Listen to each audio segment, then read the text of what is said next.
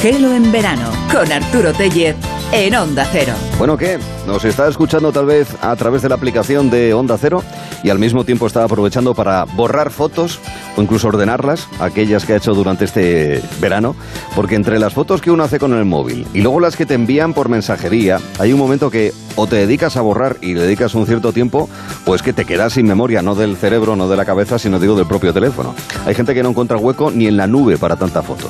Bueno, nosotros nos vamos a hacer bastantes fotos esta tarde, ¿eh? porque tendremos a Nuria Asper a partir de las seis y media en escena, otra con José Mota a las cinco y media en la pantalla junto a David Martos y otra junto a nuestro especialista en abejas, Juan Prado, que nos va a hablar dentro de unos momentos de la importancia de estos himenópteros en nuestra manera de vivir, empezando por el cultivo de alimentos que casi son imprescindibles para los seres humanos. Será después de escuchar de lo bueno, lo mejor, de lo mejor, lo superior del último gelo.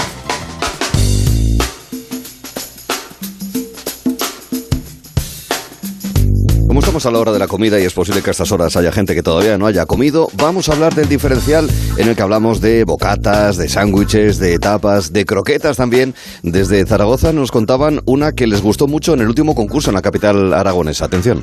Si, si me dices que, des- que destaque alguna ¿no? de, de las que pu- pudimos probar a lo largo de esos 10 días, bueno, pues hay unas cuantas, pero eh, sorprenderme me sorprendió una muchísimo, que una era una de yuca con callos de bacalao, Vaya. porque se me- mezclaba, el, ya sabéis que la yuca es una especie de patata que tiene Mm. un ligero toque dulce, ¿no? anaranjado, que luego rompía mucho con el callo de bacalao que, que tenía una, era crujiente y lógico. Muy, muy original. El control de calidad está siempre atento, siempre. Incluso revisa los capítulos anteriores. Y revisando el capítulo de hace dos días, cuando el visionario miope estaba haciendo uh, una explicación sobre cómo piensa que iba a ser la comida eh, del futuro de este siglo XXI, recordamos este ilustrado de finales del siglo XVIII, hacía una referencia hacia una, lo que luego fue una novela y una serie de televisión. Escuchen.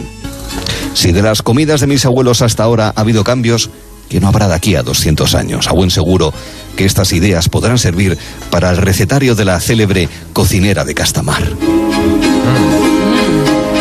Sospecho que alguien más leyó eh, los legajos del visionario miope. ¿eh? Esta última referencia. Sí, yo creo que sí. Yo creo que, Yo creo algún, que alguien, algún guionista, efectivamente, como Sí, dice Jorge. O- alguna novelista. O alguna novelista. Claro, claro, porque alguna novelista, a ver, querido amigo, el autor de La cocinera de Castamar es Fernando J. Muñez. A ver si lo dejamos bien claro. Es evidente que hay momentos en los que alguno que otro inhala eh, ciertas sustancias tóxicas.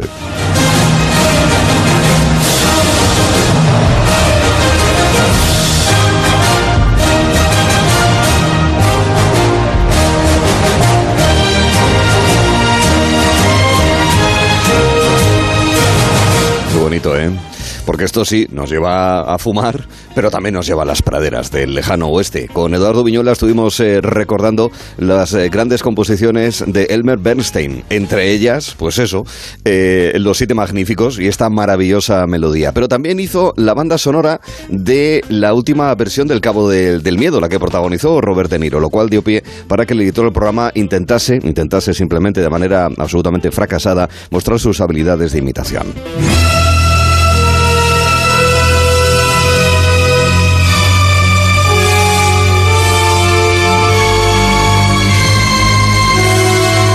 Ya hay solo miedo, no hay humor. Y, y estoy escuchando así a lo lejos a alguien como diciendo, abogado. ¿Qué peli es? Es imposible no imitar a Ricardo Solans, en realidad, que es el actor de doblaje de Robert De Niro en esta película.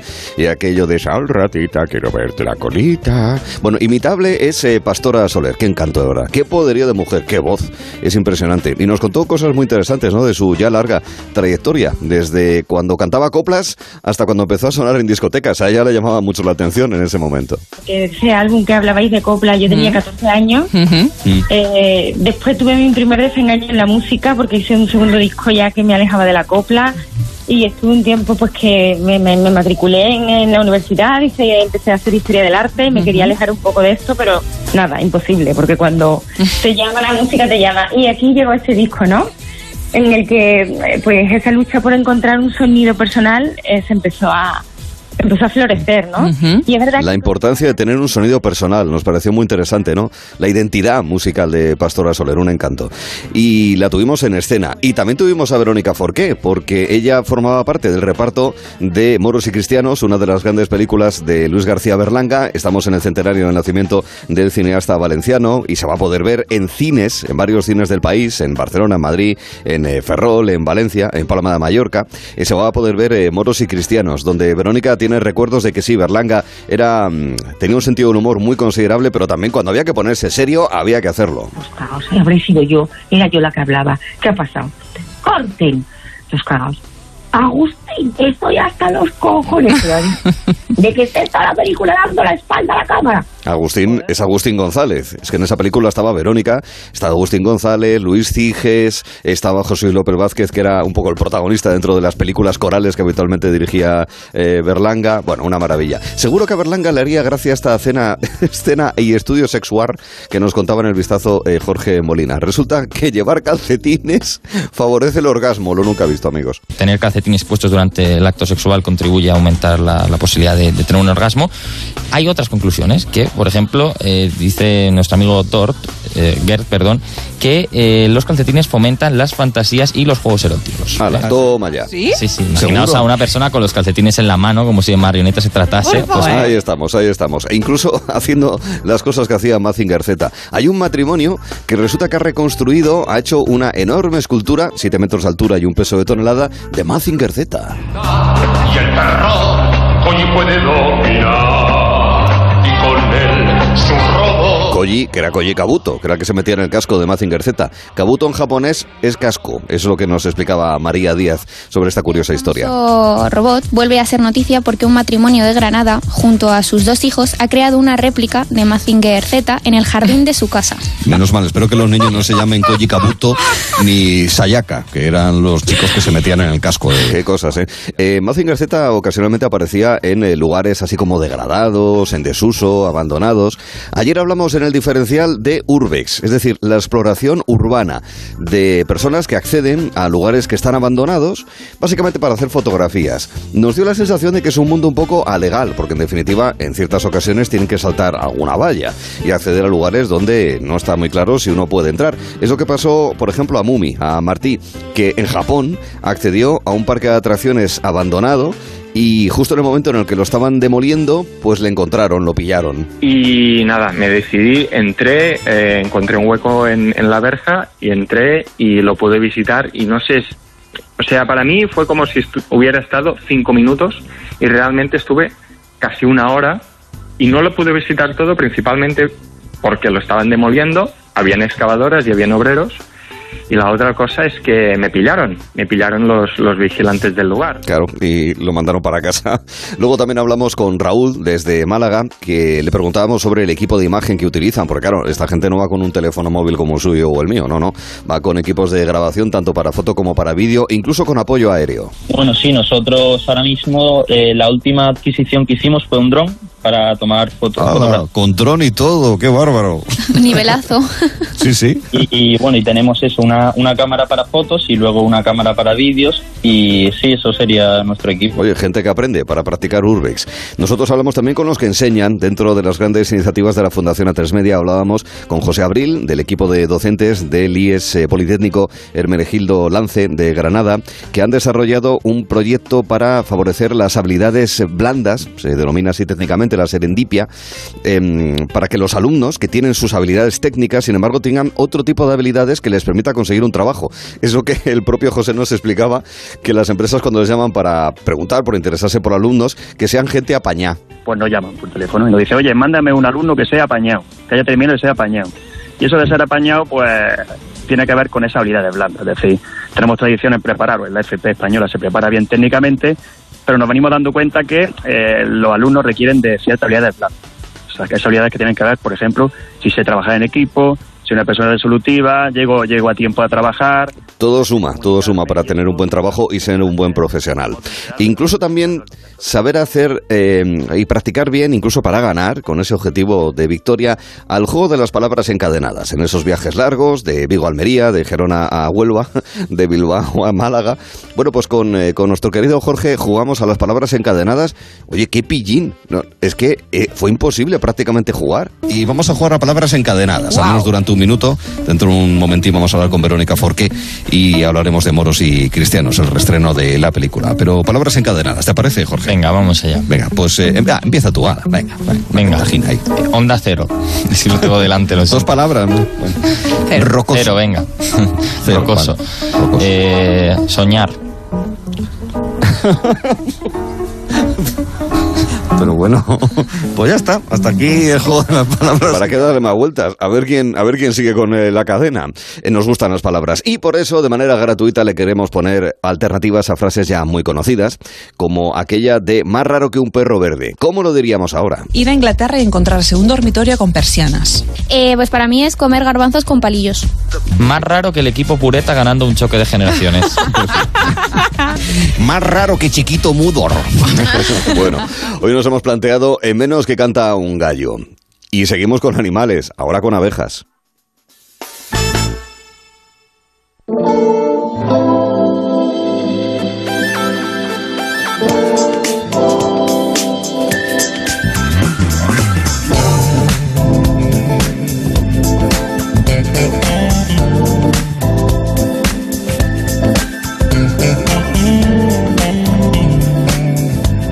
Una tienda especializada o se mueve por el hipermercado o en establecimientos donde sabe que va a encontrarse con productos de las abejas y el estrella, además, evidentemente, es la miel. Y es alucinante la cantidad de mieles que te encuentras, ya no solamente obviamente por los envases, que ojalá, es un tema que también tiene su miga, tiene su interés, sino sobre todo por el tipo de mieles que se han utilizado, el origen y luego apreciar los colores, eh, la untuosidad, sí que hay posibilidad de poder hacerlo. Hay muchos tipos de miel. Pero no solamente mm, producen eh, las abejas miel, producen más cosas.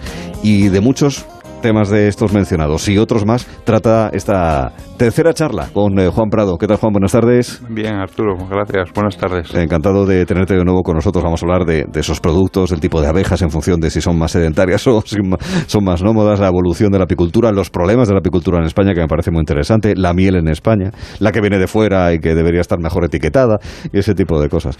Los productos de la colmena, ¿qué sale de la colmena? Vamos a ver. mm, Lo que creo que todos conocemos es la miel. Pero lo has mencionado, yo creo que mucho acierto, que no hay que hablar de miel, hay que hablar de Mieles, mieles. de mieles, de mieles, es verdad, ¿eh? Porque hay un catálogo de mieles en... Hay estanterías preciosas de mieles. De mieles Sí, sí. Y, y muy variadas, ¿eh? Desde las monoflorales, que son de un tipo de floración en la que el apicultor pone un alza en la colmena eh, para recoger solo un tipo de miel. Y cuando acabe esa floración, eh, la retira Ah. para tal. Es que, mm, eh, vamos a ver, en las colmenas modernas, eh, para que las abejas no enjambran, que al apicultor no le interesa que las- la mitad de los empleados se vayan, eh, les amplía por pisos. Ah, pues. En el momento que ve que lo están llenando, para evitar esa enjambrazón, que ellas se vayan con tal, les pone un piso nuevo. Ah. Entonces, esos pisos nuevos se ponen normalmente para, para a- a- almacenar la miel. Y algunas veces se ven tres, cuatro y cinco pisos de, de, de miel. Entonces, claro, hay momentos puntuales que te- estás en un sitio en donde hay mucho castaño y llega el castaño, pues les, les ponen un piso específico para el castaño y en cuanto se va el castaño, lo sacan. Eso sería una miel monofloral. Eh, en otras ocasiones son multiflorales, es decir, eh, las de brezo y demás, que son de varios tipos de brezo, pero llevarán otras cosas también, llevarán mezcladas otras, otras cosas y varían mucho en, lo como comentabas, en untuosidad, en espesor, en sabor y demás. tal. claro, sí. Después la miel hay que reconocerle que tiene, bueno, eso lo sabe la humanidad desde antiguo, tiene muchas propiedades medicinales. Es decir, eh, se utilizaba hasta como bactericida para las heridas. Eh, los frailes eran expertos en hacer hidromiel, que, que era el alcohol, era el azúcar de antaño también. Eh, se utilizó, los vikingos lo utilizaban la miel para preservar los cadáveres, para devolverlos y a, Al mar. No, al mar no, a las tierras tal. Pero bueno, eso debían hacerlo solo con los con los importantes, ¿eh? No con los de baja. Ah. Vamos a utilizar aquí, vamos a derrochar miel, no, no, se puede Pero sí que eran cualquiera. capaces de conservar eh, miel porque la, la miel tiene una propiedad que no caduca. Es decir, Es la verdad, miel no caduca, sí. Es como el aceite y hay pocos productos que se puede decir que no Sí, caducan. ¿eh? pues la miel no caduca, es Oye, ¿y qué más productos salen además de, de la miel? Porque son muchos. Otro que sale también que es importante es el polen, que es un en- es una es un- tiene mucho nivel proteínico, tiene muchos minerales, tiene algo de grasa, algo de lípidos y tiene bastantes vitaminas el polen. ¿El propóleo también? tal. Y después el, el propóleo. El propóleo es más medicinal, es decir, Mm. normalmente para heridas, para cicatrices, para para tal, para hay ungüentos con propóleo. Otro también que se utiliza es la jalea real. Eh, hay un, no lo comenté antes, pero por ejemplo, una, sí comenté que las abejas vivían 40 días, pero una reina vive 5 años. ¿Mm? ¿Y por qué? Pues dicen que es porque solo come jalea real. Porque todas las abejas, en los tres primeros días de larva, todas comen jalea real. Pero al cuarto día les cambian la alimentación por una, lo llamamos pan de abeja, que es una mezcla de polen y miel. Mm.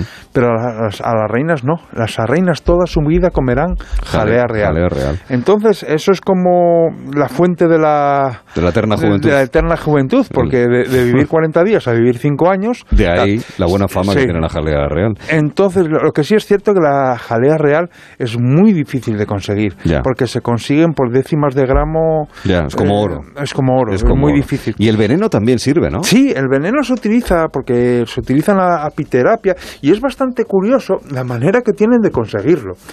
En, en la piquera les ponen una eh, esponja electrificada que cada X tiempo pega una descarga eléctrica. Entonces las abejas que se encuentran encima de esa esponja devuelven a, a ese latigazo eléctrico un pinchazo. Y es una esponja en la cual el, el- el aguijón no queda sujeto a la abeja, no le hace ningún daño y puede seguir. Pero al final del día tú puedes recoger ahí una buena cantidad de En- veneno en la esponja. a- en la esponja. Ahí va. Y eso se vende luego para apiterapia y para cuestiones de no sé, de químicas Tal y demás. cosmética, bueno, no sé. cosmética, además.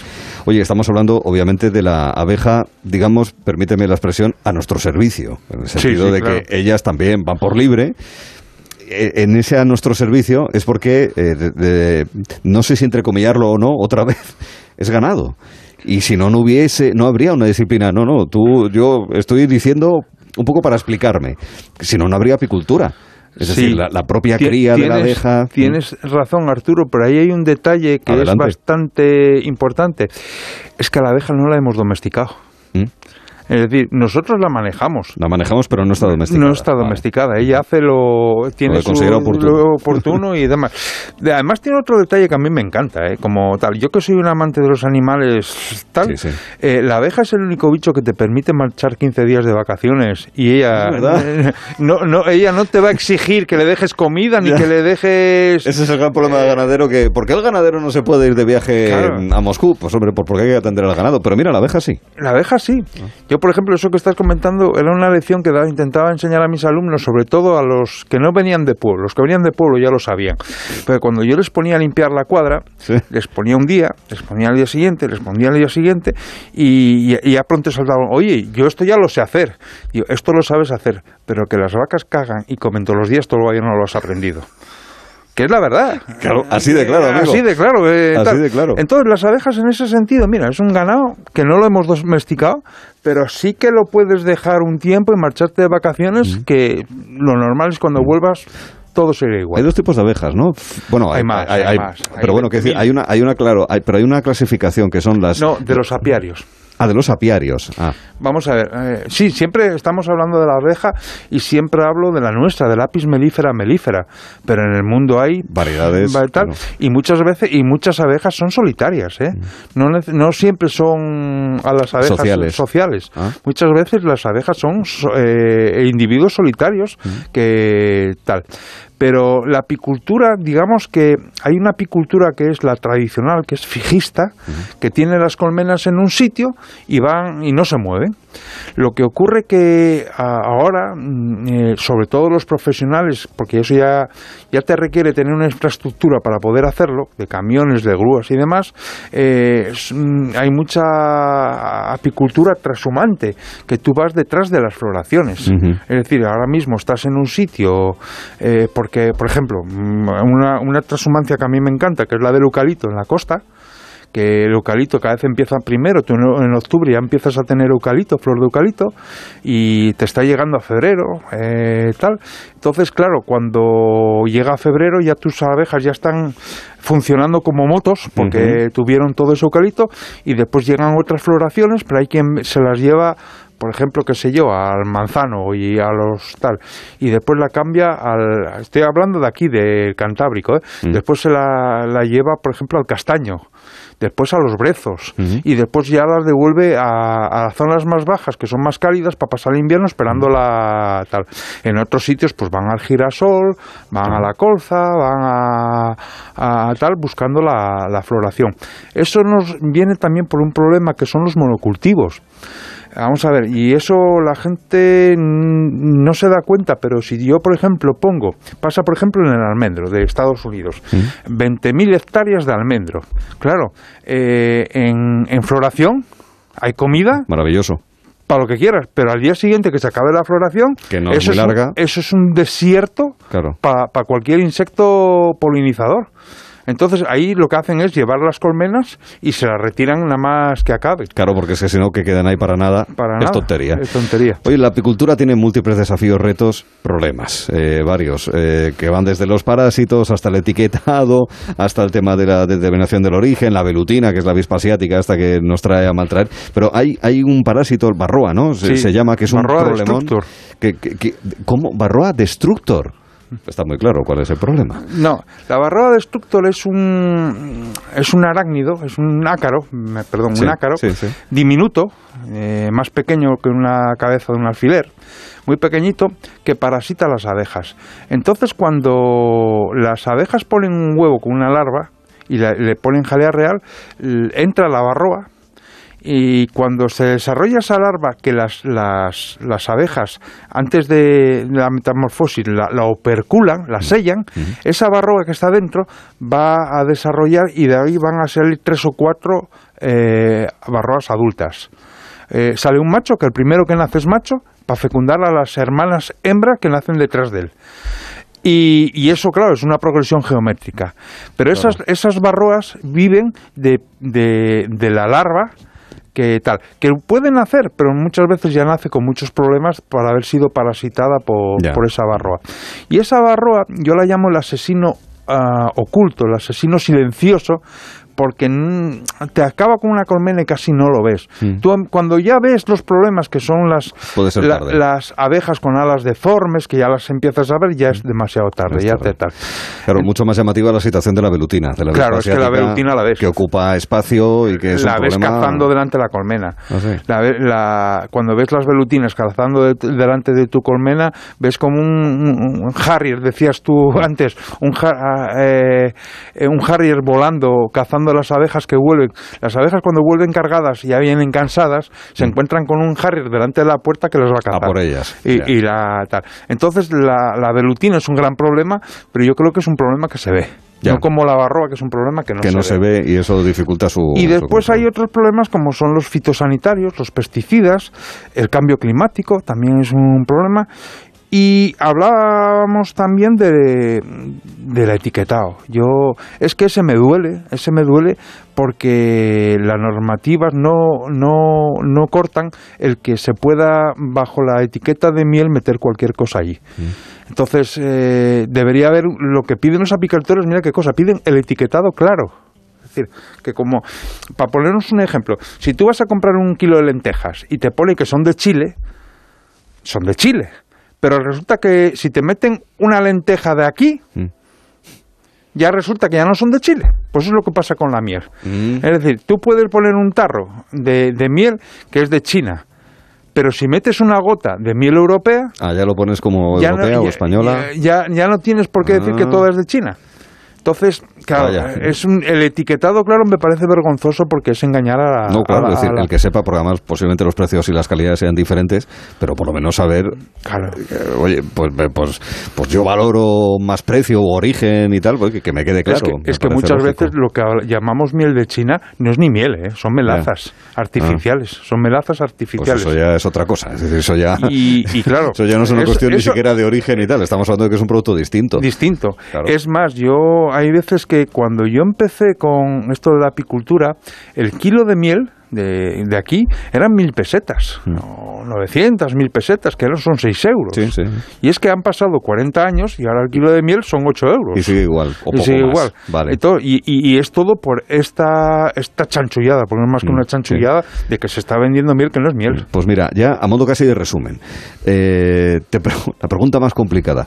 ¿Cómo ves el panorama de la miel en España? Después de todo lo que hemos contado, a favor, pero también con esos retos o esos problemas. Hombre, yo hay una cosa que, que cada vez que la veo mm, me choca, me choca tal. Eh, en España, digamos que tenemos una producción del orden de las 30.000 toneladas. Que bueno, y resulta que consumimos, me parece que del orden de las 26.000 toneladas. Qué bien. Pero es que resulta que exportamos veintitantas mil toneladas. Hay algo que no me cuadra. A mí tampoco. Es decir, la, la miel española en gran medida está saliendo a mercados que son capaces de pagarla mejor. Eh, tradicionalmente eran Francia y Alemania, pero ahora están entrando los países árabes como grandes demandantes de miel de calidad. Y a nosotros nos están vendiendo miel que, que Que ni no es miel. Que, que además ni siquiera es miel. Eh, que, que ni es miel. Y, y lo que me duele es que con un, et- un etiquetado fraudulento, permitido. Ya. Pues es una llamada de atención a los que no deberían permitir eso y en cualquier caso, fíjate, incluso también a la propio, al propio cliente, ¿no? Yo creo que cada vez somos más exigentes en ciertas cosas. Y, hombre, a ver, el precio es un factor determinante, eso está claro, pero oye, se suma también el origen, el producto o yo qué sé. Ap- aparece por ahí ahora que deberíamos considerarlo, empiezan a aparecer y es de tener en cuenta la DOP, denominación de origen protegido, Mm. y la denominación geográfica protegida. La indicación, sí, eh, la indicación DOP, ge- denominación de IGP, la origen, IGP. IGP, indicación Eh, geográfica protegida. que sí que son un factor Sí. que, que ayuda Que a- regula. a, que regula un Y poco aquilata esto. más de dónde viene y ese tipo de Exactamente. cosas. Vale, vale. Aunque ahí también hay Sus cositas. eh, sus cositas que hay que tener en cuenta. Bueno, pues yo de verdad he disfrutado muchísimo, he aprendido mucho. Creo que no va a ser esta la única vez que te llamemos, ni mucho menos. Y de verdad, eh, Juan Prado, que ha sido nuestro guía en esta colmena de la radio en la que hemos estado hablando contigo. Como decimos, es eh, ingeniero agropecuario, profesor de ganadería, profesor de apicultura y hemos aprendido mucho sobre las abejas, de verdad. Yo creo que ha sido apasionante. Lo mejor es que queda mucho más que contar, con lo cual, si te parece, en alguna que otra ocasión te daremos un toque para que vengas y lo pasemos bien. Ya sabes, Arturo, que yo encantado. De hablar de abejas, encantado. Gracias, Juan. Un abrazo y cuídate. Gracias, Arturo. Un abrazo, hombre.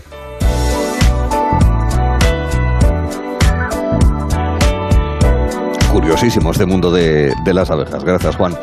Les presentamos lo que tenemos esta tarde. Nuria Sper hizo en 2016 una exhibición interpretativa en el Teatro Campo Amor. Todo normal, si no fuese porque lo hizo con ocasión de la entrega del Premio Princesa de Asturias de las Artes de ese año. Comenzó como un discurso y se desenvolvió como un monólogo en dos partes. La primera de ellas con eh, la interpretación de Rosita la Soltera. García Lorca es parte clave de su repertorio, como demuestra también estos días. Lo va a hacer en el Conde Duque, Madrid, con el romancero gitano. Vamos a hablar con Nuria Sper en escena a partir de las seis y media. Le vamos a preguntar, pero sobre todo vamos a escuchar. Y lo mismo haremos con Noelia Adánez. A las seis nos trae una quinta y última pareja extraordinaria de este verano. Garro y Paz, Elena y Octavio. Libros y amor en este retrato de un dúo en el que el sentimiento de amor se le unió la pasión por escribir y por leer.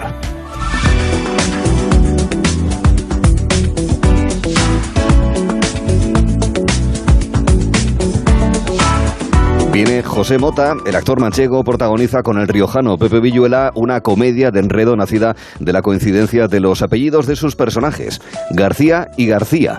Uno es mecánico de aviación, el otro consultor de líneas aéreas. Lío con humor que está servido en un estreno que destacamos junto al resto de noticias, curiosidades y miscelánea de audiovisual y que vamos a ver en la pantalla con la asesoría personalizada de David Martos. Llegará a las 5.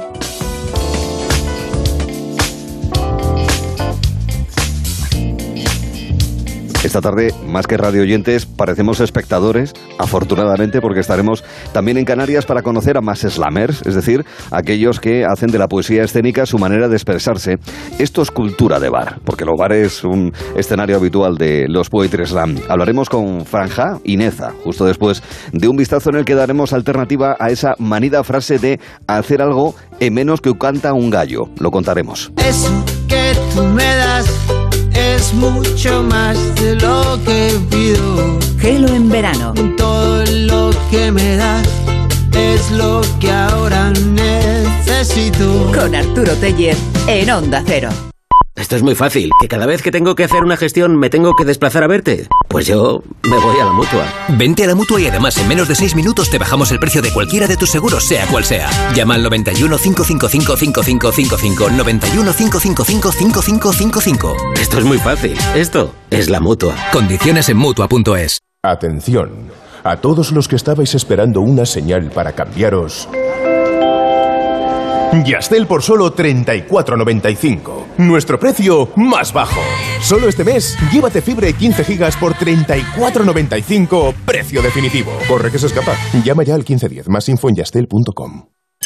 Un momento, un momento, por favor. Gracias, gracias. Hoy es un día muy especial para esta parejita. Por eso quiero compartir con ellos algo muy importante. Solo deciros que tengo los 15 puntos y pago menos que vosotros. Si tienes los 15 puntos, ¿qué haces que no estás en línea directa? Cámbiate y te bajaremos hasta 100 euros lo que pagas por tu segura de coche o moto. 917-700-700. 917-700-700. Condiciones en línea directa.com. ¿Desanimado porque se acabaron las vacaciones? Tranquilo, toma Ansiomet. Ansiomet con triptófano, lúpulo y vitaminas del grupo B contribuye al funcionamiento normal del sistema nervioso. Ansiomet, consulta a tu farmacéutico o dietista.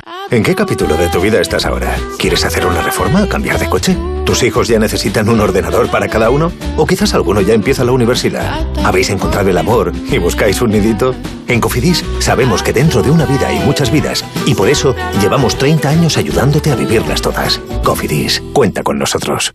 Aprovecha los últimos días de grandes descuentos de hogar en el corte inglés. Hasta un 60% en ropa de cama, baño, muebles, menaje y puedes pagarlo hasta en 12 meses. Dejamos lo mejor para el final.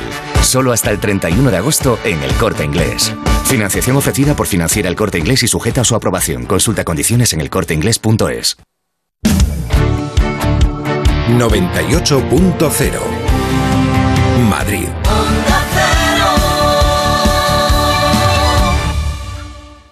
¿Problemas de humedad? Iberdeco Humedades es la solución. Devolvemos la salud a tu vivienda con nuestros tratamientos antihumedad definitivos, de principio a fin, hasta 30 años de garantía. No lo pospongas más. Solicita ahora un diagnóstico gratuito en iberdecohumedades.es 910 31 10. ¿De qué madera son tus sueños? Saborear la victoria de un campeonato de golf mientras limpio la madera de mi drive. Ron Añejo Dos Maderas, el único ron de 8 años que se añeja en el Caribe y recibe una segunda crianza en valiosas barricas de Jerez. Dos Maderas. ¿De qué madera son tus sueños? Disfruta con un consumo responsable. Onda Cero. En Naturtierra llevamos 40 años haciendo de lo natural algo perfecto, complementando tu alimentación para que sea la más saludable. Encuentra tu producto Naturtierra en supermercados y grandes superficies. Naturtierra complementa tu vida. Complementa tu vida.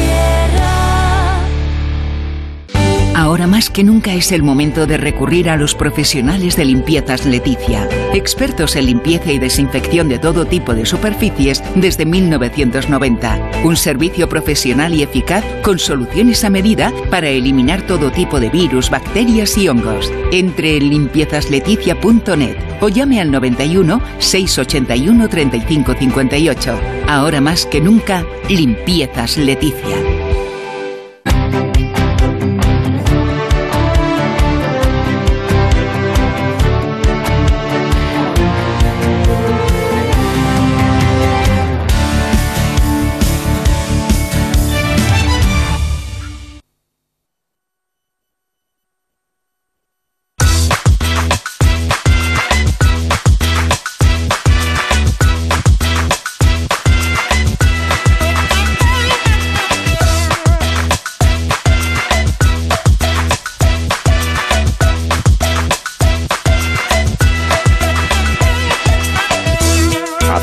En menos que canta un gallo. Tenemos ya seleccionadas, es posible que las retoquemos o incluso que las cambiemos sobre la marcha.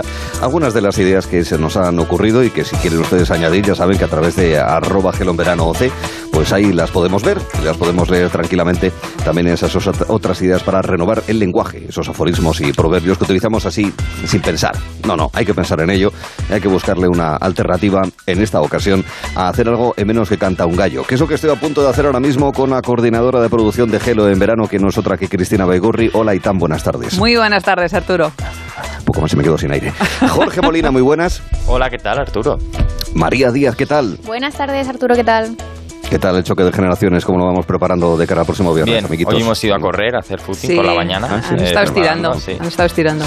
despejando la mente. Nos hemos dado una vuelta por a tres Por la tarde tenemos una sesión de cine intensiva de Ah, los ¿también? años 70, sí, sí, y 80 y 90. Preparándonos para el viernes.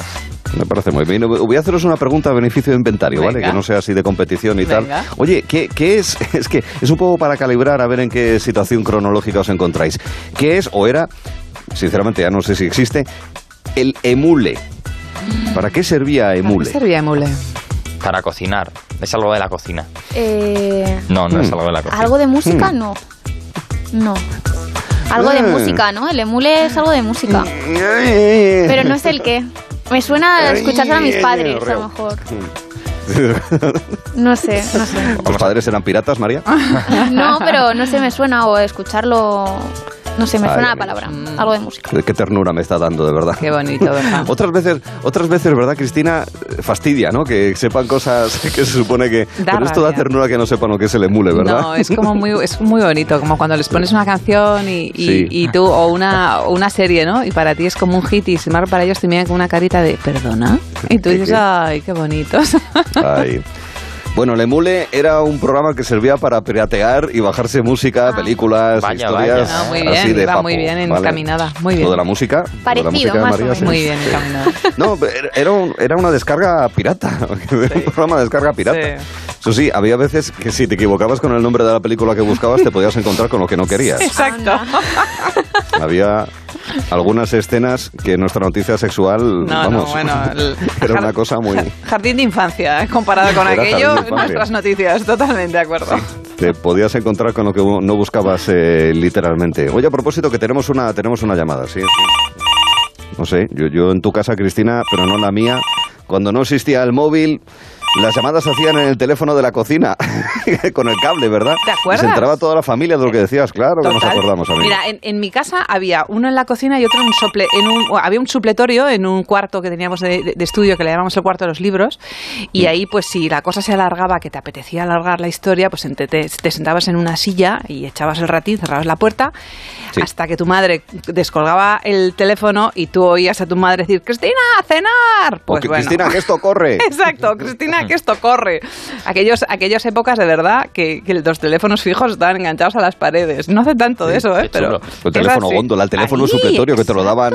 Bueno, lo pedías y te lo daban al año y medio, el teléfono Ah, sí. supletorio. Sí, sí, sí, sí, sí. Bueno, pues imaginaros eh, que el, bueno, im- imaginaros no, imaginaros, pe- pensemos en un, en unas personas que por lo que sea esa situación les da miedo. Mm. Personas que lo de mm, llamar por teléfono les genera, les genera problema. Y, y Ah. el- mi noticia va de esto, va, del, va de teléfonos. Yo me quedé fascinada el lunes por la pieza que hizo mm, María con lo de las fobias. Ah, es verdad. Y, y he ido, he estado bicheando, bicheando por internet y resulta que he visto que existe otra fobia que desconocía totalmente su, su existencia. Se llama el miedo, es, eh, consiste en el miedo irracional a hablar por teléfono. Wow, vaya. Ojo, o sea, algo que a ti y a mí, ¿verdad? Viniendo de esa época, Arturo, me parece que no, no, porque nosotros, yo, yo insisto que me instalaba. A mí me gusta hablar por teléfono, ¿eh? Sí, a mí Prefiero me gusta los- hablar por que teléfono. A mí me es indiferente. A ti te es indiferente. Con mi abuela sí me gusta hablar por teléfono, fíjate. No por es que tiene un toque vintage hablar por Sí. teléfono ahora. Vamos tan rápido con esto que. Exacto. Pues os voy a dar datos. Ya sabemos que una de cada tres personas mira el móvil 100 veces al día, lo que significa que lo miramos una vez cada 10 minutos, ojo, ¿eh? Y los menores de 25 lo miran unas 150 veces, o sea, una vez cada Uy, 7 qué joven soy, minutos. entonces. Nosotros estamos en una vez somos cada muy 100. jóvenes, amigos. Equipo millennial. Cada 10 minutitos. Bueno, y además hay otra fobia, eh, muy rápidamente os explico, se llama la nomofobia, que es el miedo irracional a salir de casa sin el móvil. Uy, esto lo padecemos todos. Ojo, ¿eh? Eso sí que yo creo que está muy extendido. Pero volvamos al marco de las personas enganchadas a los móviles o al revés, que les da un miedo atroz hablar por teléfono. Tienen telefonofobia. Esto es como muy evidente, ¿no? Como Sí. muy claro y lo dice todo. Es la unión de teléfono y fobia. Hasta ahí Sí. bien. No es una palabra No, complicada. no, esto se nos, se nos queda. Pues hemos leído en la revista Vice que el presidente del Consejo de Psicólogos de una, re- una región preciosa italiana, que es la Emilia Romagna, es un señor que se llama Gabriele Raimondi, ha hecho un estudio y ha concluido que efectivamente esta fobia existe, la telefonofobia existe. Dice que hay dos grupos de, de personas, las que les molesta y las que lo tenemos interiorizado como simplemente un sistema de interacción. En los que las molesta, pues generalmente se dan más las personas jóvenes, los menores de 25 años, pues que Ya. pues ya no están tan acostumbrados a la llamada telefónica porque lo han Eso. sustituido por pues el mensaje, el WhatsApp, las redes sociales, eh, el SMS ya ni siquiera son de, de esa época, eh, ojo, eh, nosotros, ¿El qué? ¿Qué nosotros- yo? exacto, es, imagínate. MSS, creo que ha dicho algo así. Es- SMS, SMS, eso es de nuestra época. Además, este señor añade que si la molestia llega a nivel de miedo, pues eso, termina en una fobia. ¿Y por qué ocurre todo esto? Pues porque esas personas están desarrollando una dificultad a anticipar el ritmo y el contenido de la conversación. Y por eso les da miedo. Por favor. Por lo que pueda pasar. Bueno, porque, claro, el Te tipo de- tienes que preparar para la llamada. Efectivamente, que- Ah, el vale, tiempo de respuesta es diferente que cuando envías un mensaje, aunque sea Sí. por WhatsApp. Tú tienes un tiempito, aunque luego te envíen el WhatsApp de que te, que te, Bueno, que te he dicho algo en 10 minutos. Claro, efectivamente. Y las expectativas son diferentes. De hecho, tienes más tiempo para pensar qué es lo que vas a decir y, sin embargo, una llamada exige pues la alimentación Inmediatez. inmediata de la contestación y por Sí. lo tanto hay un, hay un, un pequeño es- es- estrés de no saber si la estás interpretando correctamente y por lo tanto te está generando miedo. De no Ojo, darle ¿eh? Puedes vueltas hacer- a la cabeza, ¿no? Ojo. Puedes hacer una cosa, estar hablando por teléfono o vis a vis, ¿verdad? Cara a cara y, y que te digan algo y tú te quedas 30 segundos callado porque estás pensando cómo seguir la conversación. Como si pues, estuvieses escribiendo un mensaje. Claro. El caso es que si llega a nivel de disfuncionalidad que está llegando, bueno, que hay gente que, la- que lo, que, que lo padece, pues la gente pierde oportunidades de trabajo, pierde amigos, pues porque, claro, la llamada telefónica les genera ese miedo. Madre mía. Qué Es- fuerte. esto se ha agravado por la pandemia. O una cosa Claro. más, una Claro. consecuencia más. Hemos estado muchísimo Mm. más en casa, eh, hemos trabajado con el teletrabajo y por lo tanto la llamada inmediata del, del, del jefe que te pide, que te exige, te genera ese miedo, ese, Ese estrés, estrés. Y por lo tanto se está cada vez, a ver, no, no extendiendo a nivel pandemia ni muchísimo menos, pero bueno, se están dando casos de gente que tiene miedo a la llamada. ¿Qué hay que hacer según este profesor? Hombre, pues... no responder. eh, por, por Colgar. Tirar el móvil al de- váter. desquitarse Ahí. un poquito y efectivamente silenciar las llamadas por la noche, evitar la sensación de tener que estar localizable durante las 24 horas, 7 días a la semana, que nadie, nadie, nadie es imprescindible. Y lógicamente preparar las llamadas de trabajo, como decías Arturo, para que no nos genere ese estrés y ese agobio y a estar un poquito pendientes de lo que nos genera en el cuerpo, igual si nos, si nos eh, genera pues eso, mucho agobio y mucha fobia. Si estamos a ese nivel, evidentemente él recomienda ir al psicólogo. Y si no, bueno, pues evidentemente es cuestión de hacer esto. Comunicando, comunicando, comunicando. Comunicar, que también es maravilloso. Y no pasa Sí, nada, no Mm. pasa nada. Que llamen más tarde, ¿verdad que sí, Arturo? Pues sí, así de claro. Si algo quieren, que llamen más Ah, tarde. exacto, Que exacto. repitan la llamada. Si es importante, gente- te llaman y te localizan. Sí. No pasa nada. Sí, es- Exactamente, porque, a ver, sois eh, prescindibles, otros no, Sí. pero... Nosotros sí. sí.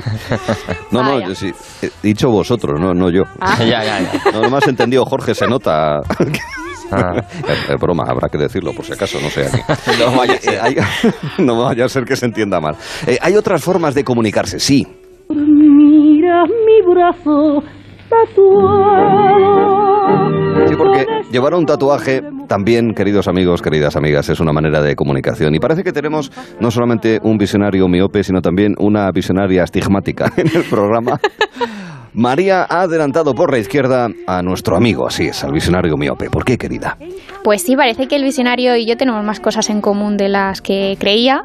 Eh, hace unas semanas os hablé de una noticia con la que nos reímos bastante, por cierto, y se me, eh, y se me ocurrió la idea que sin duda el tiempo me da la razón, una idea que, que al final mm, tengo razón. Tendría que haber hecho caso y haberla patentado, como me dijisteis. Mm, no lo has hecho, no lo hiciste. Ya te dije que el registro de la propiedad intelectual estaba abierto hasta las 8. Exacto. Eh, os conté que eh, hubo, hay un, hubo un comerciante gallego que, que hizo camisetas con un código QR y, Mm. las, Sí. y las vendía. Y dije, no, sí, ya veréis cómo al final hay gente que se, lo, que se tatúa los códigos. Pues ese día, amigos, ha llegado. Es una autocita, queridos amigos. He recopilado Sí. la hemeroteca, la fonoteca en este caso de Onda Cero, para autocitarse, María. Muy bien, así me gusta. Es verdad que no ha pasado aquí en España, pero sí en un país muy cercano a nosotros, que os doy una pista, tiene forma de bota. Hombre. Y estoy hablando obviamente de. Italia. Bolivia. Eh, sí, estoy hablando de Italia. Un italiano se ha tatuado en la zona del bíceps, en el brazo, eh, su código QR de vacunación. Ole, es Será el mismo italiano que ha hecho el estudio de Cristina. Ahí Estaría muy chulo. punto- ¿no? Mira, igual es eh, el que decíamos ahora mismo de las llamadas. Pues espérate, porque algo en común tienen, Ay, pero no el favor. chico, sino el que la ha tatuado. Ajá. Verás luego. Eh, ¿Por qué se ha tatuado? Pues dice que para evitar problemas en los viajes, porque por lo visto es un chico que viaja mucho y pues para no estar cargado del papelito o Claro. para que si se queda sin batería, pues así no sufre.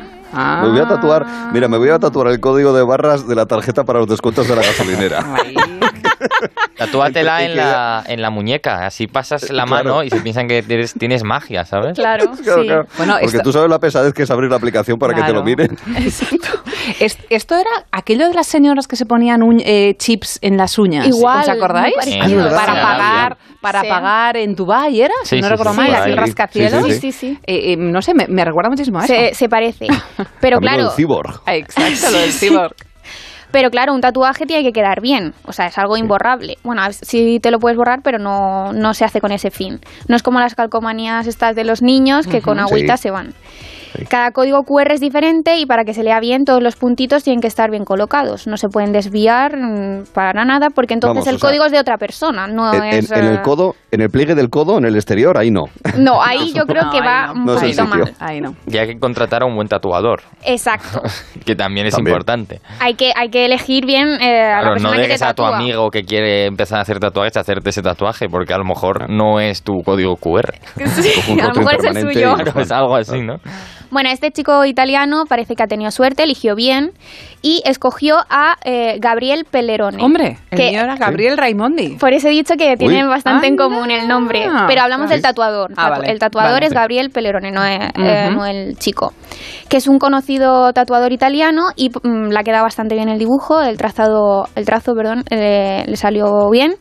Es un artista que tiene más de 220.000 seguidores en Instagram, cuidado, y ha mostrado su obra de arte. Eso sí, entre sus seguidores pues encontramos disparidad de opiniones. Hay gente que le ha felicitado, eh, incluso que ha aplaudido la valentía del chico italiano que se la ha tatuado, pero otros pues no le ven mucho la gracia. Pero a ver, yo también os digo que lo que importa es que las dos personas, los dos protagonistas están contentos y luego ya que cada Claro. cual piense lo que quiera. Evidentemente. Que Dios reparta suerte. Ahí. Sí, Ya. pero ahí lo tiene en el bíceps. eh, En Solo el tiene que mostrarlo y ya está. Y puede pasar a los sitios. Fácil, ¿no? O sea que va al súper, al teatro, a un concierto y se pone ahí a hacer, a sacar bola en el brazo sí. y te enseña el bíceps. Ay, Dios mío. La ha quedado no bien, creo- ¿eh? La ha quedado bien. Sí, sí, sí, sí.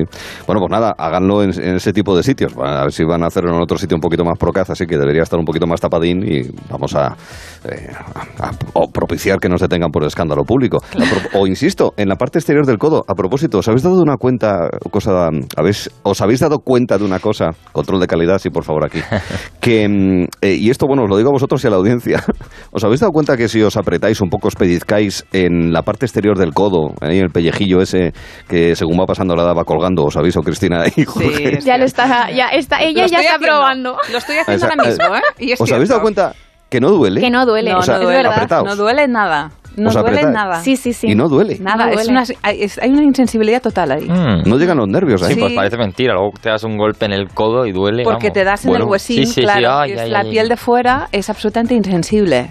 Completamente. Qué pasada. Pues no. Que estamos mal hechos. Curioso. Nunca lo había hecho, ¿eh? Vamos a estar así todo el programa ya.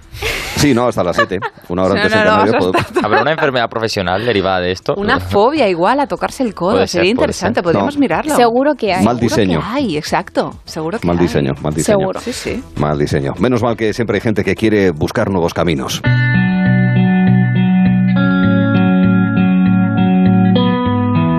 Quiero quiero que nos expliques, querido Jorge, en la ecuación Chipiona-Guadalquivir, Casa de Papel, ¿cómo se explica? ¿Cuál es el resultado? Estamos escuchando la sintonía de la bien conocida serie La Casa de Papel y es que hoy vamos a hablar de buen rollo, pero vamos a hablar de robos, entre comillas, ¿no? Y es que el alcalde de Chipiona, una localidad de Cádiz, quiere llevarse la desembocadura del Guadalquivir a su pueblo. Actualmente Ah, la desembocadura está en el, oficialmente en Sanlúcar de Barrameda Ujú. y eh, este alcalde dice que no, que la quiere para Chipiona, ¿no? Eh, bueno, todos conocemos el río Guadalquivir, un río que es enorme. Antes se llamaba, por cierto, río Betis, nace en la Sierra de Cazorla, su cuenca hidro- hidro- hidrográfica abarca territorios en 12 provincias, mucho ojo a eso, y desemboca, como decimos, en el Océano Atlántico entre Almonte y Sanlúcar de Barrameda. Mide 657 kilómetros, ¿eh? Ojillo. Ojo. Mucho ojo. Eh, bueno, volviendo a la noticia. Eh, Luis, Ma- Luis Mario Aparecer, Arparcero, perdón, que es el alcalde de Chipiona, realizó unas declaraciones este fin de semana en Canal Sur en las que defendía que el río Guadalquivir des- desemboca en su localidad. Y eh, anunció que va a encargar un estudio a la Universidad de Granada para dirimir exactamente dónde muere el río. El alcalde aclaró que esta propuesta no va dirigida de ninguna forma contra la localidad de Sanlúcar de Barrameda, con la No, que que mantienen buena relación. Y Desde- el cariño. Lazos históricos, ¿no? Desde Están el cari- contentos con que se les lleve el río. Ahí, ahí, contentos. eh, bueno, desde el cariño va a encargar ese estudio, ¿no? Exacto, él dice que lo que quiere hacer es defender los intereses del pueblo, porque siempre que se habla de Guadalquivir en los libros no aparece, nunca aparece el nombre de Chipiona, ¿no? De este municipio, ¿no? Y él además dice que el- la última señal marítima de este río es el faro de Chipiona, o sea que eh, Sí, la desembocadura precioso. tiene que estar Ah. en, en Chipiona, ¿no? Veremos qué, qué determina este estudio del que van a encargar a la Universidad de Granada y que han avanzado, por cierto, que no va a costar ni un solo euro. Pero lo que sí ha dicho es que, salga lo que salga, eh, va a dirigirse a las instituciones competentes con las conclusiones del estudio por si es necesario ya no solo de- determinar dónde acaba el Guadalquivir, sino cambiar la denominación del, eh, de esta desembocadura. ¿eh? Ojo, ojo. ¿Ah, sí? eh, Y si no, pues nada, hacemos una zanja y desviamos Correcto. el río. ¿Qué más? da? Que por cierto, Exacto. es un estudio español. Sí, sí, Español. No, no, por fin tenemos un estudio Granada. español. Vamos a hacer, sí, vamos a sí. hacer Pero un- antes era italiano, menos mal Claro, también. sí, sí. hemos No te preocupes, que esta semana vamos a tener más estudios españoles, ya Muy veréis. bien. Sí me gusta. Veremos cómo avanza la cosa y, y quién se queda finalmente la desembocadura del Guadalquivir, ¿no? He recopilado brevemente otros eh, ejemplos de, robos y voy a recopilar robos, eh, bueno, los más históricos y demás, ¿no? Pero he decidido recopilar robos que han salido mal. Creo ¿Mm? que, que Ah, porque he encontrado algunos casos que son realmente llamativos. Son todos del Reino Unido, por cierto. Mira. Mira, vamos a ir Vaya, primero hombre, bueno, a Glasgow. No nos valen. No, no, no. Si son, si son de la- del ámbito anglosajón, no, No, es no, mejor porque, No, hombre, sí. son un poco ridículos, entonces es mejor que hayan Ah, sucedido sí, fuera de sí, España. pues ¿no? adelante, adelante. en Glasgow, 2014, Escocia. Es el caso de Gary Rowe, el que vamos a tratar ahora. Este hombre trató de atracar una casa de apuestas en Glasgow, como decimos, amenazando a los empleados del local con un pepino metido en un calcetín, simulando No. una pistola. Qué claro. susto, menos mal. ¿Y la, y- y la gente se creyó eso? La gente no se lo creyó Ah. y, le- y le- y el, el chico este amenazaba con disparar y bueno, le redujeron fácilmente. No, no, no, no tenía mucho sentido. ¿no? Pues la puesta en escena fue un poco Sí, mala, un poco ¿eh? mala, O sea, sí, puesta sí, en sí, escena sí, hay que un mejorar. poco complicada de El- creer. Hay sí. que tener más presupuesto, desde luego. Es que hemos escuchado la noticia antes en el resumen del programa anterior de lo de los calcetines y los orgasmos Sí, y claro, entonces ya me he quedado simpático ante lo si que ibas a hubiese contar. sido un calcetín y una berenjena, hubiese sido apoteósico, Ya, ¿verdad? Claro, un fueguito, Hombre, un fueguito. Mira, vamos con Lucas Cho- Chowonsky, vamos a llamarle Venga. así. Sí, sí, Eh, un hombre que entró a robar en una casa en Lancashire, en Reino Unido, como decimos, y se quedó a dormir en la cama principal del dormitorio. Pero no solo eso, bueno, los dueños volvieron a casa y se lo encontraron allí. Pero es que no solo eso, el chico este decidió además cenar y limpiar los platos. Lo Ah. dejó todo fregado y demás. Un O sea ladrón, que un ladrón es ladrón. educado, ¿no? Yo estaba pensando que seguro que hay alguna madre que quiere tener un hijo así, ¿no? Que Ah, ayude tanto sí, en casa. Es claro. un ladrón. Como ladrón no sirve, no sé, a No. lo mejor como, como, Las como historias hijo personales sí. no nos, no nos interesan. Jorge. Si tú quieres colar como personal, si quieres colar una historia personal, digo claramente, ¿eh? y no, no digas como las madres y los hijos. Tengo un amigo que... Eso Tengo un no, amigo exacto, que... No. Cristina me comentaba antes que... Exacto. y vamos con un último ejemplo, que es el caso de Andrew Hennels, que en 2016 colgó en Facebook un selfie acompañado de un mensaje en el que informaba sus intenciones de atracar un supermercado. Bien. Este chico es tremendamente inteligente porque, vaya sorpresa, Mucho. 15 minutos después de robar el supermercado Tesco en, la localidad de Norfolk, en Inglaterra, pues las autoridades le detuvieron con las 14 410 libras que había sustraído en dicho supermercado. Es un caso que podría resolver hasta el mismísimo Torrente. O sea, desde luego Chavalote. que este es un chico que no tiene demasiadas luces y que no sabe que las redes sociales, bueno, si las tienes abiertas, pues las puede ver todo el mundo. Ponte el candadito, amigo Andrew. Exacto. Chavalete, ¿qué? Nos compramos unos candaditos. Exacto. Esa, esa la historia de granujas de medio pelo que terminaron mal y que todos vienen del mundo anglosajón, que es de donde vienen muchas noticias, porque solamente pasan cosas en Estados Unidos, en Gran Bretaña, en el resto del planeta no. No. Solamente. Lo que pasa es que nos enteramos más. Pero también pasan cosas muy cerca. Estos son Jorge y María a las 5 de la madrugada en aquellos sitios donde no hay toque de queda. El nocturno está abierto. No. Son, son lobos. Parece, parece Lobezno, Hugh Jackman, pero no, son lobos de verdad. Aullando. Y la historia es la siguiente. Eh, resulta que, eh, no sé si sabéis que hay una polémica bastante potente con el tema de la protección del lobo, que en gran parte de España ya está protegido, no es especie cinegética en muchos territorios de España, pero la actual eh, vicepresidenta de gobierno de Pedro Sánchez, eh, Teresa Rivera, le quiere otorgar la, una protección especial, lo cual pone en jaque todavía más a los ganaderos y también a algunas administraciones que se quejan de que, en fin, hay que proteger al lobo, lo entienden, para eso hay indemnizaciones por daños en caso de ataques al ganado, pero que también en ocasiones hay que matarlos, hay que abatirlos, en el caso de que haya demasiados ejemplares en ciertas eh, zonas. Hay un lío político bastante considerable. Pero mientras tanto, hay un ingeniero asturiano, leo en la Nueva España, que ha creado un dispositivo que cuelga de eh, las cinchas eh, que se atan habitualmente al cuello, al pescuezo de las vacas. Este sistema, este aparato, tan cerca del cuello de las vacas y por tanto de, de- de la yugular o, en fin, de algunas de las venas de las arterias importantes del animal, pues eh, lo que hace es detectar cambios bruscos de ritmo cardíaco en las vacas. De normal tranquilas, pero claro, si ven un lobo, sospecho que se les viene un poquito así como los latidos. asustan. que Claro. Se asustan un poquillo. Entonces, Carlos Tornadijo, que es ingeniero informático, que es de, de Cangas de Narcea, ha inventado este aparato y de esa manera, una vez que se detecta ese cambio brusco en las pulsaciones eh, del animal, de, de las vacas o del ganado que sea, de la res que corresponda, llama inmediatamente, eh, no al 112, pero sí a algún tipo de dispositivo, hace saltar una alarma, una alerta para avisar a quien corresponda de la presencia de algo extraño que puede estar Ah. atacando a estos animales, que puede ser un lobo. Oye, pues mira, ¿A quién llamará? Exacto, ¿a quién A llamará? Batman. Bueno, hay que llamarse al hombre lobo, ¿no? Para acabar con No, los no. lobos. A Qué bueno. a Hugh Jackman, o a Hugh. Jackman o a Pedro. Al, al de Pedro y el lobo. a ese. Exacto, al Pedro y el lobo, Ah, pensé que hablas de. Pedro. Almodóvar, Sí, sí, no. sí, sí. O el de Heidi.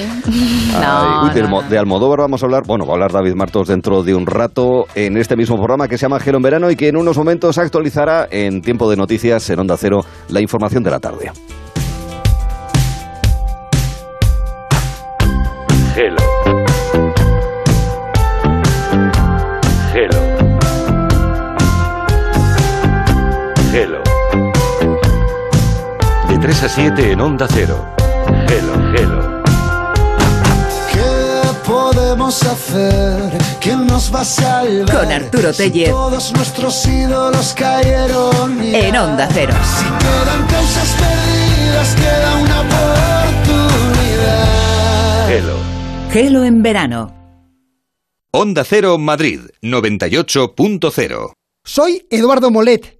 ¿Sabes que puedes vender tu casa y seguir viviendo en ella para siempre? Te invito a merendar todos los martes y jueves a las 6 de la tarde en mi oficina de Fernando el Católico 19 y te cuento cómo. Reserva ya tu merienda en el 658 60 60 60 y vive tranquilo. Mientras que muchos quieren ver la vida de color de rosa, cuando se trata del alquiler todos buscan el naranja. El naranja de la puntualidad del cobro de la renta, el de la morosidad cero, el de la calidad de servicio, el naranja de alquiler seguro. Si quieres ver la vida de color naranja, entra en alquilerseguro.es. Alquiler seguro, el color del alquiler. Restaurante Couzapín les ofrece la mejor cocina asturiana también en agosto. Pescados, arroces y sidra. Mucha sidra. Couzapín.es. Onda Cero. Venga a las rebajas de Muebles a Dama. Precios insuperables con la misma calidad de siempre, en una gran variedad de estilos y modelos, con su habitual trato amable, transporte y montaje gratuitos y la mejor financiación. Todo lo bueno de Muebles a Dama, pero ahora con rebajas. En General Ricardo 190 y en la web mueblesadama.com. En la ganadería Organic producimos la mejor carne del mundo.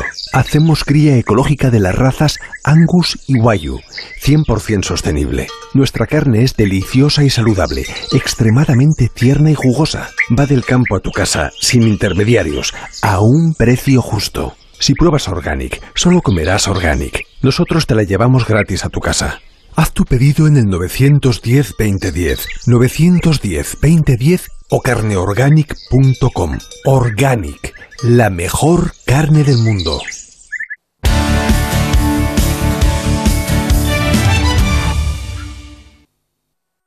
Ahora, en Carglass, por la reparación o sustitución de tu parabrisas, te regalamos una luz de emergencia Gel Flash para que en caso de avería incrementes tu seguridad. Carglass cambia, Carglass repara. Pide cita en carglass.es. Promoción válida hasta el 5 de septiembre. Consulta condiciones en carglass.es.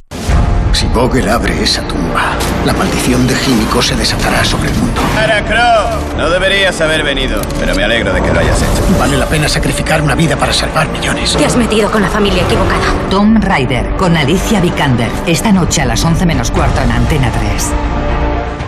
Movistar Prosegur Alarmas presenta una alarma que no es solo una alarma. ¿Y si se me olvida conectarla? Te avisa, es una alarma inteligente. Y también te dan asistencia inmediata y llaman por ti a la policía. ¿Y todo esto? ¿Por cuánto? Ahora la tienes al 50% durante tres meses contratándola antes del 31 de agosto. Consulta condiciones en tiendas Movistar o llamando al 900-200-730.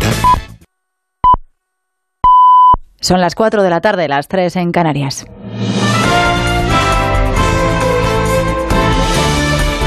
Noticias en Onda Cero.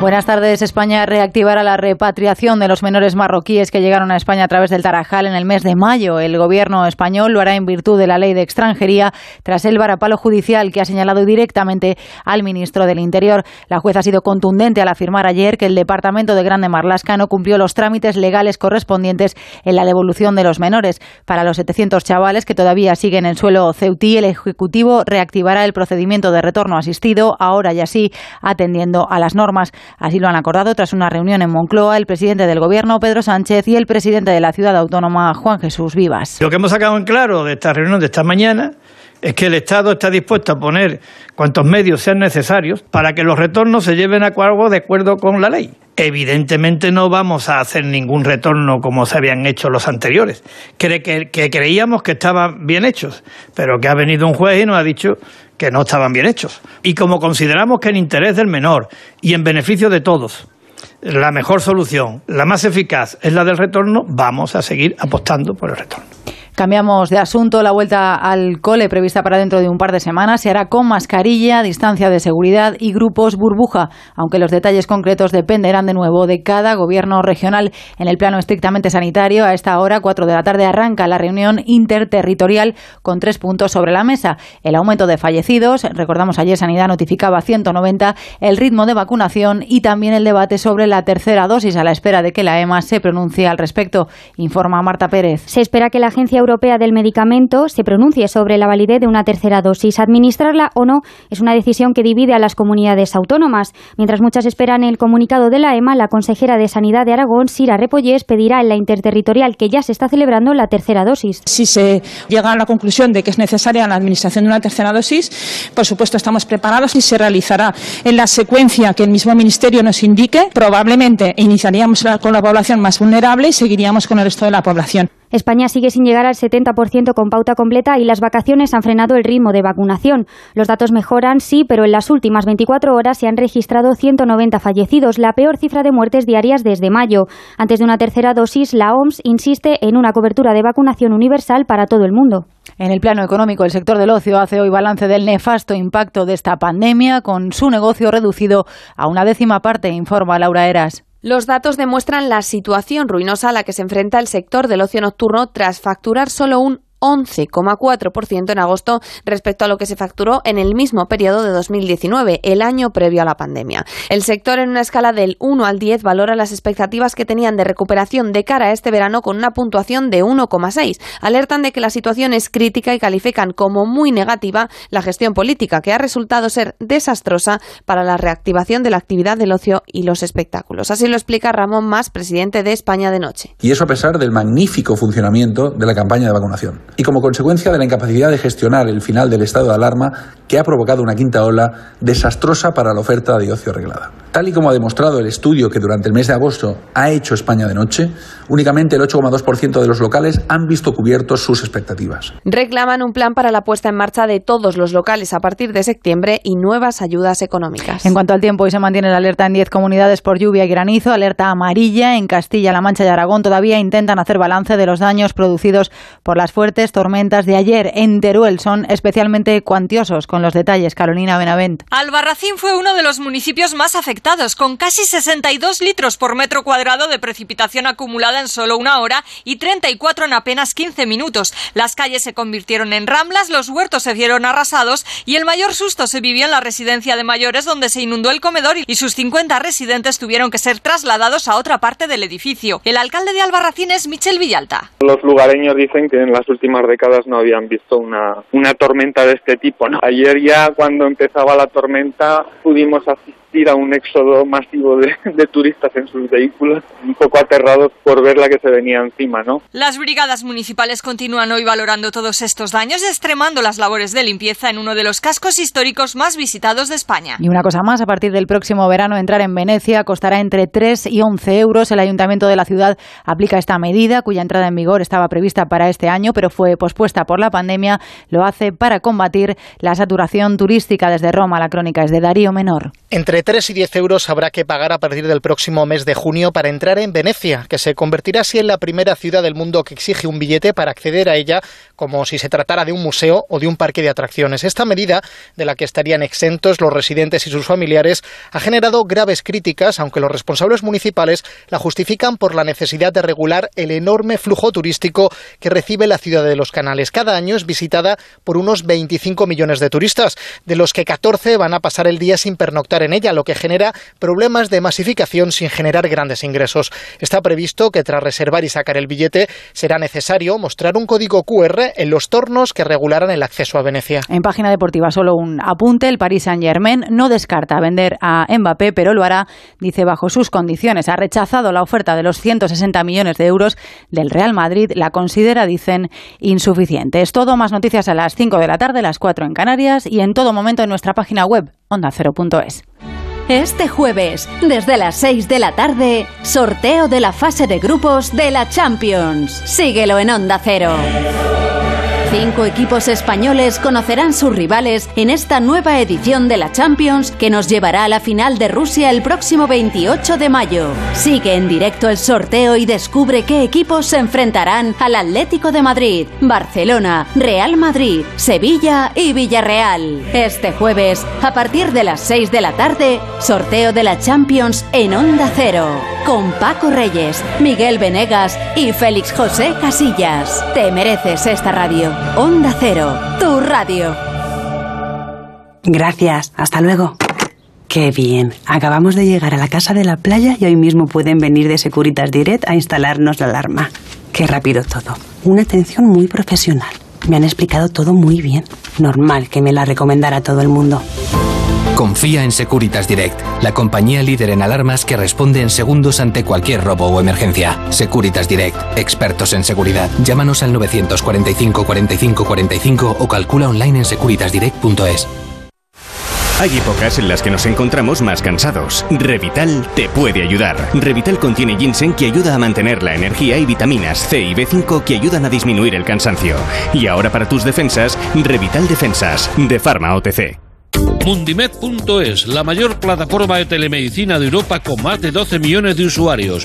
Médicos, psicólogos, especialistas, nutricionistas y todo lo que pueda necesitar sin esperas ni cita previa, al momento. Y por solo 5 euros al mes, usted y toda la familia. Ah, y el primer mes gratis. Mundimed.es, la medicina del siglo XXI sin esperas.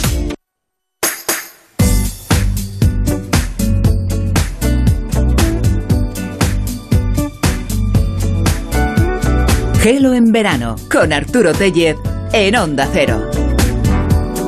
en este programa en el que le seguimos acompañando, día 25 del mes de agosto, mañana 26, será en el momento en el que a las 6 de la tarde, así es, escucharemos a los compañeros de deportes con los resultados del sorteo de la Champions League y saber qué eh, rivales van a tener en primera fase los cinco equipos españoles que nos representan en la competición europea. Esto de alguna manera no deja de ser, pues, un cierto regreso a, a lo habitual, ¿verdad?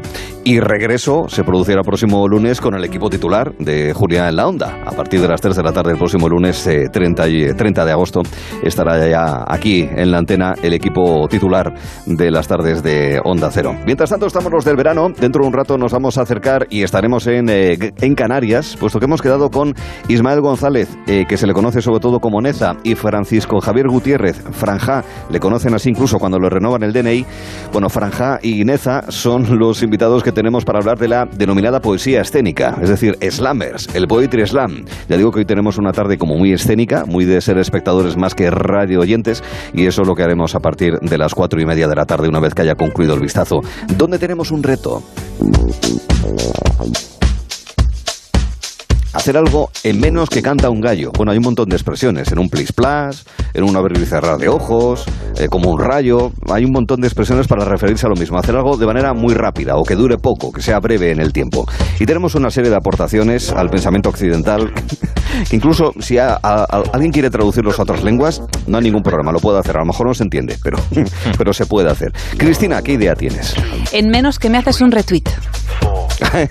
Porque es nada y menos. ¿Has visto un retweet lo rápido que es? Pla, pla, pla, Sí, pum, claro. ya está hecho. O sea, ni, ni- Es un clic. El gallo. Más que un clic, más el- rápido. Efectivamente, el gallo no se ha limpiado la gárgara que ya estás haciendo el retweet. Y lo peligroso que pueden ser algunos retweets. Sí, hay que controlar Cuidado. los dedos, ¿eh? Sí, sí, Mucho que luego cuidado. te sacan a los futbolistas, Sí. les pasa. Hace nueve años dio un Hiciste un retweet a un retweet. tweet que Cuidado. en, en Radio Estadio, me parece.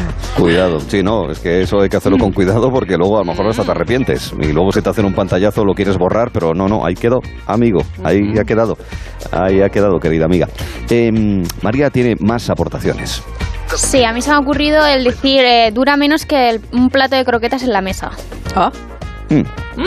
Y si son de la Vale. abuela más, ¿no? Y si son de la abuela más. Esas vuelan, esas vuelan. Ese plato de croquetas es una comida familiar que en cinco segundos ya no hay, pues... Ahí, totalmente, totalmente. Y de, cu- de- de yuca y callos de bacalao, nos contaba, ¿verdad? Ayer Jorge, un amigo de Zaragoza, es verdad, en un, en Tiene un buena concurso, que hablamos en el diferencial de croquetas. ¿Tu idea, Jorge, qué contribución A tienes? ver, tengo alguna por aquí.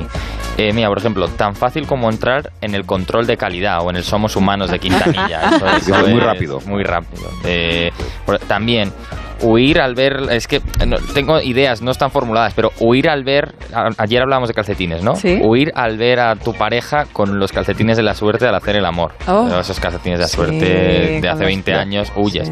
Y luego una rápida.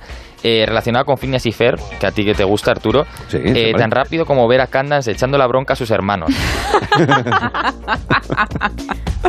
O, o tan rápido como desaparece la trastada de Phineas y Fer, que es lo que Ahí, le pasa a exacto. Candas. Justo, justo, esa es muy buena, es muy buena. Que intenta pillarles y no hay manera porque siempre que hay alguna trastada y demás desaparece antes de que llegue la madre de Candas y Phineas y Fer. Y les puedo decir, mamá, tal. Phineas y Fer han hecho los créditos iniciales, que es como termina la canción de, de Phineas y Fer. A mí se me ha ocurrido en lo que dura el ámbar. El semáforo. Anda, Es cierto, qué bueno. Segundo y medio. ¿eh? Se, dura nada, dura nada. De hecho, tantas veces es que llegas, te lo pasas en rojo porque dices, espera, espera, espera, ya te lo pasas en rojo. Qué cuidado, bueno. con el- cuidado además con las cámaras y los Sí, fotorrojos no, ahora, no, hay que amigos. un cuidado, Sí, sí. madre mía. Sí. No, no, no. Yo, yo alguna vez, eh, yo- que yo sepa, bueno, nunca me ha llegado una multa de foto rojo, de estas que te captura una cámara por saltarte un semáforo en rojo, pero sí he visto delante mía gente que se lo ha pasado. Y luego he hecho un vistazo hacia atrás, yo voy en moto frecuentemente, y miro hacia la cámara para a ver si, si hay algún piso de que esté funcionando y decir, te pillaron, amiguete. lo siento, colegui. Ay, señores. Bueno, estamos en el vistazo parte 2.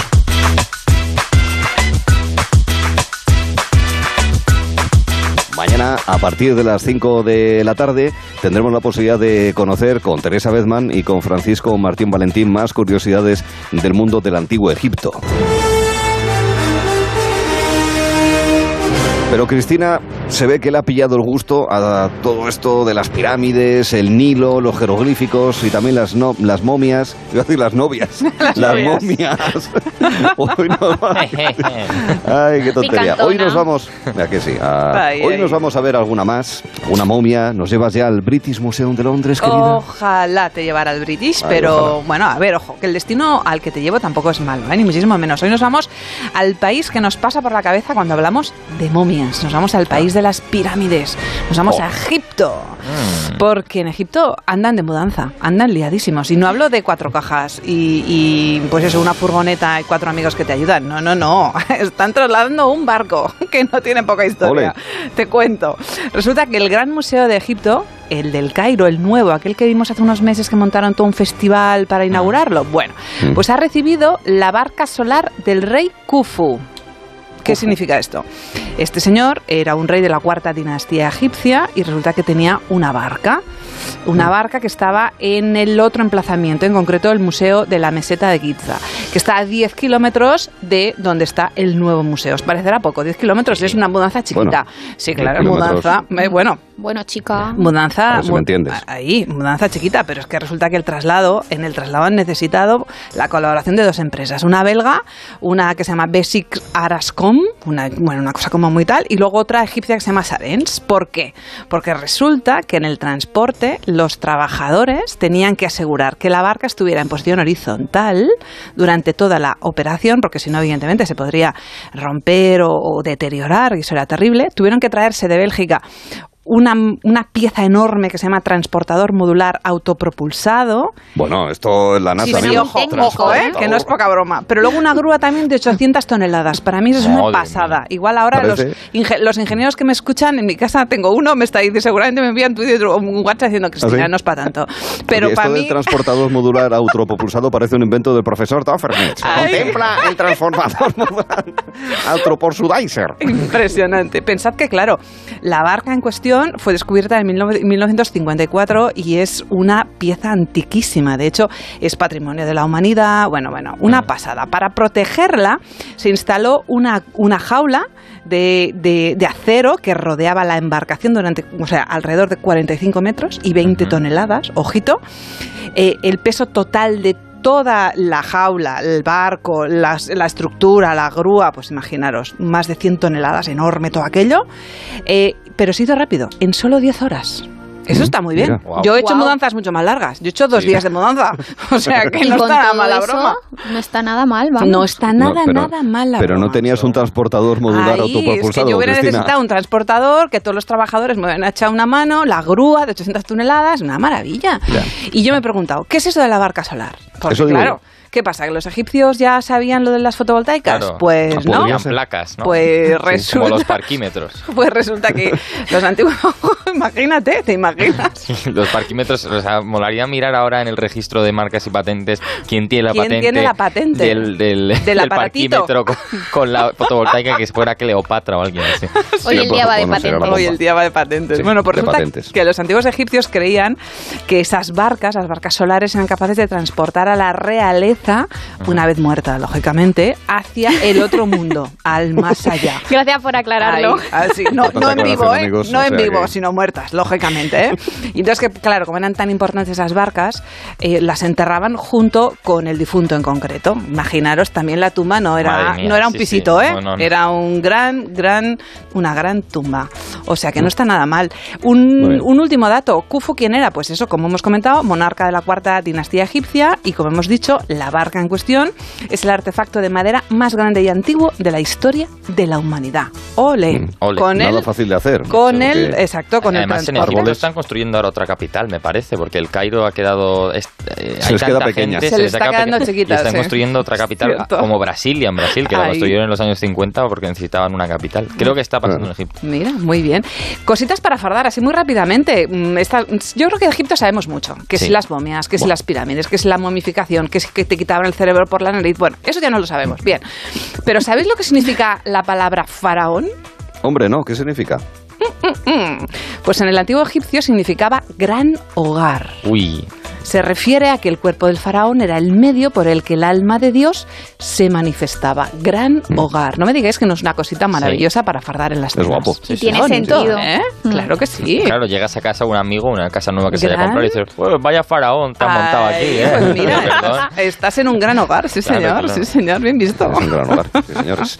Pues nada, curiosidades sobre Egipto, en este caso esa barca solar y ese traslado que se ha desarrollado hace no demasiada fecha. Recordamos que mañana a las 5 estarán Francisco Martín Valentín y Teresa Bedman para contarnos curiosidades de su trabajo, el que llevan a cabo en Tebas, pero también un, eh, u- una lección o un, fin, una especie de clase que le hicieron a los tripulantes del Juan Sebastián Elcano, del barco eh, escuela de la Armada Española, eh, a los cuales cuando estaban pasando por el canal de Suez a distancia les dieron una clase. No es que fue una cosa muy, muy chula, nos lo van a contar ellos. Como también muy chulas son las citas de la agenda que nos resume ya María Díaz, empezando en Girona.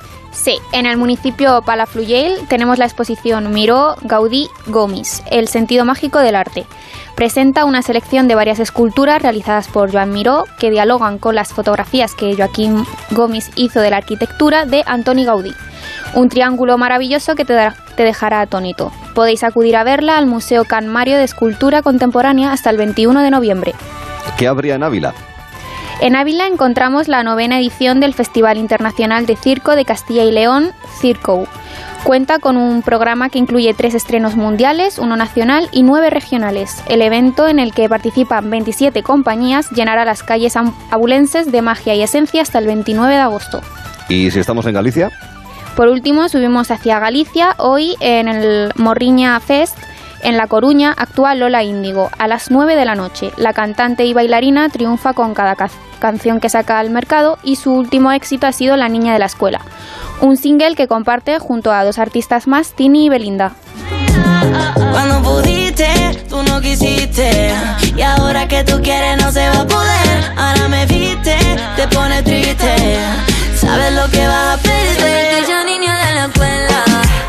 Ahora es el momento en el que, queridos amigos, nos ponemos todos a 100. Por la mañana haciendo el amor y por la tarde haciendo el amor Ahora mismo. Y por la noche haciendo el amor, A 24 horas al día, 7 días a la semana. haciendo el amor. Para arriba y para abajo, como decía Romario, la invitación de Romario. Siempre positivo. siempre positivo, no, solo sea Bangal. Ese era Van Ya, ya, ¿eh? ya lo sé, ya lo sé. Romario decía siempre para arriba, siempre para abajo. bueno, el imitador de Romario. Bueno, a ver, que resulta, querido, querido Jorge, que el 72% de los solteros no se sienten cómodos y su cita gana más dinero que ellos. ¿Qué cosas? Mm, parece ser que el dinero es un obstáculo, ¿no? Yo pensaba que los obstáculos al principio más importantes en- al empezar una pareja eran los suegros, yo que sé, entenderse en la cama, las calcetines, el olor de pies, yo que sé, eh, que cocine muy mal, no sé, al quien sea, ¿no? Pero no, resulta que el dinero es uno de los eh, problemas que se- a los que se enfrentan las, las parejas que están empezando, bueno, incluso antes que las parejas, las citas, ¿no? Que es el caso de hoy. Y es que un estudio de Badu ha concluido que el 72% de los solteros no se sentiría cómodo saliendo con alguien que ganase más dinero que ellos. Vamos, que si has ganado la lotería, que recientemente que no. Que cállatelo. no bueno, que- o cállatelo, pero Cállatelo. como lo cuentes no vas a encontrar novio. Búscate otro hobby, porque no. Búscate otro hobby, ese no. Bueno, le decimos, el dinero parece ser un problema y es que es, es un tema tabú. Fijaos que el 78% de los solteros cree que es de mala educación hablar del tema en una primera cita, hablar del A dinero. ver, es de que salvo que vengas tú y que digas tengo tierras. Claro, juntamos, Juntamos lindes. Estamos, Estamos lindes. juntamos Claro. lindes. Aparte que tener patrimonio no significa que tengas cash, que al final Exacto, importa. exacto, Esto hay que pagarlo y aunque tengas una era en el pueblo, con esto no se paga la cena, amigo. Exacto. Seguimos hablando de dinero en las citas porque, claro, el verdadero dilema llega en el momento de pagar la cuenta. ¿Quién paga qué, no? Pues fijaos, eh, el, el estudio dice que el 34% prefiere dividir la cuenta a la mitad, mientras Sí. que el 8% espera que su cita le invite y el 10% paga el mismo sin discutir. Lo que no sabemos es qué hace el 48% No restante. Esperemos que no haga simpas. ¿no? Porque, claro, aquí Salen el, el porcentaje sale al 52. No, ¿Vosotros pero- qué hacéis? ¿50-50? Claro, Yo- es un momento incómodo, ¿verdad? Sí, Mm, Cris. Es un momento incómodo y para mí, yo, mm, no sé, mm, soy de las de intento forzar lo del 50%. Sí, Yo lo tengo muy 50-50. claro, yo soy del 34%, mitad y mitad. Sí, por eso, 50%. O sea, pagar a mitad. ¿tú eres del antes. 48? Eh, yo es que ya no sé. Hace tanto tiempo que... No, en, gener- en general... 50-50. En general 50-50. Eso parece que es la- lo que hace la mayoría, ¿no? ¿Cuál Pero diríais si que es el? Perdón, di- Claro, di- si empiezas a salir con alguien, ¿qué, qué tienes que decir? Oye, primero vamos a, a ver quién paga esto. ¿Cómo lo hacemos? ¿Que lo haces así, así de manera abrupta? Mm, Supongo. No sé si habrá un manual de estilo de, de Badu para Bueno, comentarnos cómo, cómo acceder a, o sea, cómo sacar el tema. Claro, y, Ya. y si no, también puede ser un planteamiento de, bueno, pero luego ya otro día pagamos Eso. tal, O ¿no? puedes irte al baño y ver si a la vuelta Claro. ha pagado la cuenta y si no, pues ya 50-50. efectivamente, Puedes hacer eso. No, pero es una buena excusa para decir yo pago esta vez, pues tenemos Claro. que quedar una segunda vez y También, ya pagas puedes tú la plantear el pago yo y tú pagas la siguiente. Claro, a no Claro, ser que la primera cita sea en, el- en un restaurante de cinco, o sea, de lujo y la siguiente en un, en un Ya, McDonald's. ya. ¿no? Ya, ya, ya, ya. A ver, hay que compensar. Más, más barato, más apañado. Fijaos, el gasto medio, la primera cita, 51 euros. ¿eh? El 39% an- ah, sí, dice que prefiere citas baratas y que sean informales y un 21% dice que no eh, quiere gastar nada. No sabemos si este 21% va a restaurantes, porque a lo mejor pide un vaso de agua mientras el otro Claro. está comiéndose Claro. un cochinillo, un codillo, tú imagínate. No, no quiere algo de verdad, no, yo estoy bien con mi vaso de agua. salvaje. Madre claro, mía. no, no. Entonces ese Un perillento 21%, 52, claro, no sé. ese 21% que hace, al ¿no? parque, no Y- sé, al retiro. Claro. eh. A comer unas pipas al banco. Claro. al No, porque como no las banco. traigas de casa, al chico no puede Pues a mí ir. el retiro me claro, saldría es un poco caro, eh, también te digo. Claro, claro, claro, sí, sí. El tema de los gastos es algo que trasciende más allá de la primera cita y es que, claro, si se forma esa, esa pareja estable hay que de- de decidir cómo se reparten los gastos de la casa bueno, y también pues los derivados de las vacaciones, de los regalos, del ocio y demás. Bueno, ¿cómo reparte la gente estos gastos? El 15% piensa que la persona que gana más debería pagar más, el 38% piensa que debería ser mitad y mitad. Y, por cierto... Progresividad fiscal la a... Exacto. Progresividad doméstica total, ¿eh? Correcto. El Y además más el tiene, más 47% dice que están dispuestos a hacer un presupuesto, eh, bueno, conjunto para gastos, o sea, como un portal de transparencia del Congreso. Mm. Sí, Bien. sí, sí. Madre pero, mía. Pero vale- que te lo financien los fondos europeos Exacto. de resiliencia y transformación. Next Generation European Union, ¿no? Ahí están, sirven para todo. Exacto. Eh, Badu, además, en colaboración con la experta financiera Alice Tripper, ha reali- ha realizado una clasificación de tipos de solteros según sus Ajá. actitudes respecto a las citas y el dinero. Os voy a ver, lanzar los venga. cuatro tipos ver, que hay a ver, ver cuáles a Yo son. ya casi no me acuerdo, eh, pero ¿dónde bueno, vamos a ver. El divisor reparte los gastos al 50% y valora la independencia financiera en la pareja. El compartidor no lleva la cuenta de quién paga qué y cree que todo se equilibrará eh, eventualmente. La mano invisible de Adam Smith. Exacto, o sea, Es un liberal este. Exacto, es un libertario, ¿no? Casi, porque vamos, Sí, casi, casi libertario. el gastador, eh, que siempre pagará la cuenta y disfrutará comprando regalos a su pareja, tiene tierras y muchas, y también cash. Es intervencionista, de toma de decisiones por ti. Socialdemócrata. El ahorrador que prefiere que su pareja pague la cuenta. Bueno, el ¿Vosotros qué ahorrador es la manera de decir que vaya cara que tienen Sí, amigos. exacto. Tiene un morro. Super tacaños, como el programa este que había. Eh, ¿Qué sois? ¿Divisores? Eh, ¿Repartir los gastos? ¿Compartidores? ¿No sabéis quién paga, pe- quién paga qué? ¿Os da igual? Eh, ¿O gastadores o ahorradores? Pero de verdad, ¿no? Porque claro, verdad, ahora, ahora vamos a ir, a ir todos al divisor. Sí. Claro, porque No, es como más Cristina, no, equitativo, ¿no? ¿Tú qué eres? Es que yo lo tengo muy claro, es el divisor. Yo soy divisor. ¿Tú eres divisor? Sí, sí. Sí. O sea, no por quedar bien, es que es así. Yo soy, yo soy divisor también, Sí. ¿eh? Mm, eh, Pero tengo que reconocer, tengo que reconocer que... Es que ha sonado tan poco bueno, bueno, lo que te quiero... Ha hecho como, yo soy... Yo Bueno, soy no quedes con divisor, ella, Jorge. Bueno, pero Siempre que... nos ofrece cafés. Pues, Es verdad. Yo siempre estoy diciendo, voy a por la máquina, voy a la máquina de a porno, voy a la máquina de café. ¿Queréis café? yo siempre le digo que no. Y me dicen que no Por- por permanentemente. si acaso. O sea, que por si acaso. Claro, luego- no vaya a ser que... Eh, ¿Y tú, Arturo, Jorge? ¿Y tú, ¿Tú, Jorge? No, Yo- bueno, a ver, esto... Yo, Sí, Jorge la verdad que yo soy más yo soy un poco compartidor, o sea, no ¿Ah, sé sí? quién paga. Sí. Ah, o sea, y, y que se equilibre así, Sí, por la- ciencia infusa, ¿no? que Por venga, de magia. que venga Adam Smith. Eres un neoliberal. Tú, no, eh, tú eres de Hayek y Nozick, hombre. No, ¿Y, y tú, Arturo? no De yo, yo a ver. Aquí sí, A ver, de la dale. escuela de Chicago en concreto. Exacto. También. En De la Chile austríaca es la de Chicago, o sea, Milton Friedman y toda la vasca. Bueno, que a lo que vamos. Eh, mira, esto yo me siento en un dilema del ser y el deber ser. O sea, yo entiendo que ser, ser, soy gastador. Vale, pero el vale. deber ser sería ser divisor. o Vale, sea, pero claro. bueno, oye, también lo hago con todo el cariño y todo gusto, o sea que no hay problema. Bien, Muy bien, Incluso muy cuando bien. estaba soltero. Hace un tiempo que ya no me acuerdo. Bueno, eh, queridos amigos, queridos amigos, no hablemos del pasado, no hablemos del presente, hablemos del futuro.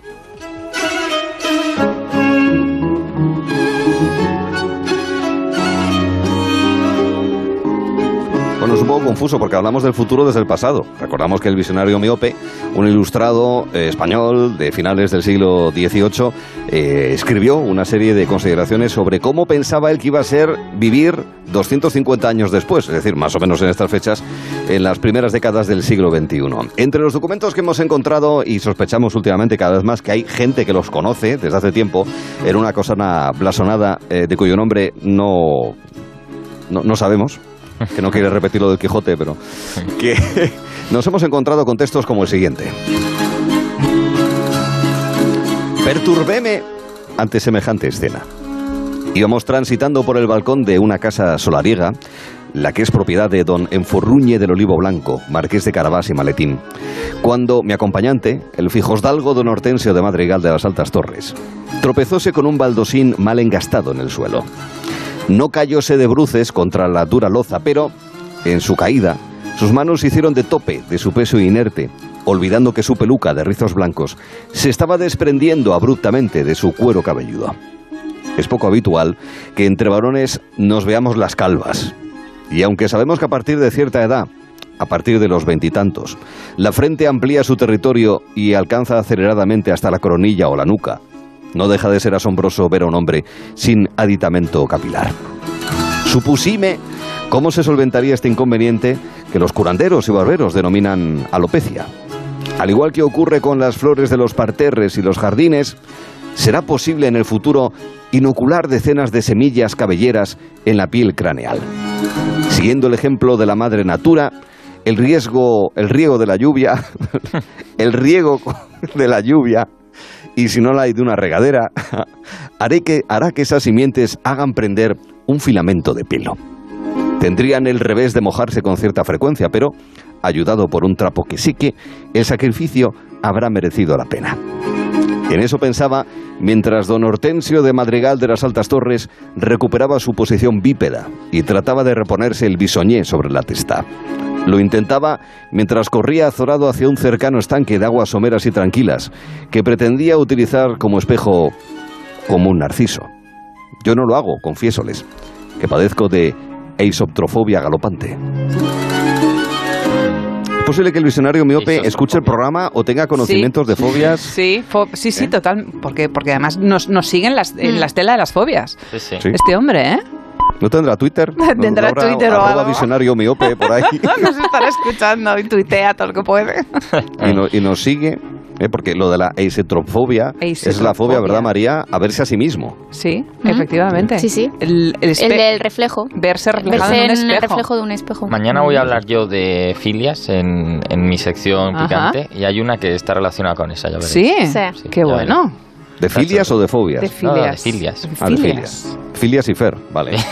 Pues mañana será otro capítulo del vistazo. Porque ahora lo que tenemos es Poetry Slam por delante. Y para ello nos vamos a Canarias.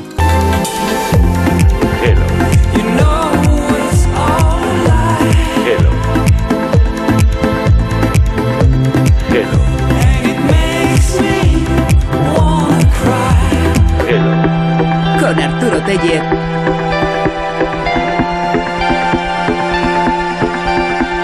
Onda Cero.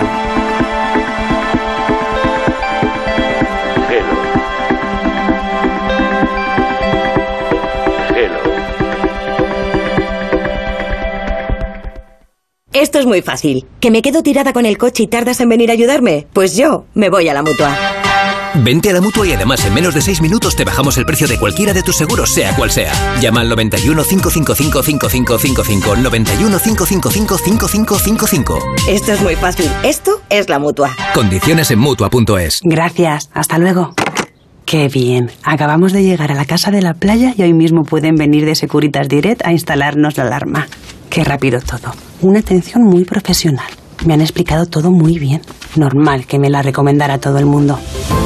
Confía en Securitas Direct, la compañía líder en alarmas que responde en segundos ante cualquier robo o emergencia. Securitas Direct, expertos en seguridad. Llámanos al 945 45 45 o calcula online en securitasdirect.es.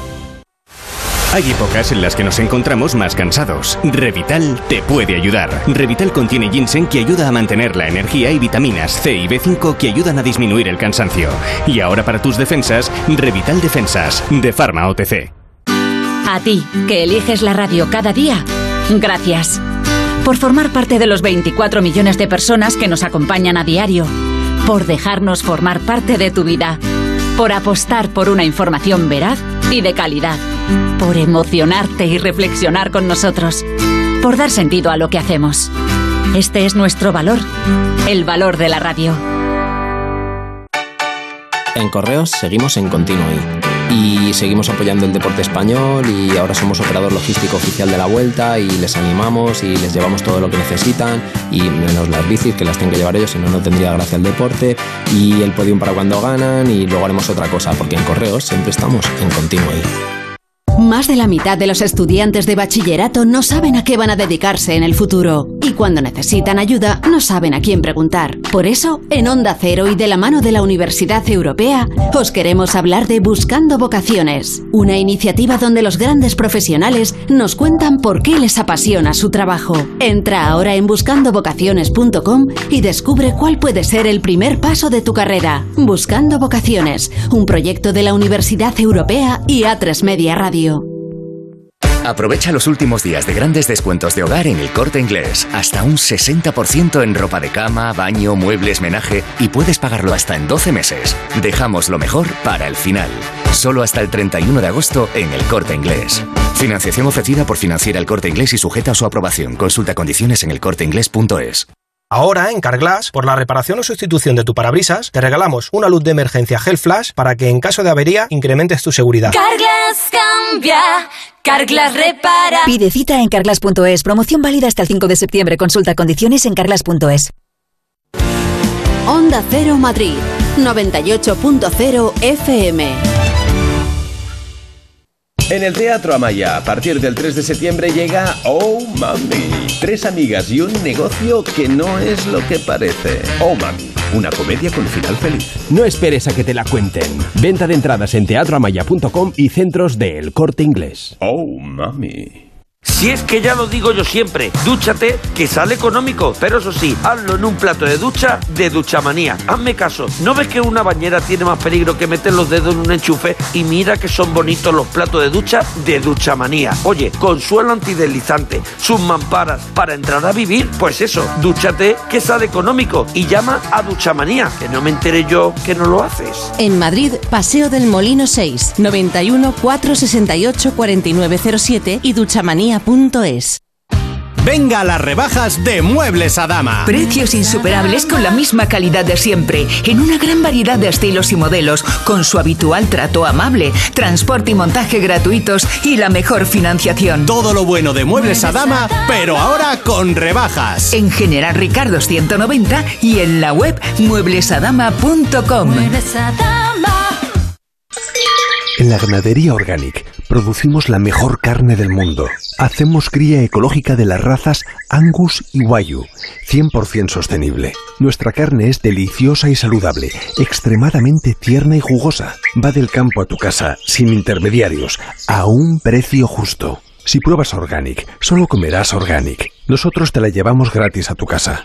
Haz tu pedido en el 910-2010, 910-2010 o carneorganic.com. Organic la mejor carne del mundo.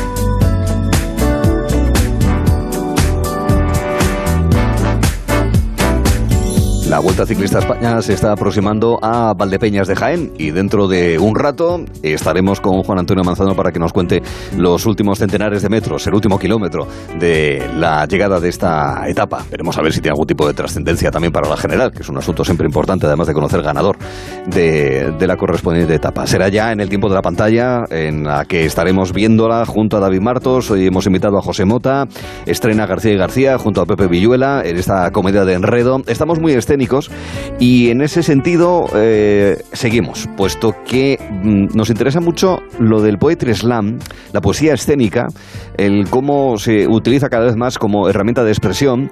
Eh, decía anteriormente que es cultura de bares, pero ojo, también se utiliza eh, como método de enseñanza, si se quiere, para acceder a los más jóvenes en los colegios, en los institutos, y que esta manera de recitar poesía también llegue a la gente más joven. Bueno, queremos ir conociendo, en este caso en Canarias, a slammers, y por eso hemos invitado esta tarde de Gelo en Verano, por un lado, a Franja, que sin embargo lo podemos conocer también como Francisco Javier Gutiérrez, esto sobre todo cuando renueva el DNI. ¿Qué tal, Franja? Buenas tardes.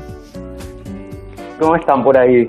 Hola, ¿qué tal estás? Gracias y bienvenido a nuestro programa. Y saludamos también en este recorrido a Ismael Gómez. Aneza, ¿qué tal? Ismael, buenas tardes. Hola, muy buenas tardes. Ismael González. Eh, que te has- Ismael González. Ismael disculpe usted. González. Muy bien. ¿Qué he dicho? Perdóname. Ismael Gómez, González. has dicho Gómez. claro. Gómez, no. Nada, son, parecidos y muy, muy comunes. No te preocupes, puedes llamarme Adolfo, no, no hay ningún problema, te, lo permito. Gracias, bienvenido por, eh, por estar aquí. Oye, nos encontramos, Cristina, eso, con dos slammers que además tienen dos historias diferentes, pero en cualquier caso confluyen y, co- y- y al final terminan en el mismo sitio, delante del micrófono o sin necesidad de micrófono, practicando slam, ¿verdad, Cris? Pues sí, tienen historias muy, muy interesantes. Por ejemplo, Ismael nos ha explicado que, que, bueno, que se ha retirado así como voluntariamente al pueblo de Telde, en Gran Canaria, y que ahí ha escrito, ¿verdad que sí, eh, Neza, el segundo libro de poesía? ¿Está, ¿Es, ahí, ¿Es Sí. así? Muy bien. Sí, sí, sí. Estaba en mi ciudad, en, en Valladolid. en y Valladolid. bueno, sí, su- surgieron un poco las cosas así y, y hice una especie de, de exilio voluntario aquí a las Islas Canarias para, para poner todo en orden en la cabeza, para poder comenzar mi, mi segundo libro, eh, que lo saqué íntegramente aquí. Al final lo, lo escribí íntegramente aquí y, y nada, y al final pues todo, todo ha ido bien. Empezó el tema del slam y a organizar las cosas. Eh, me encontré todo un poco un poco como me lo encontré y vi la oportunidad y comencé, comencé un reto bonito e importante, la verdad. No, no. Uno escribe poesía incluso para un libro, como es este segundo tuyo, Neza. Tengo esa curiosidad también para eh, exponerlo como slam, es decir, para recitarlo en un poetry slam, ¿o no, Neza? Sí, sí, sí, sí, sí, sí. Eh, de hecho, eh, mi libro está dividido como en rutas de lectura para que sea más, más cómodo para el lector y divido los poemas como en como en rutas eh, dependiendo de, de qué tipo de, de temática tenga el poema. Entonces algunos algunos son de slam, sí, sobre todo los más divertidos, están todos en una, en una ruta y tal, y sí, sí, sí, también utilizo los de slam para, para el libro. Sí, señor. Y de hecho, déjame que te, que te diga eh, que Franja es de Tenerife, vive en Gran Canaria, y él es, Arturo es psicopedagogo y utiliza la poesía para trabajar, como has, como has dicho antes, con adolescentes o con ancianos. ¿Es así, Franja? Bueno, sí, eh, a mí me gusta llamarles personas mayores porque si oyen personas mayores, acciones, razón, ancianos, razón, Me van, me van tienes a echar razón. la bronca. Tienes razón. Pero sí, lo utilizo con ellos, con los adolescentes y con las personas mayores para, para trabajar a nivel terapéutico y para estimular cuestiones que tienen que ver con procesos cognitivos y, y relacionales o afectivos. Ujú. ¿Y cuál es el efecto, por ejemplo, en, en, en los, en los adolescentes? En concreto, ¿cuáles son las técnicas que, que usas con ellos a nivel poesía slam? Sí, en realidad lo que hago es ofrecerles la poesía como un lenguaje, como una manera de expresar.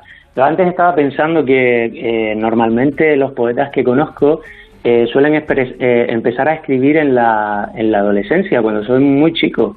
Y yo pienso que las personas que nos animamos a escribir cuando somos tan chicos es porque tenemos alguna eh, necesidad no cubierta. O sea, lo normal sería que habláramos, que nos expresáramos verbalmente. Y si escribimos es porque algo no se puede expresar ver- verbalmente. Entonces esto es una puerta para ellos. Mm. ¿Qué, qué opinas de eso que acaba de decir Franja, Neza? Es decir, que es Eh, una sí, vía que- para expresarse. Creo que hay gente que padecemos una especie de alexitimia, tenemos como incapacidad para, para demostrar sentimientos con palabras, entonces lo utilizamos el, el arte para expresarnos y para uh, sublimar, para en parte es como sublimar también, utilizar el arte como, como una especie de alquimia para convertirlo en algo, en algo bueno, sí, estoy de acuerdo.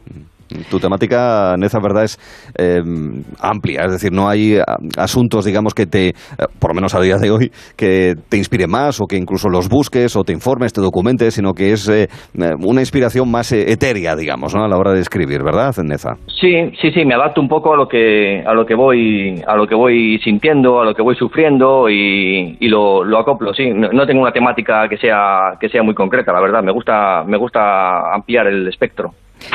Y sin embargo, para Franja, eh, la temática, claro, mm, siendo él psicopedagogo, pues es temas de desarrollo, temas humanos, pero también una más. Explícanos, Franja. Sí, para mí, bueno, quien, me conoce sabe que soy un apasionado del tema de la muerte, no oh. solo a, la hora de expresar la poesía, sino también en mi, en mi cotidiano. Es algo que forma parte de mi vida cotidiana. Me parece que es un tema tabú que debe ser hablado de una manera más coloquial para empezar a restarle ese ese miedo que da hablar de la muerte. No sé, yo he, muerto tantas veces que ya estoy hecho a eso.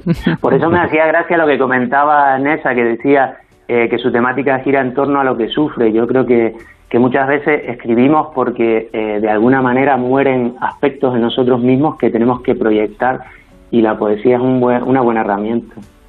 Sí, señor. Dices mucho con pocas palabras, que debe ser además, eh, no sé si talento, sí, más, talento que táctica, iba a decir, de, de, un slam. Bueno, de un slammer. Eh, tú llevas eh, practicando franja, participando en slam en Las Palmas desde hace ya tres años, desde el año 2018, y has ganado varios campeonatos. No sé si el ansia de victoria, es decir, el querer ganar, es algo que está en el espíritu de quien participa en, en este tipo de, de actividades, en esta exposición escénica, Franja. Sí, bueno, en realidad yo, yo soy un slammer muy atípico porque he, he, participado menos eh, al mando del, del, micro que como público. He participado algunas veces y algunas... Estuve mirando que la última que me presenté fue en marzo y el público tuvo la, la, osadía de darme como ganador. Y, bueno, normalmente cuando, cuando alguien se presenta a un concurso, eh, se presenta para, para disfrutar pero siempre está el trasfondo de querer ganar, ¿no? Y yo soy de los que piensa que, el slam hay que preparárselo para ganar, porque si no me parece eh, un atrevimiento presentarte solo porque no tenías otra cosa que hacer. Me parece una falta de respeto para, para compis que a lo mejor están esperando y se quedan aquí en Gran Canaria y lista de espera para participar en el slam. Entonces, creo que sí, que uno tiene que presentarse para ganar y aceptar que a veces te vas a tu casa con la segunda ronda en el bolsillo o, o con algo que muchas veces te parece injusto y te quieres cabrear y no sé qué, pero forma parte del juego. Muy bien. Y de hecho, juego, juego, pero ¿tenéis algún tipo de ritual, por ejemplo, antes de, salir a escena, como los actores o, las actrices? No que sé, mm, usáis un, un, un, calzado determinado o un boli en la mano o un folio, no sé, ¿tenéis cosas a hacer que dices, cuando lo hago me sale bien, cuando no, no? O sin embargo vais un poco ahí, bueno, voy allí y tengo mi, mi arte o, o lo que tengo preparado y lo, y lo expongo. Cualquiera de los dos. Sí, ah, vale.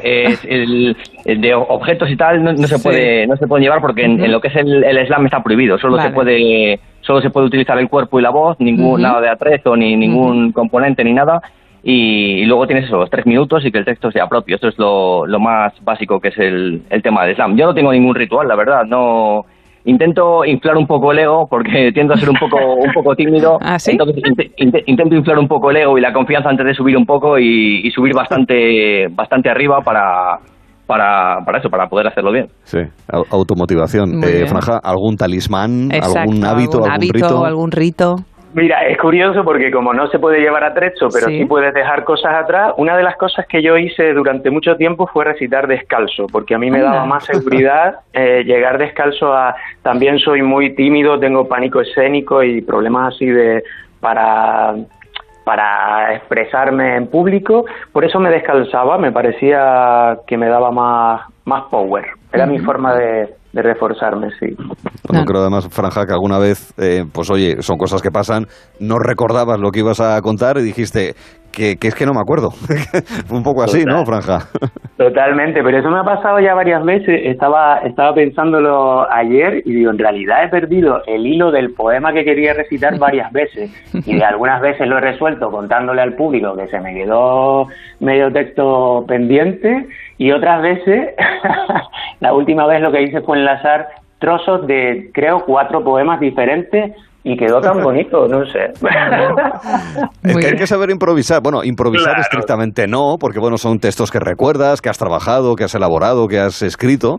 Lo que pasa es que bueno, los recuperas en ese caso, pues de esa manera eres capaz de encontrar una solución a ese problema. No es exactamente improvisar, ¿eh? o sea, es eh, recuperar eh, material, digamos que uno del que uno ya del que uno ya dispone. en el caso de Neza, además es practicante, pero también es organizador del Poetry Slam en Gran Canaria. Nosotros en este espacio que hacemos, eh, en el que queremos dar realce a esta poesía escénica, pues hemos estado en diferentes territorios, en diferentes lugares del país, porque en cada lugar hay una cierta dinámica, ¿verdad? Y hay eh, más fuerzas, más intenso. Eh, en Canarias, en general, Neza, ¿cómo es el mundo del Poetry Slam en el archipiélago? pues fue, fue creciendo bastante. cuando lo encontré se canceló varias veces y se iba a dejar de hacer y por eso, por eso lo cogí. Lo cogí un poco por, por, de forma egoísta para poder participar, porque fue lo primero que hice según llegué a la isla, preguntarse vía slam e intentar apuntarme y, empezó un poco así más, más flojo, pero ha ido, ha ido creciendo bastante. Hemos tenido espacio en la radio, en la televisión, hemos tenido espacio, vamos, eh, también con, con, el ayuntamiento, el cabildo, hemos hecho bastantes cosas. Nos han dejado museos, ha ido creciendo bastante y a día de hoy, eh, cuando abrimos la inscripción, en cuestión de tres minutos o por ahí tienes apuntadas 12, 13 personas. Es, la verdad que es, es, es bastante, está goza, goza de salud, la verdad. Estamos, estamos contentos respecto al trabajo hecho. Maravilloso, qué maravilla, qué maravilla. En estos tiempos de, bares cerrados o con restricciones y demás, insisto, que se puede hacer en muchos sitios, como comentaba antes eh, Franja y decíamos antes, con personas mayores, con adolescentes y demás, ¿da oportunidad también para viajar? Es decir, más allá de los lugares en los que uno reside habitualmente, Franja. Mira, una de, eh, una de, de las perlas con las que me levanté esta mañana fue que un compadre que participa en Slam en, en Alicante, es que esto al final es como ir creando familia y es un lenguaje común que si lo manejas eh, pues este tipo que vive en Alicante, que participa en el SLAM, me estaba comentando que va a visitar Madrid para recitar eh, en las primeras semanas de septiembre. Y entonces me comentaba, oye, qué bueno sería encontrarnos y tal. Y yo le dije, niño, estoy frito por visitar Madrid. Y esta tarde mismo miraré pasajes y, estancias para igual darme un salto y encontrarme con este hombre que no he visto en mi vida, pero que tenemos un colegio muy guay. sí, sí da, para viajar y de hecho ya, ya lo he hecho Mario. Sí, señor, eso, de, eso se trata. En breve ya sabéis que os pedimos una pequeña exhibición o un fragmento de vuestras creaciones. Sí, claro. A, ver si te vas a quedar ahora en blanco, amigo. No, no, no. tengo, tengo, tengo trampa, tengo papel. Ah, bueno, bueno. bueno, Franja nos ha contado su, su, experiencia. ¿Esto te ha pasado a ti alguna vez, Ismael? Es de reconocer que los de la radio, sobre todo si nos quedamos sin el papel cerca, pues ahí mm. tenemos un problema, ¿verdad? ¿te, ha pasado a ti, Inés, algo parecido? Eh, pues eso, de tener que recuperar de la memoria para poder sacar adelante una actuación en tu caso también, Neza? No, en ese caso, en ese caso no, porque soy bastante rígido y como siempre he tenido problemas para improvisar, nunca, nunca me ha dado por improvisar y nunca he sabido improvisar realmente. Soy un poco rígido en el aspecto de los, de los textos, lo intento llevar siempre o preparado o leer en, o leer en directo. Nunca, nunca me he quedado en blanco, la verdad, con, con esto.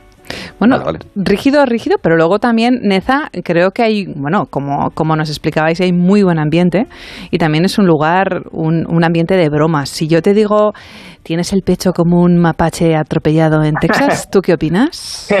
pues, que, pues que Samuel Cuervo tiene algo que ver. ah, sí, totalmente de acuerdo.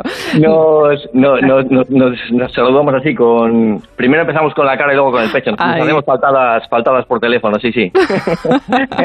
hay un buen rollo, hay un muy buen ambiente y realmente es un lugar de expresión o un, ámbito en el que la expresión artística es absolutamente total. Arturo, yo, ¿qué te parece si nos hace una pequeña muestra? Venga, así es, porque queremos conocerles, queremos cuáles son sus fuentes de inspiración, su criterio, cómo lo hacen, pero sobre todo queremos escucharles, porque al final ellos escriben y luego eh, hacen slam y nosotros, aunque solamente sea con breves fragmentos, no estamos en el bar, ya nos gustaría, pero en cualquier caso sí que queremos escuchar el arte, tanto de Ismael González, de Neza, como de Francisco Javier Gutiérrez, Franja. Contigo empezamos, Franja, con lo cual aquí estamos atentos y escuchándote ya. Vamos allá. Bueno, elegí un poemita que se titula Nada y dice así. Dejó curtidos los cueros sobre las ramas del cuerpo y se arrancó la mirada de aquellos ojos resecos, como nidos vacíos. Desnudó sin más la mueca y en el pozo de aquel roto, sin dientes, sin encías, una ecolalia gastada, marchita, Guardó sus manos cansadas en el fondo de la caja de cartón que durmió, las madrugadas y el hambre recién vestidas. Regó sus pies enterrados en la tierra con más tierra, hasta cubrir las rodillas, el vientre, los costados y el cuello. Nada más que respirar por el momento. Nada más que respirar. Nada más. Nada. Wow. Importante los gestos, ¿verdad? Te hemos visto, ¿eh? Porque además lo has enfatizado y te lo Sí. agradecemos. No, no, no, te- mucho, mucho, porque además, aunque no te viéramos, evidentemente se, escuchaba el gesto. O sea, Claro. es muy, es, bueno, transmite Muy muchísimo. ¿verdad? Es muy visual. transmite mucho. Sí, Sí, sí, transmite muchísimo. Claro, Franja. cierta capacidad de decir, claro, te tenéis que necesi- necesitáis una capacidad interpretativa, ¿no, Franja? Es decir, no solamente es escribir, recitar y tal, sino que también es gestualidad de las manos, las miradas, esas cosas, ¿verdad, Franja? Para mí es esencial. Yo creo que la poesía eh, en slam, si, si es interpretada y recitada desde todo el cuerpo de los afectos, eh, llega más al público y, y el poeta lo siente más y así lo expresa y es una maravilla. Yo cuando veo eso es como eso es lo que quiero hacer. Muy bien, pues ahora es el turno para Neza, para Ismael González y para escucharle también con su propuesta de slam. Querido, adelante. Este texto se llama Sincronía. Y de repente enmudecí. Mi alma agotada dejó de gritar. Me hice un lado del camino esperando la muerte. Sé con qué da trayecto, pero ese era el final de la obra. Las copas de los árboles temblaron y tumbado boca arriba contemplé el majestuoso vuelo de los pájaros con los ojos rebosantes de alegría. Quizá hoy sea el día en que todos mis yoes se conjuren en tiempo y espacio, el pasado en sepia, el presente en cambio continuo y el futuro más bien gris, y la catarsis sea el arco iris de mis anhelos hacia un nuevo despertar. Por un instante fugaz sentí el silencio. Igual. Dos, tres.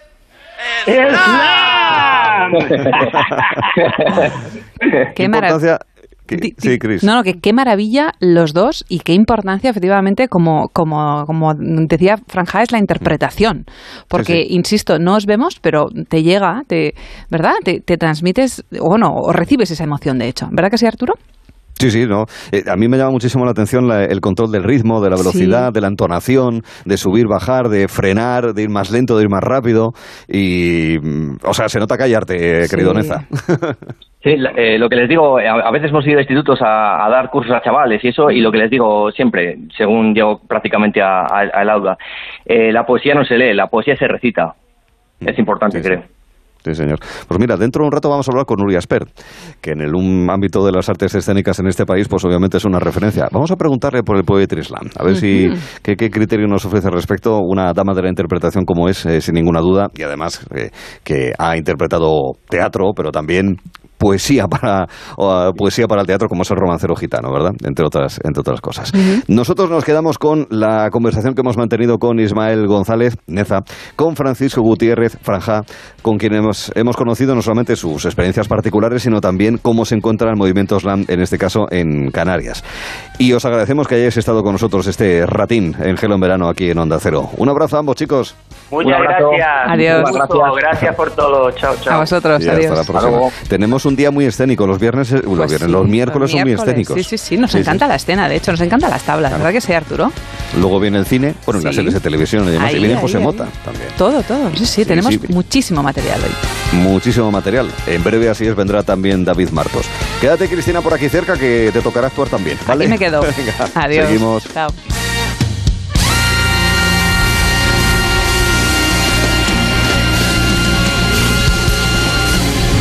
Gelo en verano con Arturo Tellez en Onda Cero. Onda Cero. En el Teatro Amaya, a partir del 3 de septiembre llega Oh Mami. Tres amigas y un negocio que no es lo que parece. Oh Mami, una comedia con final feliz. No esperes a que te la cuenten. Venta de entradas en teatroamaya.com y centros de El Corte Inglés. Oh Mami. La seguridad de tu vivienda comienza en las zonas comunes de tu comunidad. No dejes que tu casa forme parte de las estadísticas de robos. Grupo Emopa instala cámaras de videovigilancia en las zonas comunes y sistemas de alarma en viviendas y garantizamos su funcionamiento con nuestro mantenimiento remoto. Infórmate en emopa.com. ¿Quieres tener ya tu nuevo Volkswagen? En F-Tomé sabemos que sí. Por eso tenemos más de 200 Volkswagen en stock de entrega inmediata y con las mejores condiciones. Aprovecha la bajada de impuestos de matriculación y elige tu nuevo Volkswagen en el mejor momento y al mejor precio. Te esperamos en F-Tomé, tu concesionario oficial Volkswagen en Madrid, Alcalá de Henares y Guadalajara y en ftome.com. Ana, qué mala casualidad encontrarnos precisamente en un hospital. Hola Juan. Pues sí, sí es mala coincidencia. Es por mi marido que se resbaló en la bañera y se ha dado un golpe muy fuerte en la rodilla. Vaya por Dios, nosotros ese problema ya no lo tenemos. Hace tiempo llamamos a Duchamanía y cambiamos la bañera por un plato de ducha. Hazme caso, llama a Duchamanía y evitarás este tipo de accidentes. En Madrid, Paseo del Molino 6, 91 468 4907 y duchamanía.es. Ocasión Plus, compramos tu coche. Ocasión Plus, nadie paga más. Ocasión Plus, mejoramos cualquier tasación. Ocasión Plus, pago en el acto. Ocasión Plus, número uno en compra de coches de ocasión. Visítanos y compruébalo. Ocasión Plus, nueve centros en Madrid. Localiza tu centro más cercano en ocasiónplus.com. Abierto sábados y domingos. ¿Duerme mal? ¿Tiene ansiedad? ¿Está triste? La pandemia nos ha dejado a todos un poco tocados. Mundimed.es le ofrece apoyo psicoemocional con un psicólogo cuando quiere y como quiera, sin límite de tiempo ni consultas para usted y toda su familia por 7,50 euros al mes. Entre ahora mismo y hágase de Mundimed. El primer mes es gratis. Mundimed.es, la telemedicina del siglo XXI sin espera. ¿Nervioso por la vuelta al trabajo? Tranquilo, toma Ansiomet. Ansiomet con triptófano, lúpulo y vitaminas del grupo B contribuye al funcionamiento normal del sistema nervioso. Ansiomet, consulta a tu farmacéutico o dietista. En Securitas Direct sabemos que nadie quiere entrar donde no se puede quedar.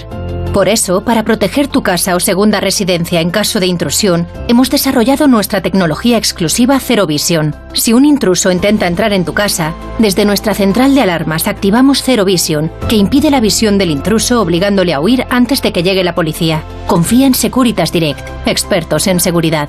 Llámanos al 945 45 45 o calcula online en securitasdirect.es. La radio y el podcasting conviven en el escenario del audio. El máster en radio de Onda Cero de la Universidad Nebrija te ofrece un doble título. ¿Cómo se debe preparar una entrevista? ¿Cómo crear nuevos formatos? ¿Qué tiene la radio para que después de 100 años siga siendo un referente de la actualidad? Máster en radio de Onda Cero y experto universitario en podcasting, con prácticas aseguradas. Inscríbete en nebrija.com. Universidad Nebrija. Imparables. En Movistar vamos a darlo todo. Ven a Fusión Selección Plus Fútbol y vive todo el fútbol con la mejor conectividad al 50% durante tres meses. Y una Smart TV Xiaomi de 55 pulgadas o un Samsung Galaxy S20 FE por 0 euros al mes. Infórmate en tiendas o en el 1004. Vive el fútbol a tu manera. Movistar. Son las 5, las 4 en Canarias.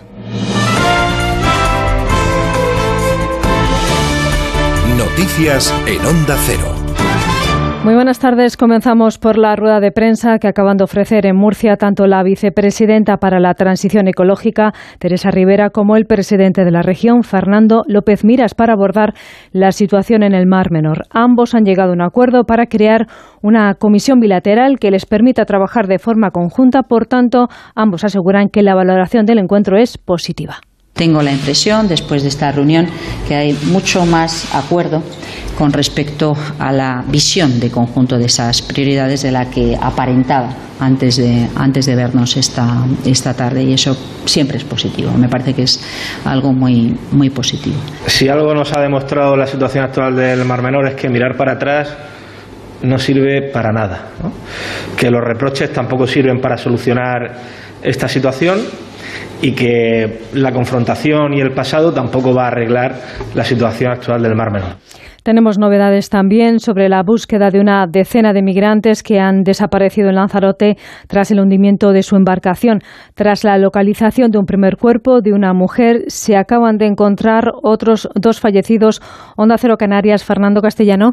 Una embarcación de salvamento marítimo ha recuperado otros dos cadáveres, ambos de mujeres, en aguas próximas a la zona donde naufragó la patera, a unas 15 millas al sur de la capital lanzaroteña. Los supervivientes de este naufragio habrían contado a los servicios de emergencia que habían salido desde la localidad de Safi, en Marruecos, hace seis días y que faltaban entre 10 y 11 pasajeros. La embarcación de salvamento no va a regresar por lo pronto a Arrecife y va a seguir buscando a otras posibles víctimas. De las 28 personas que sí pudieron ser rescatadas, cuatro fueron trasladadas al hospital con hipotermia, entre ellos un niño de unos 14 años.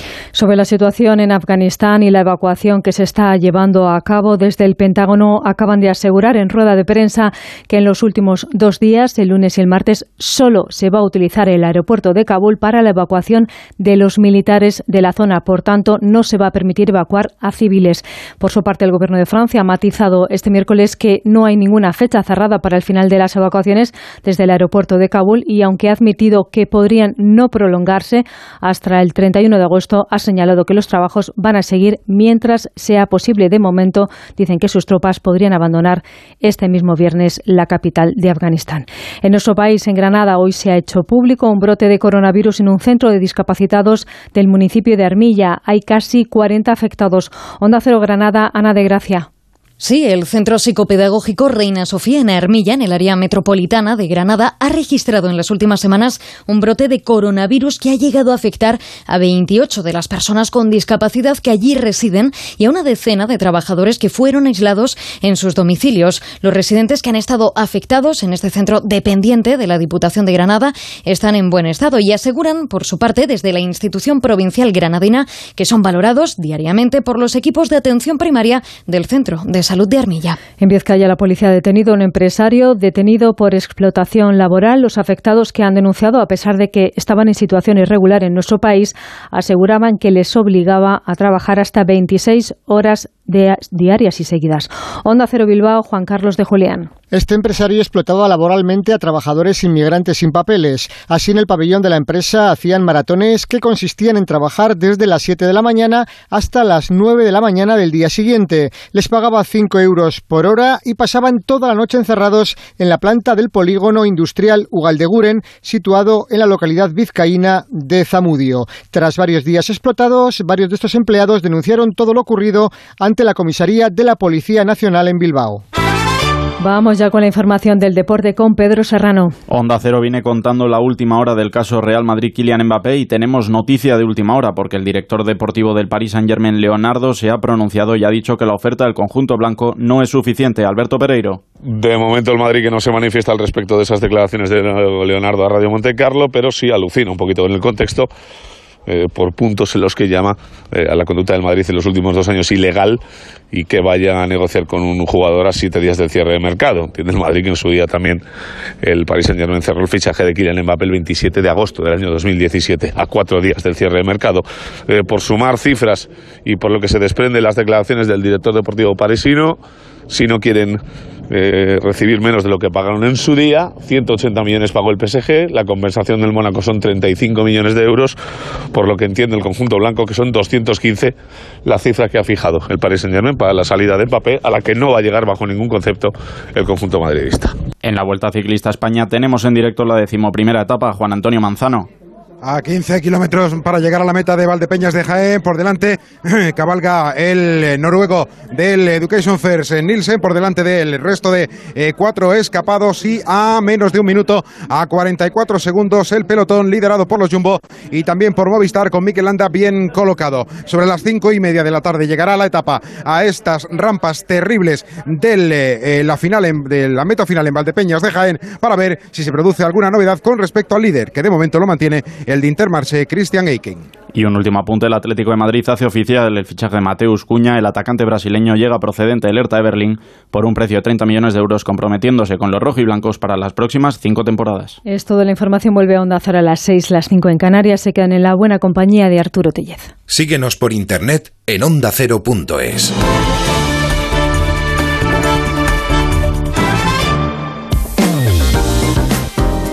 Gelo en verano con Arturo Tellez en Onda Cero.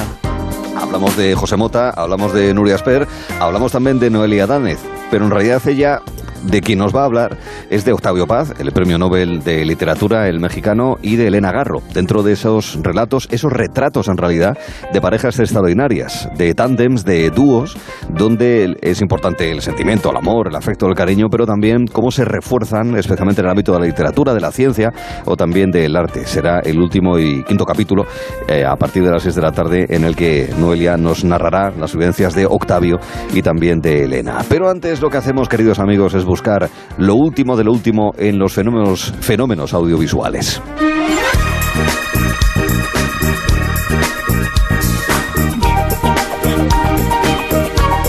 Próximo lunes 30 de agosto ya estará en las tardes de Onda Cero el equipo titular de Julián La Onda. Esto significa que estamos en la última semana de la edición de Gelo en Verano de 2021. Última semana también para esta hora que hemos dedicado en el programa cada miércoles a lo mejor del cine, a lo mejor de las series, tras sobrevivir a su visita a este estudio cosa que no entendemos muy bien. Y también un cachopo de tamaño sábana que sin embargo le arropó muy bien y evitó que se resfriase, eh, como los periódicos británicos de ese tamaño. Vamos a comprobar si David Martos sigue teniendo pulso. Sí, David, ¿estás vivo? ¿Estás vivo? ¿Estás ahí, David? Aquí estamos, Arturo, a duras penas respiro. Buenas tardes, buenas tardes. Me ha costado remontar, eh, pero lo he conseguido, he sobrevivido a ese famoso cachopo Tellez. Eh, de pero qué queso tenía, ¿eh? queso fundido, buena carne de ternera, un Sí. empanado glorioso, Sí. crujiente, crunchy. ¿eh? Bueno, bueno, no te preocupes que te guardaremos otro para otra ocasión. Bueno, Muy bien, muy bien. Oye, llevamos este verano hablando de cine, también de series aquí en la radio, en lugar de estar de vacaciones, cosa que te agradecemos encarecidamente, no está nada mal. Oye, ¿por dónde empezamos hoy el repaso a la actualidad del cine y también de las series, David? Bueno, pues hoy tenemos que empezar por una película de la que ya hemos hablado aquí eh, más veces y que, y que tiene tráiler con voces, ¿eh? Si recuerdas, pusimos un teaser tráiler que solo tenía música hace unas semanas. Vamos a escuchar ya el tráiler tráiler de la nueva película de Pedro Almodóvar que se llama Madres Paralelas. Va a ser muy morena como tú. Es muy morena. En caso de duda, la única solución es hacerse una prueba. Yo no tengo dudas. Pero yo sí. No, mi amor, ya está. Cada vez la veo más étnica, ¿eh? Yo solo me acosté con Arturo. Pues entonces esa de tu padre. Uy, esos barquillos. El tiempo que hacía que no los veía. Dentro de una semana, exactamente la dentro de siete días, Pedro Almodóvar y su troupe van a estar en el Lido de Venecia para inaugurar la edición número 78 de la mostra. Allí comenzarán a salir las primeras críticas de prensa, es tradición, y sabremos si nos encontramos o no ante una candidata seria a los Goya, que yo creo que sí, o quién sabe, quizá también a los Oscar, ¿no? Ya veremos, a ver, según vayan pasando los meses. De entrada, lo que hemos visto en imágenes que hay mucho color, mucho color en estas madres eh, paralelas. Oye, ¿cuál es la novedad de la semana en torno a la nueva película de, de Pedro Almodóvar? Pues novedades hay dos. Si recuerdas, hablamos aquí de aquel teaser póster, hoy estamos de teaser todo, pues el teaser póster, aquel del pezón y de la gota de leche que acabó censurando Instagram, aunque luego Sí. lo permitió. Bueno, pues ya tenemos el póster póster, en el que se ve a Penélope Cruz abrazando a Milena Smith, a la que se ve de espaldas. Son las dos protagonistas, las dos madres paralelas de la película. Pero la novedad más relevante es que se ha retrasado la fecha de estreno de la película. Se iba a estrenar el 10 de septiembre, justo después del paso por Venecia. Y ahora no, ahora llegará a cines el día 8 de octubre, que es un mes después, y una semana después, por cierto, de la nueva película de James Bond, que se llama Sin tiempo para morir y que llegará el día 1 de octubre. Y el 8, Almodóvar. Ha dicho Agustín Almodóvar que cree que es lo mejor para la cinta. Y claro, es verdad que el panorama de la taquilla está muy revuelto, está aún muy incierto, la variante Delta nos sobrevuela, la intuición después de mucho tiempo nos dice que que el 8 de octubre es mejor fecha, pero habrá que irlo habrá que irlo viendo. Por cierto, todo esto llegará después de San Sebastián. Ayer se anunciaba que en San Sebastián se va a presentar la serie Cardo, una serie de A3 Media creada por la actriz Ana Rujas junto a Claudia Costa Freda, que habla de una generación de chicas e incluso mayores que nuestros becarios que se sienten bisagra entre las generaciones del siglo XX y los jovenzuelos del siglo XXI. Bisagra, bueno, o Generación Sándwich, que también en alguna ocasión se ha utilizado también esa imagen para hablar de esas situaciones. Bueno, decíamos, decías David, que la taquilla es verdad está muy volátil, lo tiene en cuenta la industria. La semana pasada hablábamos de Free Guy, esta película con Ryan Reynolds, que había ido mucho mejor de lo que se esperaba, pero la presencia de una estrella al frente del reparto no garantiza nada, ¿verdad, David? Que va, nada en absoluto. Que se lo digan, sino al protagonista de una película que se estrena esta semana aquí, este viernes, en España. Ese actor se llama Hugh Jackman y su película se llama Reminiscencia. Cuando las aguas empezaron a subir y estalló la guerra, La nostalgia se convirtió en una forma de vida. El futuro no era muy alentador. Así que la gente empezó a mirar atrás. Oh, oh, oh. No hay nada más adictivo que el pasado. No, no, no, vuélveme a meter, vuélveme a meter. El protagonista de Los Miserables, o ex conductor de los Oscar también, interpreta a un investigador privado que ayuda a sus clientes a recuperar sus recuerdos en una sociedad que es un poco adicta a la nostalgia. Es una cinta de ciencia ficción que, como decimos, llega a España el viernes y que en Estados Unidos, Arturo, se ha estrenado con una taquilla raquítica de 2 millones de dólares. que puede parecer mucho dinero, pero no lo es. Y eso que la película estaba en más de 3.000 pantallas. Es uno de los peores estrenos de la historia. Hay análisis en la prensa americana para todos los gustos. Uno dice que la taquilla para los títulos de gente, digamos, un poco mayor que los que van a ver a los superhéroes, pues aún va a tardar en recuperarse por el coronavirus. Yo añadiría que el título reminiscencia muy comercial, muy comercial, como que no es. Sí, comparto, comparto criterios, si, si no te importa, sí, señor. Oye, en las antípodas de estas taquillas bajas y raquíticas siempre está Marvel. Son garantía, hagan lo que hagan, los superhéroes de esta franquicia casi, casi siempre consiguen cosechar buenos resultados. ¿Qué ha pasado esta semana entonces con el tráiler de la nueva película de Spider-Man? pues ha pasado de todo. El domingo por la noche, todos los tuiteros y las tuiteras que siguen habitualmente cuentas de cine, pues verían cómo Spider-Man se convertía en trending topic y todo el mundo pensaba, ¿qué ha pasado? ¿Qué ha pasado? Un domingo por la noche, qué raro. Bueno, pues resulta que se había filtrado el tráiler de la nueva película de Spider-Man, que se llama Spider-Man No Way Home, o sea, que no, camino a casa no hay ninguno. Y que tiene previsto esta película el estreno para el próximo mes de diciembre.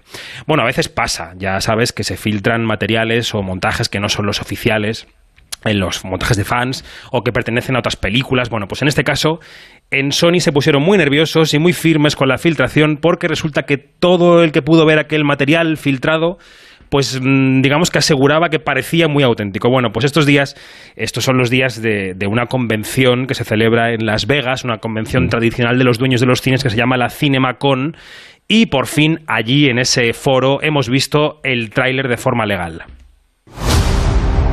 Cuando Misterio reveló mi identidad, toda mi vida se fue al traste. Quería saber si tú podrías hacer que nunca lo hubiera dicho. Strange, no lances ese hechizo. Es muy peligroso. De acuerdo. No lo haré. O sea que vimos el Tyler filtrado unas horas antes de que se presentara en la convención. Ahí, ahí, mano negra fijo. Bueno, yendo al argumento de Spider-Man No Way Home. ¿Recuerdas que el otro día hablábamos con Jesús Agudo aquí del multiverso a raíz sí. de aquella serie What If, aquellas capas sí, sí, en las que uno podía ser varias versiones de sí mismo? Bueno, pues esa tercera película de Tom Holland como Spider-Man se mete de lleno en ese multiverso. Los fans del Hombre Araña podrán, podrán recordar que al final de la anterior película, aquí voy a hacer un poco de spoiler, tápense los oídos, se revelaba la verdadera identidad de Peter Parker. Bueno, pues en el tráiler Peter Parker acude al Doctor Extraño, que es Benedict Cumberbatch, y le dice, oiga usted, con sus poderes, ¿no puede usted intentar que esa revelación no haya ocurrido nunca? y entonces empiezan a jugar con el multiverso y salen un poco escaldados porque empiezan a aparecer allí todos los villanos antiguos de la saga Spider-Man, incluso de las películas que no son del canon de Marvel. Hay quien dice que en esta serie de Spider-Man veremos incluso a otros actores que hicieron de Spider-Man, como Tobey Maguire o Andrew Garfield. De momento son solo rumores, para saberlo tendremos que esperar hasta el mes de diciembre. En fechas prenavideñas, por tanto, con la expectación sí. de lo que pueda ocurrir. Venga, palomitas. Oye, Así es, para, bueno, si te dejan, para lo que no hay que esperar tanto, porque se estrena ya la semana que viene, es la primera película de Marvel con protagonistas asiáticos. Creo que ya lo has podido ver, ¿verdad? Sí, se llama Shang-Chi y la leyenda de los Diez Anillos y es la verdad bastante, bastante entretenida. Suena así. Durante toda mi vida, los Diez Anillos han dado poder a nuestra familia. Si quieres que algún día sean tuyos, tienes que demostrarme que eres lo bastante fuerte para llevarlos. Vamos a decir eso, que es la primera película de Marvel con reparto casi íntegramente de origen asiático y es la primera dirigida por un director de ascendencia asiática, Daniel Destin Cretton, que aunque es hawaiano es hijo de japonés. Recordemos que dentro de poco llegará Eternals, también de Marvel, que ha sido dirigida por Chloe Zhao, que es de origen chino, que se convertirá en la segunda directora de estas características. Bueno, estamos en esa apuesta por la diversidad de Hollywood, ¿no? En eh, Shang-Chi y la leyenda de los Diez Anillos establecen conexiones claras con el universo de Marvel que como ves se está intentando renovar por tierra, mar y aire. Y los protagonistas son dos estrellas asiático-americanas en ascenso. Él se llama Simu Liu y ella es ya muy conocida, se llama Aquafina y es una actriz a la que pudimos ver el año pasado en la película, por ejemplo, The Farewell, La despedida, que es muy buena y muy recomendable. Vale, pues estaremos atentos también a estos nuevos papeles de ambos actores. Antes recordabas, David, que la semana que viene, eh, la próxima película, mejor dicho, de Pedro Almodóvar abrirá el Festival de Venecia la semana que viene, el miércoles 1 de septiembre. Y ahí estarás ya para contarlo en Julián La Onda, ya con el equipo titular. Y también otro director que va a pasar por Venecia por el Lido y al que se espera como agua de septiembre, en este caso, es el canadiense Denis Villeneuve, que firma una nueva adaptación de un clásico de la ciencia ficción. Pues sí, cuatro décadas después de que lo hiciera el maestro David Lynch, el canadiense Denis Villeneuve se atreve con Dune o Dune, cada uno que lo pronuncie como quiera, el clásico de la ciencia ficción que escribió Frank Herbert en el año 65.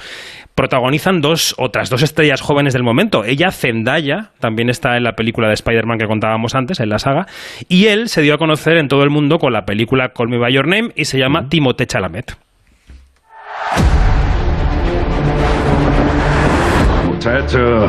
Eh, Duncan, ¿puedo contarte algo? Claro, ya lo sabes. En mis sueños siempre aparece una chica de Arrakis.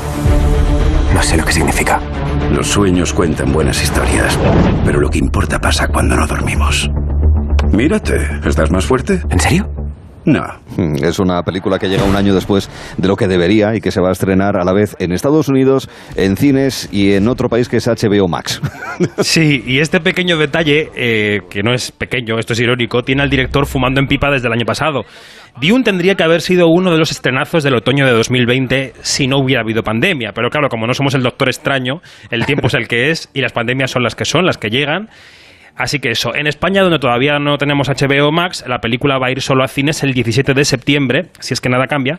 Pero en Estados Unidos habrá estreno híbrido. Y Denis Villeneuve, que es el director de La Llegada, de Prisioneros, de Enemy, pues está que se lo llevan los demonios. Ya está dando entrevistas de promoción, ha dicho que pretende incluir en sus futuros contratos una cláusula para que ninguna de sus películas se estrene directamente en plataformas. Y por cierto, ha dicho que apoya completamente a Scarlett Johansson en su demanda contra Disney Plus que ya hemos contado aquí. Tenemos un panorama precioso de. Sí, sí, con el tema este de los estrenos de cómo se hace. Sí, sí, sí, sí, sí, señor. Ha atravesado de alguna manera buena parte de las conversaciones porque forma parte, obviamente, de la industria del audiovisual. Bueno, pues repasadas esas historias que son de la semana, vamos, como siempre, a buscar la opinión de un experto en series para que nos recomiende algún título. Esta vez nos fijamos en una serie que se estrena el próximo martes 31 de agosto, llegará a Disney Plus y se llama Solo Asesinatos en el Edificio. Una historia de misterio mostrando sus capas una tras otra como una cebolla. Los secretos son lo más divertido. A veces resulta más fácil averiguar los secretos de otro que afrontar los propios.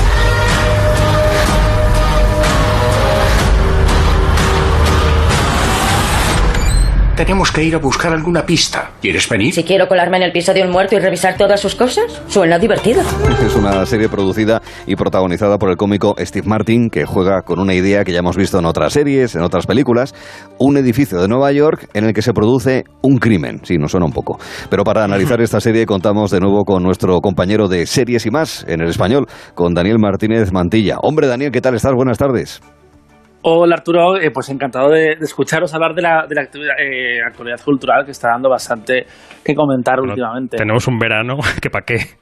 Sí, señor. Sí, sí, y además el otoño que se viene es todavía más, más complicado porque los primeros meses del año se ha notado tanto en cine como en streaming que mm, había menos estrenos por culpa del coronavirus porque se pararon muchos rodajes, pero ya en octubre eh, va a empezar la cosa muy fuerte y en septiembre también hay un montón de, de películas y de y de series por ver. Sí, sí. Se pararon tantas cosas que parece que estos eh, próximos cuatro meses nos van para hacer como un año.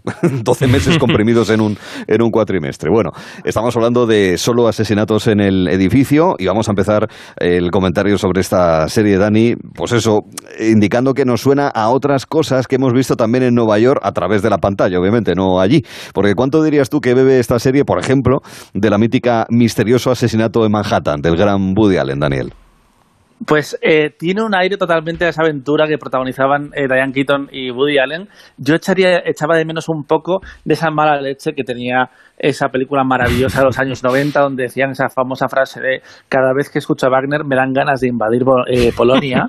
Pero es una comedia que me parece que tiene un recorrido interesante. Yo he visto los tres primeros episodios y por ahora estoy bastante a favor, porque es cierto que ese crimen neoyorquino ya lo hemos visto antes, pero hay una patina extra en esta serie que es que aborda la obsesión reciente que hay en la cultura occidental por los true crime, por los podcasts de true crime donde se, se explotan, se abordan misteriosos crímenes y de repente estos personajes que lo único que tienen en común es precisamente esa fascinación por los asesinatos, eh, tienen la oportunidad de investigar uno.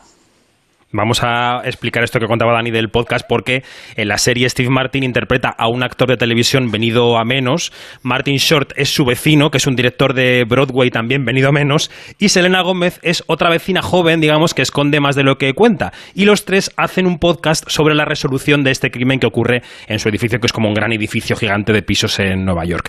Yo creo, Dani, que es una serie que se ve bien. Yo he visto los ocho capítulos, la verdad es que me he pegado ahí un maratón, pero, me, pero me parece que es una serie de la que se podría haber sacado más eh, humor. Yo, por ejemplo, esperaba que Steve Martin y Martin Short fueran a dejarme más momentos de gag. No sé si tú estás de acuerdo conmigo. Sí, es cierto, porque de repente descubres que hay, hay un fondo muy dramático en los personajes. Los tres están solos, están experimentando el fracaso en diferentes formas en su vida y de repente te encuentras una comedia más amarga de lo que parecía a simple vista. Pero cada escena que comparten Martin Short y Steve Martin eh, acaban surgiendo momentos que vienen de una relación laboral que se, que se remonta muchos años atrás. Cierto, porque ellos habían hecho juntos la trilogía del padre de la novia y también tres amigos que quizás aquí no tanto, pero en Estados Unidos sí es como muy mítica de los años 80 y son muy graciosos. Y además Disney sabía que era una pareja muy, muy jugosa y de hecho cada uno de ellos ha cobrado 600 mil dólares por episodio, que se, se, dice pronto. No está nada mal. Y Selena Gómez tampoco se, se debe haber quedado muy atrás. No, claro. Hay que decir que son, es una serie eh, de ocho capítulos, 30 minutos, o sea que nos, se nos asemeja a nuestras queridas, por lo menos por mi parte, sitcoms, que la verdad es que era un formato que, o es un formato que a mí me resulta como muy agradable y seguro que para buena parte de la audiencia, al menos eso, eso creo. ¿Crees, Daniel, que es un formato adecuado también para el siglo XXI, para esta trituradora que, que suponen las plataformas, que hay entradas y salidas permanentes, o es un formato en realidad muy del siglo XX? Esto de hacer, pues es una temporada no muy larga y con capítulos, pues eso, de media hora. Eh, ahora mismo estamos viviendo un momento donde todas las temporadas son muy cortas, que parece algo muy nuevo, pero que en realidad esto lo inventaron los británicos durante décadas, que sus series eran muy cortas, incluso éxitos como The Office, que después inspiró una versión americana, en realidad la original tiene muy pocos episodios. Pero yo creo que tienes razón cuando dices que la comedia es algo más del siglo XX, porque últimamente, si os fijáis, hasta las comedias en televisión no son demasiado graciosas. Se ha, se ha abrazado el pesimismo en el siglo XXI, que además yo creo que se nota mucho en el cine de los primeros años después del 11S, y creo que se retrata em, el día a día de una forma como más agridulce, cuanto menos. Mm. Decíamos eh, que Steve Martin es productor y protagonista. Hace poco hablábamos también aquí de la serie de Nicole Kidman, Nine Perfect Strangers, que reproducía ese mismo esquema. Yo no sé, Dani, si crees que son cada vez más frecuentes estos formatos en los que un actor determinado o actriz se lo guisa, se lo come, se produce. Si es más fácil hacer para ellos productos que se acerquen más a lo que les apetece. Si las plataformas compran mejor los proyectos que vienen empaquetados por una cara conocida que los avala. ¿Cómo ves este esquema? Creo que es, que hay muchas cosas en ese tema, pero es cierto que los actores, que generalmente son estrellas de cierta edad, que han empezado en los años 80, los años 90, los años 2000, cuando las estrellas eran realmente importantes. ¿Qué pasa? Ahora vivimos un momento donde la cultura pop rinde pleitesía no a las estrellas, sino a las propiedades intelectuales. Da igual quién sea Spider-Man. Lo importante es que haya eh, una y otra y otra y otra película de Spider-Man. Es lo verdaderamente relevante y de repente en televisión vuelven a tener ese poder y vuelven a contar esas historias que ellos han hecho durante décadas y que ahora eh, no tienen cabida en Hollywood. Matt Damon hace muy poquito cuando estrenó Stillwater, eh, Cuestión de Sangre creo que era en España, se quejaba eso de que las películas que él había crecido haciendo era muy difícil sacarlas adelante y de repente en televisión, gracias a las miniseries, puedes hacer esto. Y sobre todo se ha notado con las actrices, porque las mujeres en televisión, eh, en Estados Unidos sobre todo, están muy bien tratadas. Y gente a la que no le darían ya una película de cierto presupuesto, tiene vehículos estelares a su servicio. Y Nicole Kidman precisamente lo ha entendido muy bien, porque mm. lleva varios proyectos seguidos de televisión y ella sigue haciendo cine, pero sabe que donde la van a tratar como una reina es en, es en la tele. Las cosas cambian. Oye, Dani, aprovechando la circunstancia, me ha comentado por línea interna David Martos que sabes de cine, también de series, y que la semana que viene vas a estar en la mostra, también David. ¿Qué es lo que esperas con, con ganas? ¿Almodóvar o Dune? ¿Otra película? ¿Con qué expectativa te vas para allá, querido? Tengo muchas ganas de ver la película de Sorrentino, que ha salido el tráiler esta misma semana, por eso decíamos que había muchas novedades en general, que es Fue la mano de Dios, que, en la que el director de La Gran Belleza eh, se adentra en el terreno de la autoficción, que es un género eh, que ha existido siempre, pero que está muy de moda gracias a directores como Almodóvar con Dolor y Gloria, eh, Cuarón con Roma, y aquí de repente vamos a ver cómo fue esa infancia del director italiano en la que él perdió muy pronto a sus padres por un accidente extraño. Yo no quiero leer más hasta ver la película. Y de repente se da cuenta de que el cine es su salvación. Yo tengo muchas ganas de ver esa película y también me muero por ver Spencer, que es la, vuelta de tuerca a, a, una crisis de matrimonio que tiene Lady Di con Carlos y que va a protagonizar Kristen Stewart, que puede ser chocante que hagan esta película justo en el momento de mayor popularidad de, mm, The Crown en Netflix, pero sabemos, si has visto Jackie, que em, el director chileno Pablo Larraín va a hacer algo especial con Lady Di. No, no, es, es, un pronóstico que yo también comparto. ¿eh? Y si hay algo que sabe Dani también es, es, sobre premios. ¿no? no se me escapa, eh, Dani, sin responder hoy una pregunta sobre esto. ¿no? Que es que este año que tú anticipas que va a estar tan lleno de contenidos va a ser el año en el que por fin se normalice la carrera de premios después de la sacudida de la COVID. Yo creo que todavía va a haber, va a haber un poco de consecuencias porque se avecinan, se rumorean más retrasos en, en el otoño por culpa de las variantes del COVID hay gente que no confía del todo en que la película James Bond se vaya a estrenar, aunque dicen que costaría demasiado dinero volver a hacer el marketing de la película. Y además los Oscars este año van a ser a finales de marzo, así que todavía vamos a tener un año un mm. poco extraño y veremos qué pasa, porque generalmente los festivales de septiembre, que son Venecia, Toronto, Telluride y algo menos San Sebastián, porque no tiene tanto impacto en la carrera, eh, tenían muchas películas que después iban a, a, mm. disputar el Oscar. Este año no parece que haya tantas.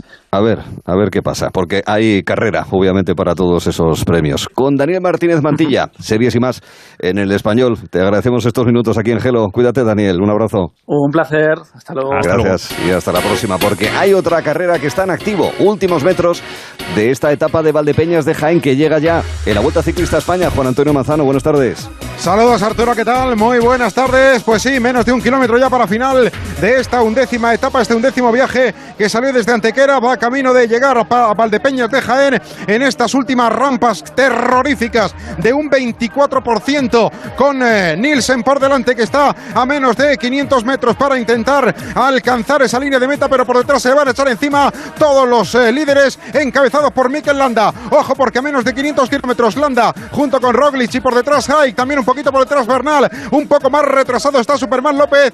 Están intentando dar caza para poner el nombre en el ganador de esta undécima etapa. Nilsen está mirando hacia atrás después de un esfuerzo prácticamente titánico desde el kilómetro 26 cuando saltaron en una fuga de 5 de los que solo quedó finalmente el danés de Education First que ya ganó en Cullera y ahora vamos a ver si finalmente estos últimos metros terminan para convertirse en victoria de un español. Parece que de momento no va a ser así porque ha levantado el pie Mikel Landa, el de Education First Nipo, que va a intentar alcanzar estos últimos metros. Bueno, le va a quedar una rampa terrible en los últimos 150 metros está echando prácticamente todo lo que tiene y va a apretar ahí Mikel Landa, está seguido por Roglic, viene también. Y vamos a ver si finalmente podemos tener un vencedor español después de 3 horas y 10 minutos, ahí está Landa por delante, Roglic detrás en el último esfuerzo, atención Roglic el esloveno que le puede ganar en ese último golpe de pedal, Roglic por delante, madre mía, es un auténtico titán Roglic, va a volver a ganar el esloveno, va a ganar Roglic en la etapa, ahí está pasando por delante el de Jumbo, Mikel Landa se agarra a la carretera con la bicicleta, último golpe de pedal,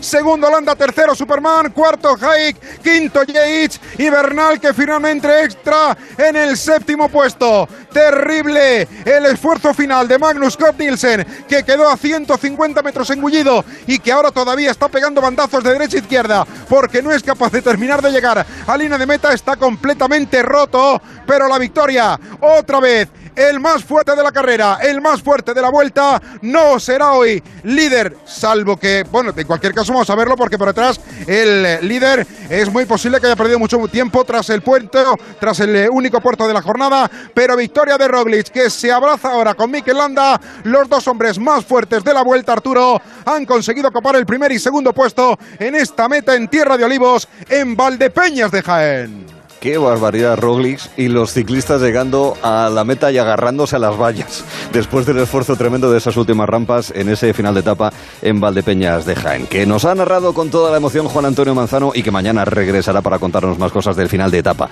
de la siguiente cita de la Vuelta Ciclista a España. Tenemos una cita con David Martos, estamos mirando la pantalla, tenemos una cita con García y García y con José Mota, claro. Gelo en verano con Arturo Tellez en Onda Cero. Amor mío, esta nota de voz es solo para decirte que tengo los 15 puntos y pago menos que tú. Si tienes los 15 puntos, ¿qué haces que no estás en línea directa? Cámbiate y te bajaremos hasta 100 euros lo que pagas por tu seguro de coche o moto. 917-700-700. Condiciones en línea directa.com. En Movistar vamos a darlo todo. Ven a Fusión Selección Plus Fútbol y vive todo el fútbol con la mejor conectividad al 50% durante tres meses. Y un iPhone SE de 64 GB por 0 euros al mes. Infórmate en tiendas o en el 1004. Vive el fútbol a tu manera. Movistar. Esto es muy fácil. ¿Que no puedo elegir el taller que yo quiero para reparar mi coche? Pues yo me voy a la mutua. Vente a la mutua y además en menos de 6 minutos te bajamos el precio de cualquiera de tus seguros, sea cual sea. Llama al 91 555 5555. 91 555 5555. Esto es muy fácil. Esto es la mutua. Condiciones en mutua.es. En verano, con el sol, el cloro, el aire acondicionado, los ojos se secan e irritan. Toma Devisión. Devisión contiene DHA que contribuye al mantenimiento de la visión. Devisión. Consulte a su farmacéutico dietista. ¡Lunes! Dentro del área y gol. ¡Martes! Y balón que la suelto y gol, gol, gol, gol, gol. ¡Miércoles! Dicen que todos los días hay fútbol. ¡Jueves! ¡Madre mía, qué golazo! Pero lo que hay son motivos para celebrar.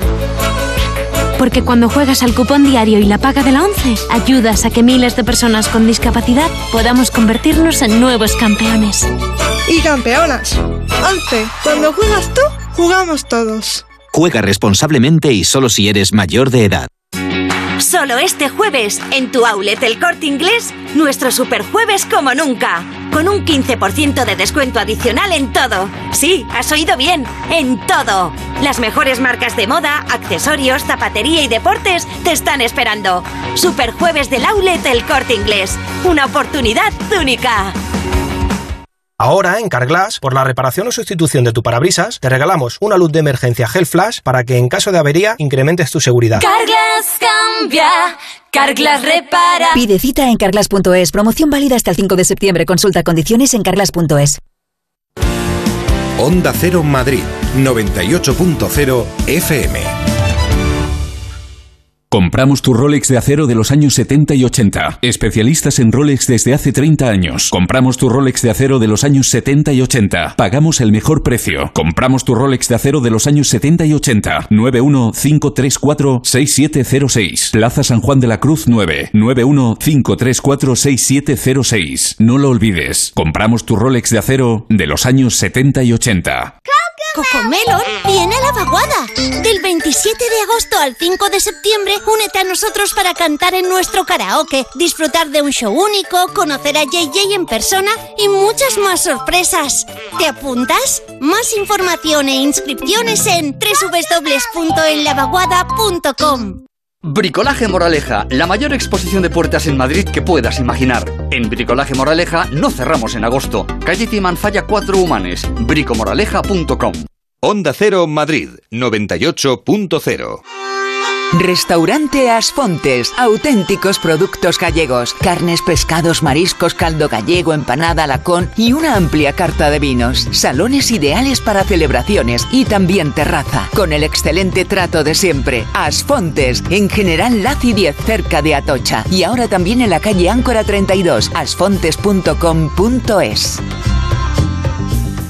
Si tiene joyas de firma o tiene artículos de oro y plata, tiene que llamar al 91 534 6706 o tiene que ir a la Plaza San Juan de la Cruz 9. Si tiene joyas de firma o tiene artículos de oro y plata, tiene que llamar al 91 534 6706 o tiene que ir a la Plaza San Juan de la Cruz 9. Le pagarán el mejor precio y al momento.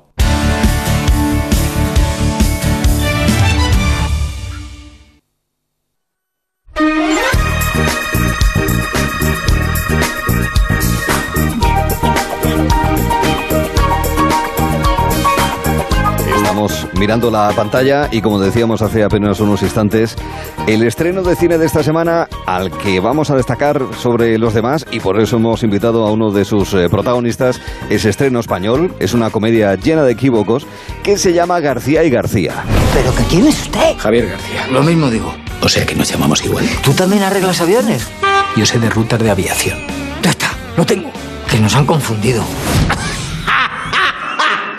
Es muy buena esa. Uno, dos, tres. ¿Te llevo al paraíso? ¿Qué será ese paraíso?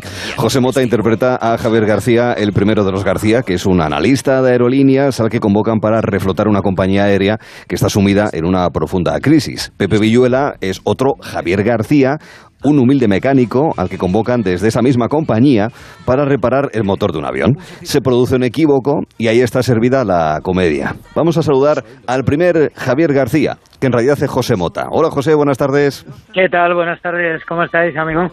Encantado de saludarte y de que hablemos de García y García y de esta comedia de Enredo. Tú eres el coprotagonista de esta película que dirige Ara Murugarren, que llega el 27 de agosto, es decir, pasado mañana, el viernes. ¿Y qué responsabilidad supone que se sienta al estrenar en este momento tan peculiar en las salas comerciales? Conoces bien a Santiago Segura, bien lo sabemos, ¿verdad? Y sabes como él, como vosotros, es partidario también de lanzarse a la piscina de la cartelera, José. Bueno, Santiago es un valiente, ¿no? Ya visteis lo que hizo en, hace hace un año, el verano pasado, ¿no? Con Padre no hay más que uno o dos, que se tiró de lleno, pues eso, no estrenaba a nadie y dijo yo estreno y le fue de maravilla, ¿no? Hay que tener valentía también para asumir esto.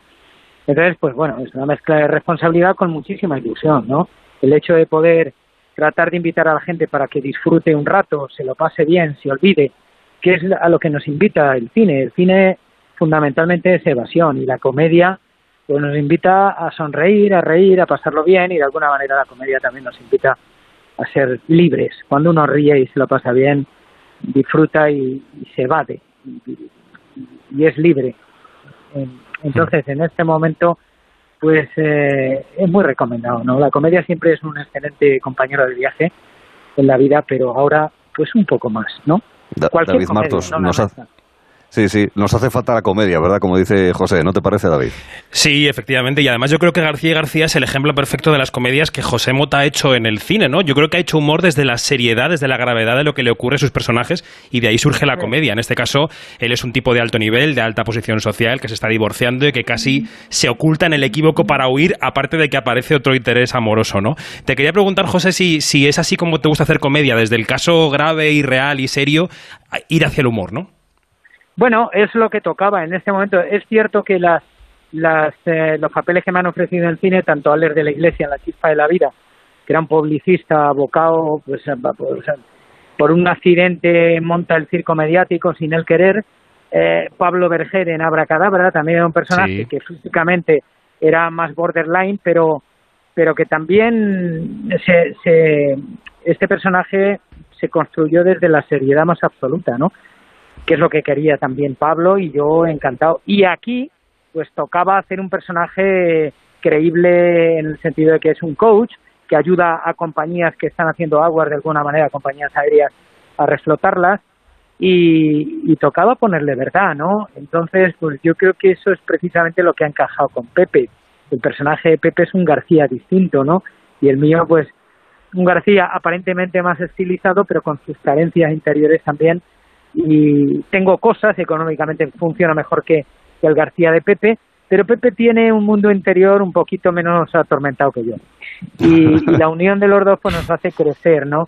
Y yo creo que en la película hay un mensaje, subyace hay un mensaje muy interesante, que en plena pandemia pues me mola mucho, es eh, la diferencia, ¿eh? somos distintos, pero nos necesitamos mucho. Y juntos pues caminamos en la vida mucho más lejos. Y Mm, este es el doble- mensaje de fondo que creo que transmite esta peli. También, aparte de la comedia que pueda tener. Claro, los García se complementan, es verdad, en, en el desarrollo de la comedia. Pero bueno, no solamente está José Mota, Pepe Villuela coprotagonizando García y García, está Jordi Sánchez, que nos alegramos mucho de verle, Martita de Granada, Carlos Areces. Claro, sí, señor. Claro. Eh, la directora, Ana, Ana Murugarren, Ana Murugarren. que es, que es, fantástica. muy talentosa, muy talentosa Mm. porque ha sido capaz de llevar a cabo una, una película como esta, muy compleja, muy compleja, tanto en el fondo como en la forma, porque llegar a tener, no, yo, yo me planteaba cuando leía aeropuerto de tal, digo, caramba, vamos a rodar en la T4, pero ¿cómo es posible con- en este momento de pandemia tal? Y al final se les ocurrió la genial idea de irnos al aeropuerto de Teruel. Bueno, Ujú. estuvimos en el aeropuerto en Bilbao y en Zaragoza, o sea que hemos tenido que grabar en tres sitios distintos y en Madrid.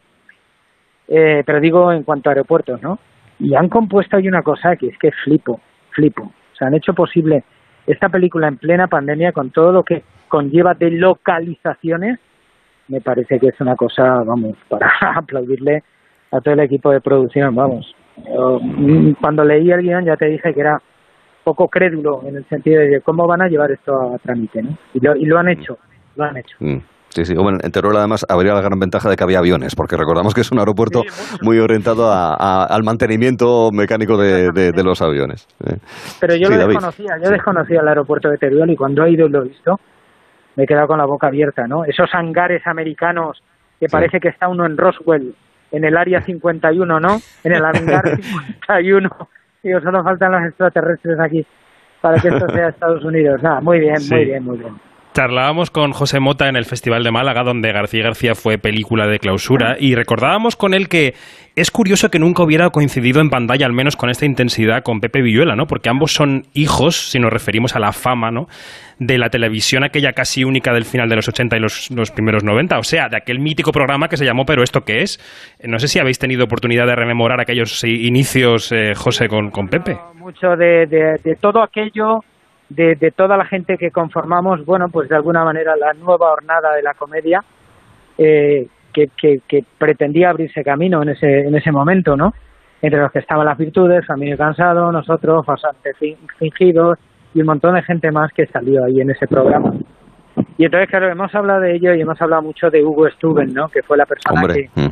que una noche fue a vernos al Palacio de la Prensa, que estábamos actuando, y se le ocurrió la idea de llevarnos para tres programas. Y bueno, voy a llevar a estos chicos para tres programas y va- vamos a ver cómo funciona y tal. Luego hicimos tres, tres más, tres más, hasta completar 15. Y a partir de ahí, pues, eh, chicos, yo siempre que veía a Hugo ya, bueno, pues tristemente desaparecido, nos dejó hace poco. Yo se lo decía siempre y me venía Hugo con una sonrisa digo, joder, cambiaste mi vida, macho. O sea, acojonante, ¿sabes? Entonces ha sido muy entrañable en ese sentido, ¿no? Porque, como tú has dicho, somos hijos de un mismo escaparate, ¿vale? Y hemos nacido a la vez, de alguna manera. Sí, sí, señor. Oye, te vemos en el cine, te vemos en García y García, pero hombre, José Mota, eh, para nosotros es una referencia de la televisión. En este debate de dónde se ven las cosas, eh, ¿tú dónde te encuentras? ¿Entiendes que es un proceso normal y natural el que vayamos al cine, pero también lo estemos viendo en la pequeña pantalla, José? ¿Cómo lo ves? La, la ficción, Bueno, el mundo de la ficción en general. Conviven, conviven ambos mundos cada vez más. Y de hecho vemos actores que han hecho cine exclusivamente haciendo series de ficción en televisión. Porque no nos olvidemos que ahora mismo la televisión, en series, en ficción, tiene nivel igual o más alto que, que las películas que uno pueda ir a ver a, a una sala, ¿no? Entonces yo creo que son dos medios que están condenados a entenderse y ir de la mano cada vez más y así está ocurriendo, ¿no? Y de hecho hay grandes plataformas que están absorbiendo mucha, mucha ficción también de salas, que se estrena un tiempo en salas y, e inmediatamente pasan a Amazon o a Netflix o HBO y así es esto, ¿no? Así es, así es el mercado y por aquí va todo. Así que habrá que llevarse bien con las plataformas, con la cuenta que nos tiene a todos. Yo me he quedado eh, pensado, pen- pensando enredado en lo de la confusión de los dos Javier García y pensaba si a José Mota le habría gustado que en la vida real le hubiera pasado, aunque solo fuera por un día, lo que le pasa al personaje de la película. A mí ¿no? sí, Que lo confunden fíjate. con otro. No le gusta salir de la rutina a todos. A todos. No, no por la rutina, sino porque de repente el reputado José Mota pasará a ser por un día el anónimo José Mota al que no paran por la calle, no le piden autógrafos. Bueno, Eh, ¿Te yo- habría mira, gustado? ¿Cuál ¿sabes es el precio de la fama, José? No, no, mira, yo te soy sincero, vivo la fama creo con la intensidad que la tengo que vivir. Es algo circunstancial. Entonces tampoco gira mi vida en torno a esto. No, no me niego a que el personaje domine a la persona. Eh, yo hago mis compras y voy al campo o al Carrefour o al Corte Inglés y me voy y compro mis cosas. Y, y ya está. Y no puedes ir permanentemente pensando, bueno, te conocen, no te conocen. Eso forma parte de tu, de tu profesión. Y además me siento afortunado en ese sentido de hacer y poder realizar un trabajo que es el que me gusta, ¿no? Pero punto, nada más. No magnifiquemos más este maravilloso trabajo que tanto nos da. Lo que no puedes hacer es eh, eh, vivir, eh, como dice Pedro Ruiz, y esto lo suscribo, es verdad, vivir una vida en playback. Coño, tú eres quien eres y sabes quién eres en el fondo de tu ser. Pues sigue siendo el mismo con la circunstancia esta. Bueno, pues oye, si te sa- saludan por la calle de Madrid, ¿te importa hacerte una foto? Pues te la haces con toda la naturalidad del mundo y punto, y sigues. Y, y trabajo día a día y ya está, con la fortuna, como te he dicho, de, de coño, de decir, "Ostras, estoy trabajando en una cosa que me encanta y me llena, caramba. Pues gracias, gracias por eso y ya está, nada más. Sí, sí. Gracias las Pero bueno, te puedo contar, mira, te, te puedo Sí. contar una cosa que por un día me confundieron una, me confundieron una noche que jamás lo he contado. Resulta que estaba en Zaragoza yo eh, en mis comienzos, porque yo hice el servicio militar en Zaragoza y entonces actuaba en Residencial Paraíso, que es una zona de Zaragoza, y un pub, actuaba yo solo, ¿no? Mi- mis comienzos, comienzos. Y entonces me iba por la noche andando, eh, bajaba la Plaza Aragón, todo, el coso, tal, atravesaba el río Ebro y había un barrio ahí que se llamaba Las Tours. Bueno, pues me rodearon dos o tres coches de policía y me, al suelo, al suelo, digo, me tuve que tirar al suelo y me llevaron para que me reconociera un, ta- un taxista que acababan de atracar. Entonces dio una descripción ligeramente parecida a como yo iba, casualmente. Entonces, nada, yo me monté en el coche de policía, me trataron muy bien, no hubo problema. Simplemente, hombre, si no te importa es que han dado una descripción tal, yo no era popular, conocido, evidentemente, y me, me metía yo en una rueda de reconocimiento, macho, o sea, una cosa surrealista, y luego terminaron, oye, disculpa, nada, si teníamos el deber de hacer esto, lo comprendí perfectamente, digo, no pasa nada, digo, hombre, si os pido el favor de que me llevéis a casa, que me faltaban como 200 o 300 metros para llegar, y me llevaron y me dejaron al domicilio, pero en ningún momento sentí miedo, la verdad que me tuve que tirar allí al suelo apuntándome tal. Y no no porque no había hecho nada. Entonces como no había hecho nada y lo sabía pues digo bueno vamos a donde sea salvo que se Ya- le ya lo contaré. ese loco a aquel hombre y dijese sí es él no en fin pero que, que confusiones de este tipo ostras. A mí no me Unas pasó, cuantas. te pueden cambiar la vida no No, no, te puede, te puede cambiar la vida. Oye, ya por último, José, una, una curiosidad, en fin, actor en, en el cine, pero, en fin, con eh, una capacidad de dirección que todos conocemos en, en, en la televisión. ¿Y dirección de cine qué, José? Porque es que esto no se agota y Gran siempre hay que pregunta, abrir nuevos caminos. Gran pregunta, vale, venga, te respondo. En ello estoy, estoy trabajando en un proyecto mío que llevo Tenemos mucho noticia, tiempo. Arturo. Cuenta, cuenta. Te- ¿Tenéis noticia? ¿Quién eh, filtra cosas por ahí? No, no, no, que tú nos estás dando noticia, que me Ah, parece bien la primicia. He, he- he- he entendido, tenemos noticias. No, no, tuya, no. Llevo tuya. mucho tiempo trabajando en un proyecto mío, sí, que quiero, quiero hacer, quiero hacer, sí, que incluye probablemente la dirección y la y la interpretación de, de, de ese proyecto y bueno, pues lo llevo ahí con mucho mimo trabajando y ya está, y hasta ahí puedo leer, porque las cosas hay que tenerlas ahí guardaditas en, en sitios cuidaditos, ¿no? El silencio es muy amigo de estos, de todos estos proyectos, o sea que hasta ahí os leo. No, sigue, sigue. No, no, bueno, Pues que, que- sigue, sigue, que entendemos. Pues nos alegra, nos alegra escucharlo, José, hombre, de verdad claro. que sí. Ya Sí, está, sí. ya está, hasta ahí, hasta ahí. Entonces lo que vaya viniendo, pues nada, lo voy haciendo. Me ha salido otro proyecto de peli eh, que seguramente pasará enero o febrero el rodaje y ahí estoy, ¿no? intentando pues hacer también partes de ficción, que es lo que me apetece. Seguiremos con el fin de año en televisión española, que tanta satisfacción a mí me ha dado personal y que intentaré seguir con él. ¿Tienes material este año con los políticos este 2021? ¿Se están portando? me da, yo, la verdad que la política me tiene muy alejado, sinceramente. Estoy muy desencantado de la política porque creo que hay una polarización generalizada, no, no ya solo en España, en el mundo entero. Hay una yo creo que la palabra tolerancia no la estamos saltando así como muy por encima, ¿no? Ahora mismo hay un momento muy raro de que si no piensas como yo eres tal o te adjetivan unos a otros, otros a unos.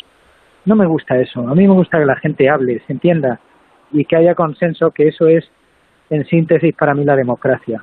La democracia es hablar, hablar y llegar a acuerdos. Y eso es lo que me gusta y lo que terminará, terminará pasando con todo. Es cuestión de tiempo.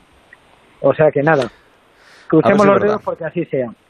A ver, si, a ver si es verdad. Fíjense, García y García vienen de mundos distintos, pero al final forman un tándem que les hace triunfar en, en, la vida, aunque bueno, también tienen algunos momentos... Bueno, vean la peli, que es de lo que se trata. Claro, lo que toca es el estreno de García y García este próximo viernes y nada, atentos ya no solamente al especial de Nochevieja, sino también a ese proyecto de dirección en el que está también José Mota implicado. Con lo cual, muy atentos que estaremos y ya sabes que si para ti es satisfactorio el especial de Nochevieja, imagínate para millones de personas. O sea que José, un abrazo muy fuerte. Un, un abrazo, gracias. Enorme. Un abrazo. Gracias, amigos. Gracias por atendernos. En Gelo en verano aquí en Onda Cero. Bueno, pues nada, muy interesante lo que ha dicho José Mota del cine y de lo que no es cine. y de lo que no es cine también, ni, sí, ni sí. televisión. Hoy tenemos unos minutos, David, para que nos cuentes algunos que otros estrenos de los que tenemos por delante. Veníamos hablando de la Marvel y hay cosas relacionadas con ello, ¿verdad? Eh, sí, eh, antes hemos hecho repaso de las próximas películas de Marvel. Una de ellas se va a llamar exactamente así, The Marvels. Se va a estrenar en el año 2022. Y la directora, que es Nia Da Costa, antes de The Marvels, estrena película este mismo viernes. Película de terror escrita por Jordan Peele, el ganador del Oscar por Déjame salir. Así que revisitamos el clásico del terror, Candyman. Le dieron una paliza, lo torturaron, lo mataron allí mismo. Pero dos semanas después aparecieron más hojas de afeitar y más caramelos. Era inocente.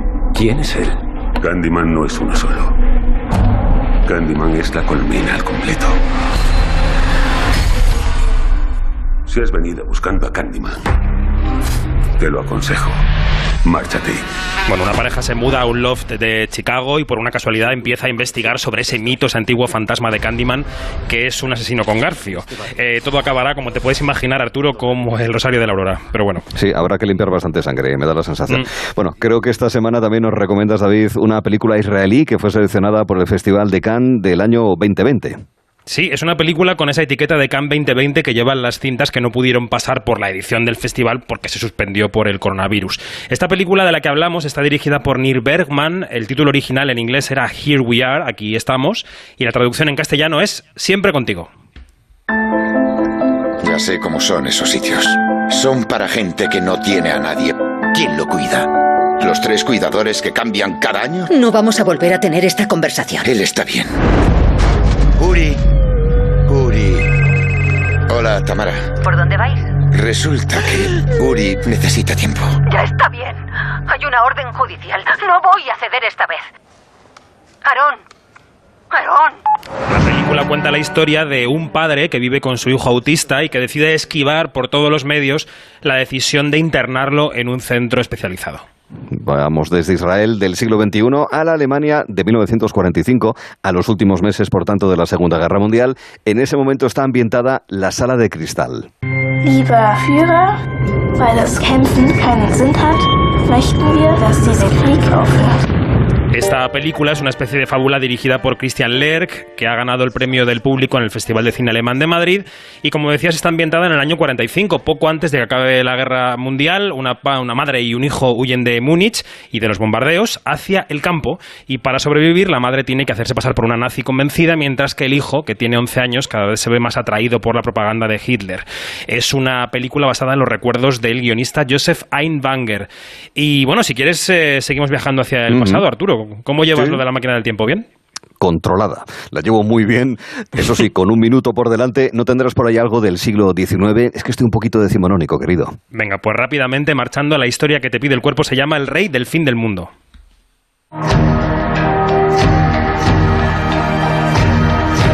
¿Viene en representación de Inglaterra? Se trata de un viaje expedicionario, no de conquista.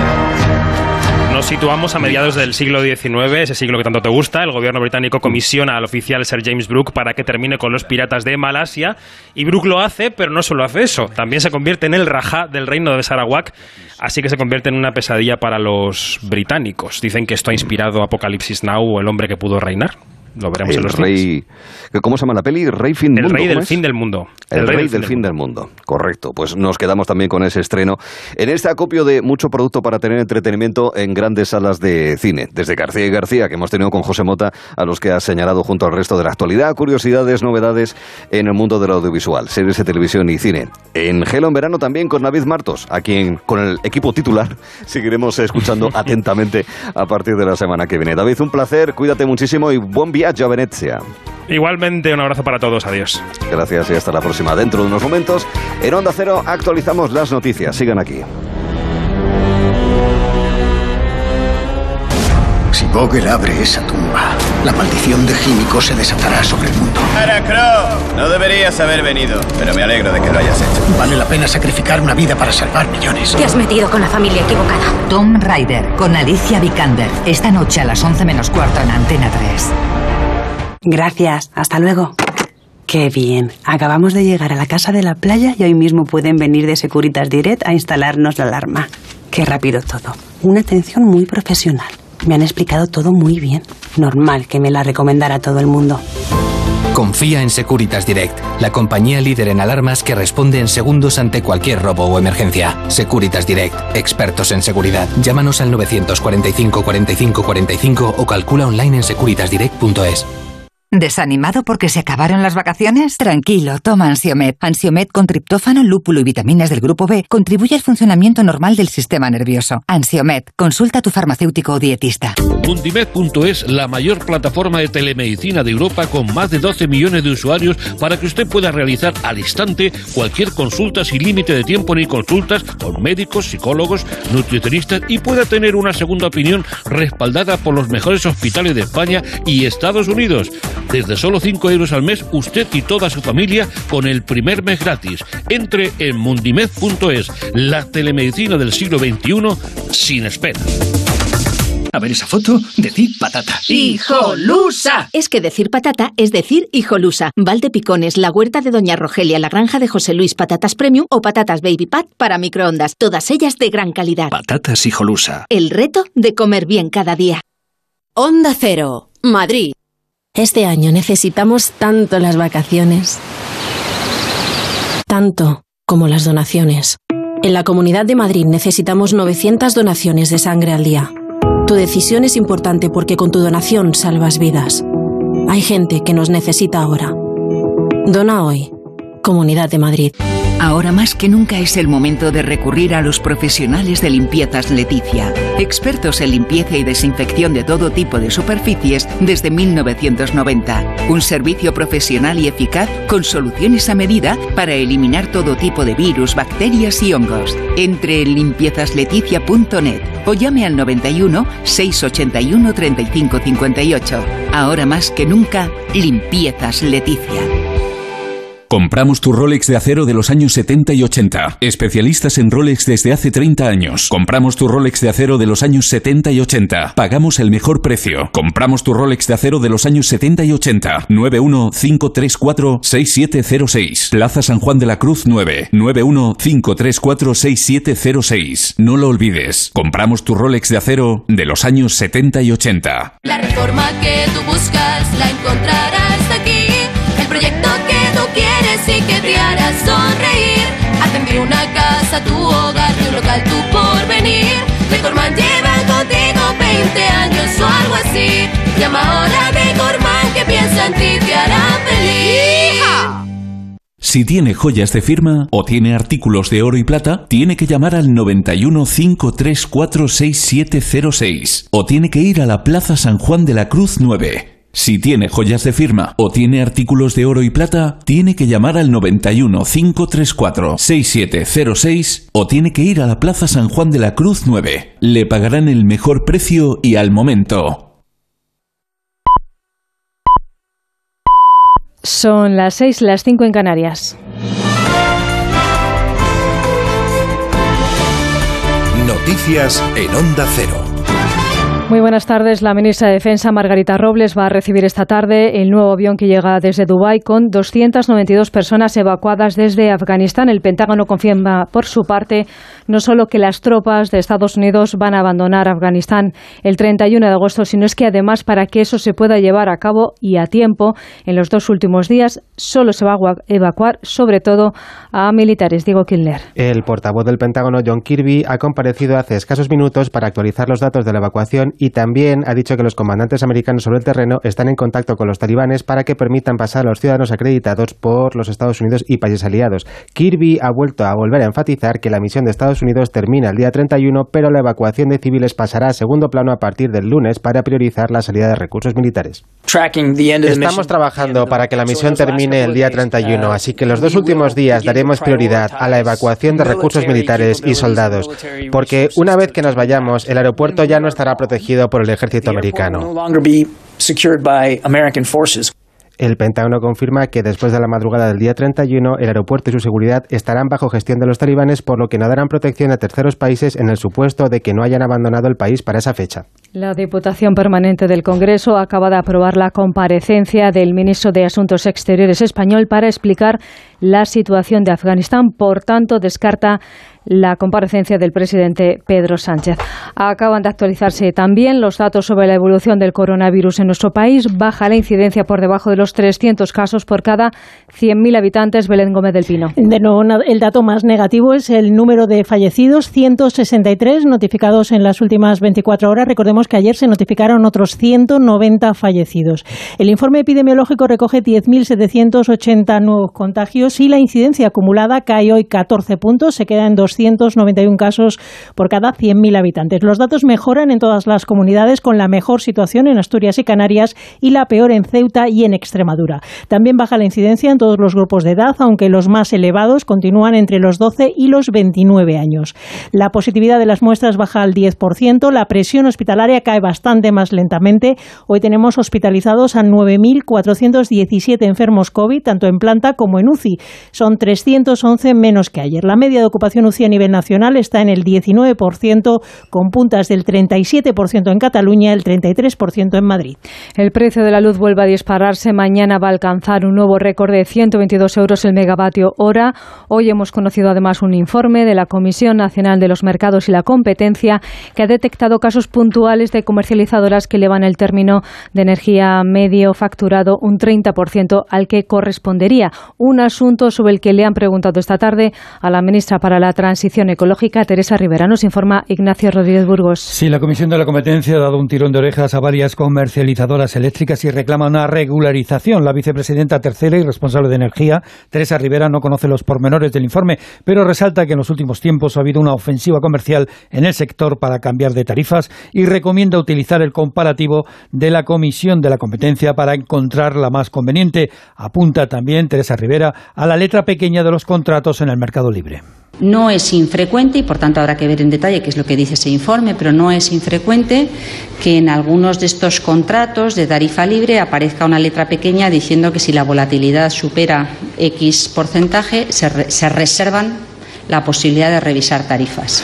Además, Más País, Compromís y Nueva Canarias exigen una comisión de investigación en el Congreso para analizar la escalada del coste de la electricidad. En la, en la bolsa, el IBEX 35 ha cerrado hoy con una ligera subida de tres décimas, con los bancos tirando del selectivo hacia arriba. Ainhoa Fernández. Ha quedado concretamente en los 8.977 puntos, con una subida del 0,32%.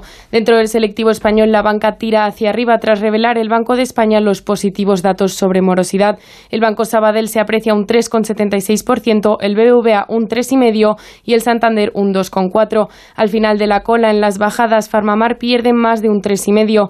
Tras él, Red Eléctrica, que decrece un 2,15% y Enagas superan los dos puntos de pérdidas. La situación de Afganistán y las consecuencias económicas de la variante Delta llaman a la cautela de los inversores que quedan a la espera de la reunión de los principales bancos centrales a celebrar el jueves. Así, las bolsas en el viejo continente registran muy poco movimiento. En cuanto al petróleo, el de referencia europeo sube tres décimas y queda en los 70 dólares el barril de tipo Brent. Es todo. La información vuelve a Onda a las 7, las 6 en Canarias se quedan con gelo en verano. Este año, con la vuelta al cole, ahorra con tus productos a un euro. El 30 de agosto escucharás a Alsina. Además, de... ¡Oiga! o- ¡Oiga! ¿Pero qué hace? Que este micrófono es mío. Oiga, señor. Bienvenidos a una nueva mañana. Hoy celebramos la festividad de San Cuniberto, que fue obispo de Polonia y renovó la piedad de los fieles después de las invasiones de los bárbaros. El 30 de agosto vuelve Alsina.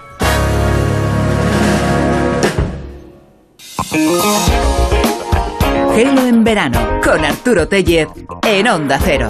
Y con Juanjo Menéndez y Juanma Frasquet en realización técnica. Un guiño desde la radio a la tele. Esta noche a las diez y media en la sexta, el estreno de Caso Urquijo. Es un documental inédito que recrea uno de los crímenes más polémicos y mediáticos de la historia de España. Quienes tenemos memoria recordamos aquel eh, impacto, aquella noticia de calado. 41 años después de que tres balas acabasen con la vida de los marqueses de Urquijo, este sigue siendo un crimen con demasiados interrogantes. Caso Urquijo a las 22.30 hoy en la sexta. Dentro de unos momentos en escena, en Gelo en Verano tendremos a la grandísima dama del teatro Nuria Sper, la premio Princesa de las Artes del año 2016. Está estos días en los veranos de la Villa, en el Conde Duque.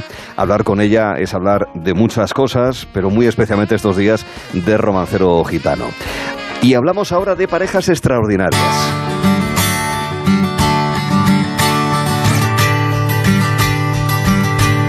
Ocurre con muchos personajes que por separado, en grupo o en dúo, podemos tener sobre ellos una determinada imagen y sin embargo en cuanto se empieza a investigar y rascar un poquito sobre lo que hay detrás, te puedes encontrar con una cierta sorpresa.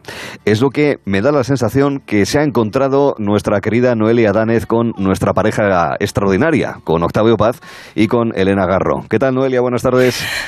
Hola, buenas tardes, ¿qué tal? ¿Cómo estáis? Sí, un poco sí, un poco. Qué bien me conoces, qué bien me Ah, conoces y cómo me has visto venir ¿eh? con esto. Es que investigando, investigando es como has alcanzado a conocer cosas que, claro, en principio para los que conocíamos sobre todo a Octavio Paz, las cosas como son, pues eh, son muy llamativas, ¿no? La relación de ambos, ¿no?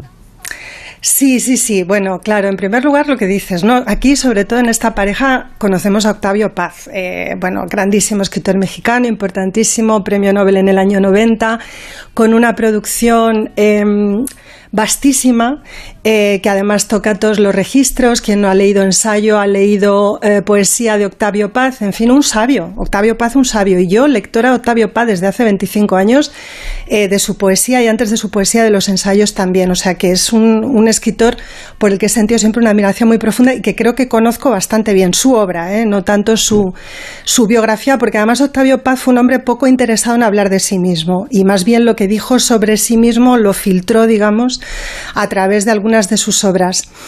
Eh, Elena Garro es otro cantar, es una escritora mexicana, aunque sí que te digo, Arturo, que no se nacionalizó mexicana nunca, es nacionalizada española.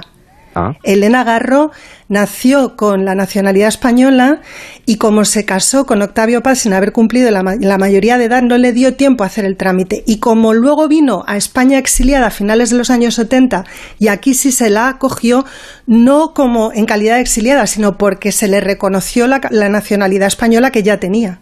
De manera que fíjate tú qué cosa tan curiosa. Elena Garro, grandísima dama de las letras mexicanas, era española. Eh, de Elena Garro, como te digo, eh, sabía yo mucho menos, pero es verdad que en una etapa mía profesional anterior, hace algunos años, sí que me interesé por su producción novelística y había leído Los recuerdos del porvenir, que quiero muchísimo recomendar desde aquí a todos nuestros oyentes porque es una novela extraordinaria que antecede Cien años de soledad de Gabriel García Márquez y la crítica está absolutamente de acuerdo en esto que voy a decir. Entonces, como te digo, los conocía de dos momentos vitales míos muy distintos y me había relacionado con sus obras respectivas pues de una manera muy diferente. ¿no? Octavio Paz ha sido para mí eh, un escritor que me ha formado y Garro, pues ha sido una escritora a la que he llegado por un interés profesional. Y claro, ahora tú me pones a, a documentar la relación sentimental entre estos dos. Y yo. a su vida, no mm, tanto la obra, claro. Claro, su, su vida. Y entonces yo me meto, Arturo, en un mundo del que no sé ya cómo salir. Y esto es por culpa tuya. O sea que ya, ya seguiremos hablando Gracias, de esta. gracias. De esta... No, no, No, pero para bien. O sea, he ido remontando, porque han sido días un poco complicados, pero ya he Ya. ido remontando. Eh, bueno, esto era una confesión que yo quería hacer, ¿sabes? Que, porque me lleva a plantearme y a plantar un poco a nuestros oyentes algo que nos decimos a menudo, ¿no? ¿Qué relación eh, mm, existe entre la vida y la obra de un artista, de un intelectual, de una escritora y cómo asumimos la vida eh, de personajes cuya obra nos ha interesado mucho cuando la vida tiene aspectos, digamos, lúgubres, ¿no? Y, cuando, y cuando hay determinadas como su obra. No, desde luego que no. Mira, en el caso de la relación entre Octavio Paz y Elena Garro, yo creo que retrata a un Octavio Paz mm, distante, exigente, egoísta, muy, muy, muy machista. Él es por otra parte, un producto de su tiempo. Tampoco podíamos a lo mejor esperar algo muy, muy diferente, pero es cierto que sí que hay elementos de su machismo y de su forma de relacionarse con Garro que son bastante difíciles de asumir, incluso entendiendo el contexto en el que se desenvuelve la vida de estos dos personajes. Y la relación arroja, por otro lado, una imagen de una Elena Garro humillada, derrotada, abandonada y lo que más me duele, ninguneada por la crítica y ninguneada por la opinión pública mexicana y me temo que por la opinión pública mundial. Porque, bueno, de esa relación sale una Elena Garro muy, muy destrozada eh, que tiene después muchos problemas para defender eh, sus actitudes vitales, y me refiero con esto a sus actitudes personales y políticas, y también su producción literaria. No sé si quieres que te cuente cómo se conocen estos dos. Faltaría más. ¿Quieres que, quieres que te, vas a quedar bastante flipado con esto? Pues mira, ellos inician un noviazgo a temprana edad, él tiene 3, 4 años, no recuerdo en este momento, más que Elena, y deciden en un momento dado casarse o en la versión eh, de la propia Elena Garro, eh, Octavio Paz la medio engaña para que se casen en la primavera del año 37. Eh, se casa Elena siendo, como te decía al principio, menor de edad, o sea que no está muy claro que dé de verdad su consentimiento. Y al poquito de casarse, hacen una luna de miel, un viaje de luna de miel a España, nada menos que en el año 37. Ah, pues que sí, si un echas momento muy cuentas, adecuado. un momento muy adecuado. España está en guerra. Sí, sí. España está en guerra.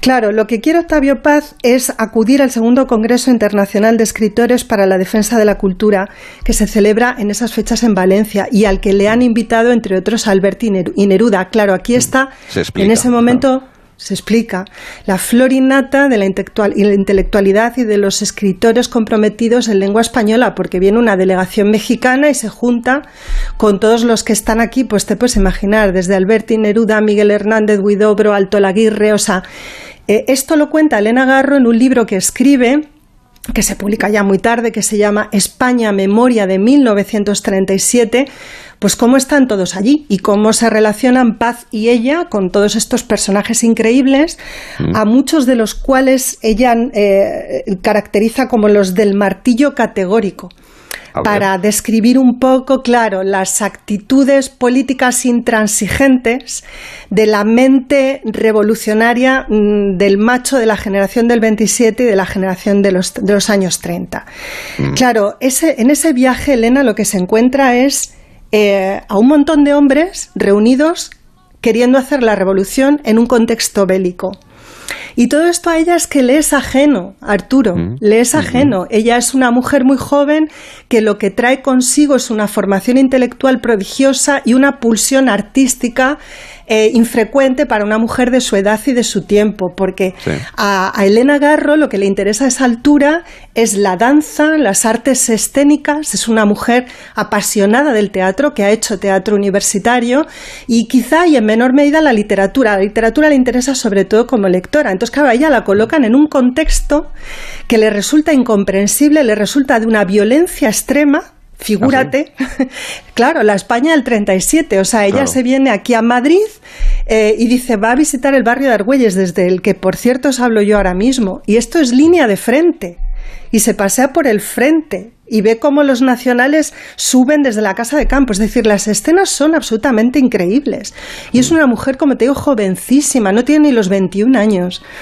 Entonces ella en algún momento en España, Memorias eh, de 1937, dice, en realidad no sé qué hacía yo allí, ni por qué me llevó Octavio Paz. ¿no? O sea, era, era una sensación Claro. de extrañamiento, figúrate, Sí, sueño, extraordinario. ¿no? Posiblemente, sí. Qué sueño, un sueño. Estaba viviendo un sueño, más bien una pesadilla, ¿no? Porque Sí, sí. hay momentos terribles. Claro, es la única mujer, además, en, en medio de este congreso y en medio del grupo, ¿no? De amigos que se forma en torno a Paz y a la delegación mexicana. Y entonces a ella la llaman todo el tiempo, ella lo cuenta, la estigmatizan como, como pequeño burguesa y le infantilizan, perdón, como sofista, ¿no? Porque ella lo pone en duda todo y además lo pone en duda mm. todo con una especie de inocencia genuina. ¿no? Porque no entiende bien qué es lo que está pasando y trata de entender. Nosotros somos los listos, tu niña cállate. Claro, exacto, pero la respuesta de los del martillo categórico es nosotros somos los listos, o sea, le dan con el martillo a Elena en la cabeza, ¿no? Esta muchachita rubia que pretende, que, que quiere, que, que, nos, que nos está cuestionando desde dónde, ¿no? Con qué legitimidad. Entonces, bueno, este es un viaje dificilísimo. Eh, como es lógico, y de ese viaje yo creo que ellos vuelven teniendo muy claro que no se soportan y que no se pueden ni ver, ya en el mm. mismo año 37. Em, en las memorias, Elena dice cosas como esta, mira, durante mi matrimonio siempre tuve la impresión de estar en un internado de reglas estrictas y regaños cotidianos. O, por ejemplo, los mexicanos siempre compadecieron a Paz por haberse casado conmigo. Su elección, por lo visto, fue fatídica. Me consuela saber que está vivo y goza de buena salud, reputación y gloria merecida, a pesar de su grave error de juventud. Tenía una ironía, gastaba una ironía sí. Elena Garro. Yo creo que eso fue lo que la salvó. Pero, bueno, cuánto duraron entonces. Eh, pues mira, eh, más de 20 años, estuvieron dos décadas juntos, hasta que se separaron, separaron en el año 59. Eh, mucho tiempo, mucho tiempo con muchos vaivenes, muchas infidelidades por parte de Octavio Paz, mucho sometimiento por parte de Elena Garro a la visión que Paz tenía de lo que, del papel que Elena tenía que jugar en esa relación, que era el de esposa y madre. Eh, Paz tenía muy claro que esta mujer tenía que confinarse al espacio propio, digamos, de su género, que era el espacio de lo íntimo y de lo doméstico. Y Elena era una artista, era una bailarina, era una mujer de teatro. Y yo creo que era un poquito, como diríamos ahora, superdotada. Parece que era una mujer con una inteligencia un poco fuera de lo común, era una transgresora, eh, era una cachonda, era una cachonda, hacía unas cosas absolutamente increíbles. A veces saltaban los límites por los aires con Elena Garro y eso debía crispar bastante los nervios de Paz. Pasan un montón de tiempo juntos y, tienen una hija, que a mí casi esto es lo que más... Eh, por momentos estupor y después pena me ha causado de esta historia. Tiene una hija en común, Elena Pazgarro. Mira, porque me he leído sus memorias y las memorias de Elena Pazgarro son absolutamente desgarradoras. Es una mujer eh, que que va sumando traumas. Eh, quizá el trauma más tremendo y más fundacional es el haber sido víctima de una violación reiterada en su infancia eh, con tres años. Empiezan estos episodios por parte del segundo marido de Josefina Lozano, que es la madre de Octavio Paz porque Octavio Paz y Garro, por decisión de Octavio, deciden que la niña se críe en casa de los abuelos paternos. Y esa es una casa insegura, y hay un depredador sexual y Elena es violada varias veces y además se la contagia de gonorrea. Y como resultado de todo esto, tanto de las violaciones y las lesiones que sufre como del tratamiento al que se la tiene que someter, ella queda infértil y además queda destruida. Yo creo que moralmente destruida y recomponer eso después va a ser muy complicado. Pero además es una criatura que sufre luego eh, la frustración tremenda eh, que a Elena Garro le provoca luchar siempre con paz por el reconocimiento y porque la dejen ser quien es y porque la deje escribir y publicar.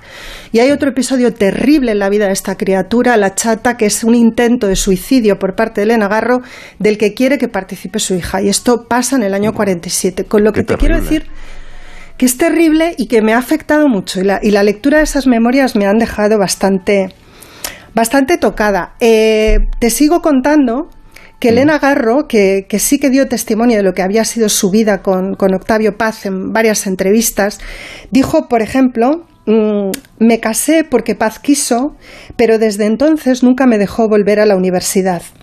Ella había ingresado en la Facultad de Filosofía y Letras eh, de la UNAM en el año 36, ¿eh? pero en el momento en que se casan, o sea, la que vuelven de, de, España en el año 37 ya, ya no vuelve a pisar un aula. Me dediqué a ser periodista desde 1940 porque él ganaba muy poco dinero entonces y porque eso no opacaba a nadie, sino que producía dinero y me dediqué a callar porque había que callar. Octavio Paz no, no, dejó nunca a Elena Garro publicar en vida, nunca, mm. nunca. Y además le dijo que si escribía lo hiciera para ella misma y que sobre todo intentara no escribir poesía, porque en esa relación el poeta era él. Mm. Esto es difícil de digerir. Qué ¿eh? bárbaro, ¿eh?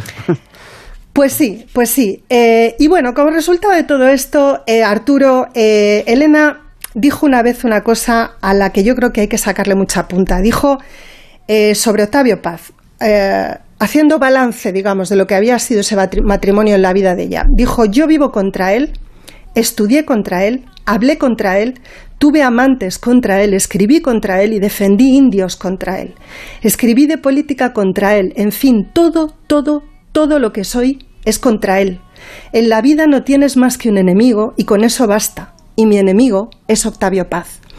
Fíjate que yo creo que mm, aquí Elena se equivocaba un poco. Yo creo que el enemigo de Elena era Octavio Paz relativamente. Elena fue también muy enemiga de sí misma haciendo este tipo de declaraciones, porque esto contribuyó a que creciera su imagen de, mujer. Em, que buscaba la venganza siempre, ¿no? Y de mujer ninguneada que se revictimizaba a cada paso. Eh, y, eso en realidad no fue así. Eh, por otro lado, yo creo que Elena Garro, cuando habla de que su enemigo es paz, paz es una metáfora de aquello contra lo que Garro de verdad confrontó durante toda su vida, con un saldo muy negativo para ella, que fue el establishment, los intelectuales, aquellos de, como te decía antes, aquellos del martillo categórico. Esta es una mujer artista, artista, como te decía, transgresora, rompedora, inconformista, inclasificable, con una ideología entre el anarquismo y, una especie de catolicismo sobrevenido. Una mujer de verdad increíble, una heterodoxa, una heterodoxa y feminista a su manera, y siempre vio como adversario a los intelectuales del establishment, los hombres que mm. vivían del Estado, del Estado mexicano de partido único, del PRI. De manera que em, no sé, o sea, te quiero decir con todo esto, Arturo, que, no me quiero meter con una Octavio. De, de, jaula invisible que, ella sufría. Yo lo que me pregunto es hasta qué punto, ya no, no solamente ese grupo de intelectuales, sino el propio Octavo Paz, era consciente de los sufrimientos íntimos de Elena Garro. Lo era y mucho. Lo era porque eh, voy a abreviar con este, con este episodio porque es difícil de explicar. Pero en México, en el año 68, que es un año emblemático para los movimientos estudiantiles e izquierdas en todo el mundo, hay una masacre de estudiantes em, y, por, razones complejas de contar aquí, en, un espacio tan corto de tiempo, em, Elena Garro pasa a ser considerada una posible espía del PRI y una instigadora de esa matanza de estudiantes. Mm. Cuando Elena Garro es una mujer que simpatiza en ese momento con la, con la, con la tendencia perdón, disidente dentro del PRI que la está liderando Madrazo. Pero la operación, digamos, de de generación de una, de una interpretación de quién es Elena Garro contraria a la propia Elena Garro es, es una operación compleja, pero que tiene un éxito extraordinario que dura hasta hoy. Como resultado de esa atribución, digamos, del papel de espía o algo así a Elena Garro, ella tiene que salir con su hija, Elena Paz Garro de México, en el año 68 y ya no regresa hasta poco tiempo antes de morir. Inicia entonces un periplo durísimo por diferentes lugares, Estados Unidos, Francia y finalmente España, donde, como te digo, la acogen porque tiene la nacionalidad española. En España, Elena Garro y Elena Paz Garro pasan hambre y miserias y penurias. ¿Y sabes quién intercede ante Octavio Paz para que se mm. haga cargo de la situación en la que están? Su primera mujer y su hija. Enrique Tierno Galván, el alcalde de Madrid. Ah. El alcalde de Madrid le avisa Paz porque él no quiere hacerse cargo, le molestan mucho, según escribe en una carta a Pera le molestan mucho estas abejas tumbonas. Las dos abejas tumbonas están arrastrando sus cuerpos esqueléticos por las calles de Madrid a principios de la década de los 80.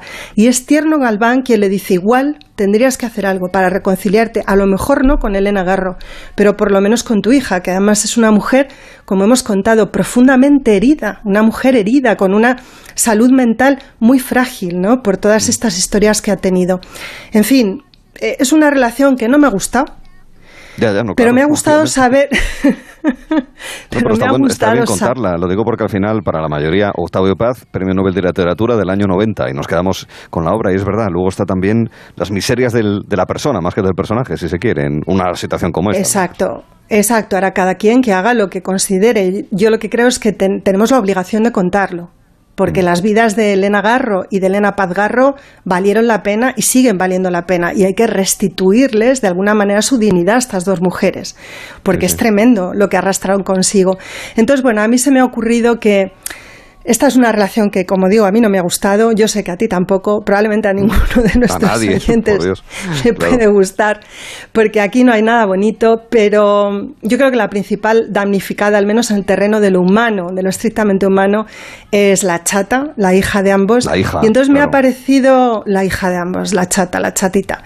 Eh, me ha parecido bonito que termináramos leyendo un poema que Elena Garro le escribió a su hija. Mm. Y, y, que bueno, es un poema, es un poema bonito, no es un poema redondo. He estado, como te digo, últimamente leyendo mucho a Garro, su poesía no me ha entusiasmado. Te digo que su, que su dramaturgia es fascinante, fascinante. O sea, si los oyentes eh, tienen interés y están habituados a leer textos dramáticos, la dramaturgia de Elena Garro es una cosa de caerte de espaldas. No entiendo cómo no estamos leyendo a Elena Garro no sé, las escuelas de teatro de verdad me ha dejado pasmada. Como digo, es el ninguneo de la crítica por la sombra alargada que Octavio Paz proyecta sobre la vida y la obra de esta mujer y el episodio del año 62. Y bueno, pues no sé, leamos este poema que aunque no es redondo es bonito y, y es un poco una elegía de una madre a una hija y creo que es hermoso. ¿Te parece? Adelante, claro.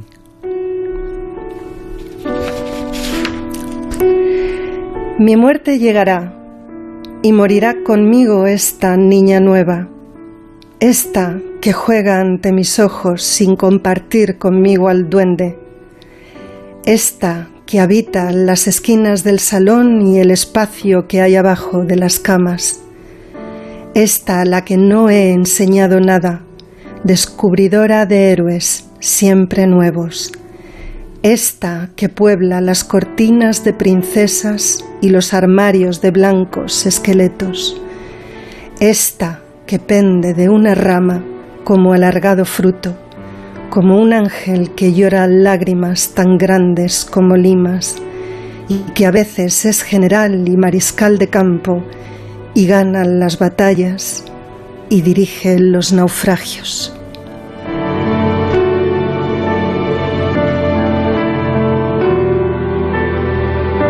Elena, de Elena Garro, dedicada a su hija, Elena Paz Garro, que es, eh, lo es Elena Garro, pero es la hija, es la gran víctima, me da la sensación de toda esta historia de desamor y de desencuentro y de sumisión y de sufrimiento, en definitiva, y que, insisto, en muchas ocasiones ocurre con la gente de la que tenemos una proyección pública, insisto, Nobel del año 90, Octavio Paz, pero también con esa parte íntima donde nos encontramos con lo que también es el ser humano, lo positivo y lo negativo. En este caso. Así es. Pues una pareja extraordinaria, pero para lo negativo, especialmente por el daño que sufrieron ambas Helenas, y que es además quinto y ya último capítulo de estas parejas extraordinarias de verano, con Noelia Danez, con quien ha sido un gusto hablar, porque además, eh, y se nota que tiene una sensibilidad especial hacia historias tan intensas y que luego transmite para la audiencia del programa. Con lo cual, Noelia, te lo agradecemos muchísimo, hemos aprendido un montón gracias a ti, de verdad. Gracias a ti, ¿puedo decir una cosa? ¿Faltaría más? Que ha sido un placer trabajar contigo y a tus órdenes. Eh, ha sido mi mejor pareja extraordinaria hasta la fecha. Hasta la fecha. Venga, bueno, eh, eh, vamos a ver, no sabemos qué puede pasar en el futuro. Si tú quieres que sigamos siendo pareja extraordinaria, Ah, pues solo tienes que pedírmelo. Eh, que quedamos ahora mismo, pon fecha y lugar. ¿no? Dalo por Muchísimas gracias por todo, Arturo. Ha sido un placer. Ha sido un placer estar contigo este agosto. Un beso Un fuerte, beso muy amigos. fuerte, cuídate y hasta la próxima. Porque recordamos eh, que a partir del próximo lunes, el día 30 de agosto, será tiempo ya para el equipo titular de Julia La Onda en las tardes de Onda Cero. Nosotros en la edición estival, aquí en Gelo en Verano, tenemos por delante en escena con Nuria Spert. Pon el verano en un mostrador y que San Juan no nos queme en su hoguera cuando descubra quién la saltó. Gelo en verano. Deja el equipaje en la ribera para verte como quieres que te vea. Deja y quémalo. Con Arturo Teller en Onda Cero. María Diez, madre de Aitana y Candela, hoy amenazó a sus hijas con su histórico a que voy yo lo encuentro. Pero fue y no encontró, provocando una gran satisfacción familiar solo igualada al día que empezaron a ahorrar con línea directa. Generación Z1, Madre Cero. ¿Dónde va a estar mejor tu seguro de hogar que en línea directa? Cámbiate y te bajaremos el precio de tu seguro sí o sí. 917-700-700. 917-700-700. Condiciones en línea directa.com. El fútbol está en los estadios, en las casas, en las calles, en los bares, en los parques, en las playas. Si el fútbol está en todas partes, ¿por qué no podés verlo en cualquier parte? Vuelve el fútbol y vuelve con la red 5G más rápida y fibra con Wi-Fi 6. Ahora en Orange Televisión disfruta de todo el fútbol de esta temporada y llévatelo con 150 euros de descuento. Llama gratis al 1414 e infórmate de las condiciones. Orange. ¿Piensas que tienes que pagar más por tu seguro de moto? Un mutuero siempre paga menos. Métetelo en la cabeza. Vente a la Mutua con tu seguro de moto y te bajamos su precio sea cual sea. Llama al 91 555 5555. 91 555 5555. Mutueros, bienvenidos. Condiciones en Mutua.es. ¿Nervioso por la vuelta al trabajo? Tranquilo, toma Ansiomet. Ansiomet con triptófano, lúpulo y vitaminas del grupo B contribuye al funcionamiento normal del sistema nervioso. Ansiomet, consulta a tu farmacéutico o dietista. ¿En qué capítulo de tu vida estás ahora? ¿Quieres hacer una reforma cambiar de coche? ¿Tus hijos ya necesitan un ordenador para cada uno? ¿O quizás alguno ya empieza la universidad? ¿Habéis encontrado el amor y buscáis un nidito? En Cofidis sabemos que dentro de una vida hay muchas vidas y por eso llevamos 30 años ayudándote a vivirlas todas. Cofidis, cuenta con nosotros. Esta vuelta al cole necesitamos mucho material deportivo y muchos agentes para conseguirlo. O lo compramos todo en el corte inglés que tienen un descuento del 30% en textil deportivo. ¿En tus marcas favoritas como Nike, Adidas, Puma, Under Armour y Columbia? Afirmativo. Misión cumplida, agente Paula. Con el corte inglés, la vuelta al cole cuesta menos. Prepárala en tienda web y app. Onda Cero Madrid 98.0 Esta es una reseña real en Google de un paciente de Adelgar. Llevo cuatro semanas y he perdido 8 kilos, 8 centímetros de abdomen y tengo una talla menos de cintura. Muy contenta. Más de la mitad de los pacientes de Adelgar vienen recomendados por otros pacientes. Por algo será. Reserva tu primera consulta informativa gratuita en el 91 577 44 77 y en adelgar.es.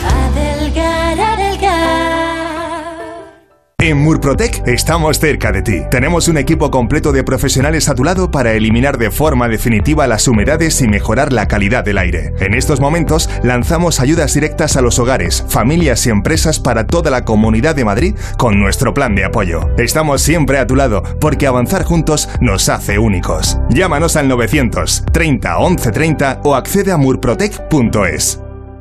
Compramos tu Rolex de acero de los años 70 y 80. Especialistas en Rolex desde hace 30 años. Compramos tu Rolex de acero de los años 70 y 80. Pagamos el mejor precio. Compramos tu Rolex de acero de los años 70 y 80. 915346706. Plaza San Juan de la Cruz 9. 915346706. No lo olvides. Compramos tu Rolex de acero de los años 70 y 80. Onda Cero. La Clínica Capilar Laura Agrelo es pionera en Madrid en tratamientos médicos capilares con 30 años de experiencia. Trata todo tipo de alopecias, grasa, caspa, caída. Primera consulta con tricograma gratuita. Más de 100.000 pacientes satisfechos. 91 310 1893 y clínicacapilarlauraagrelo.com. Colaboran con Decorman, Closman Cierres Metálicos, Insonoplac, PVC3 Comerlin, Claudio Pintores y Contenedores Parque 91 609 3370 o decorman.es.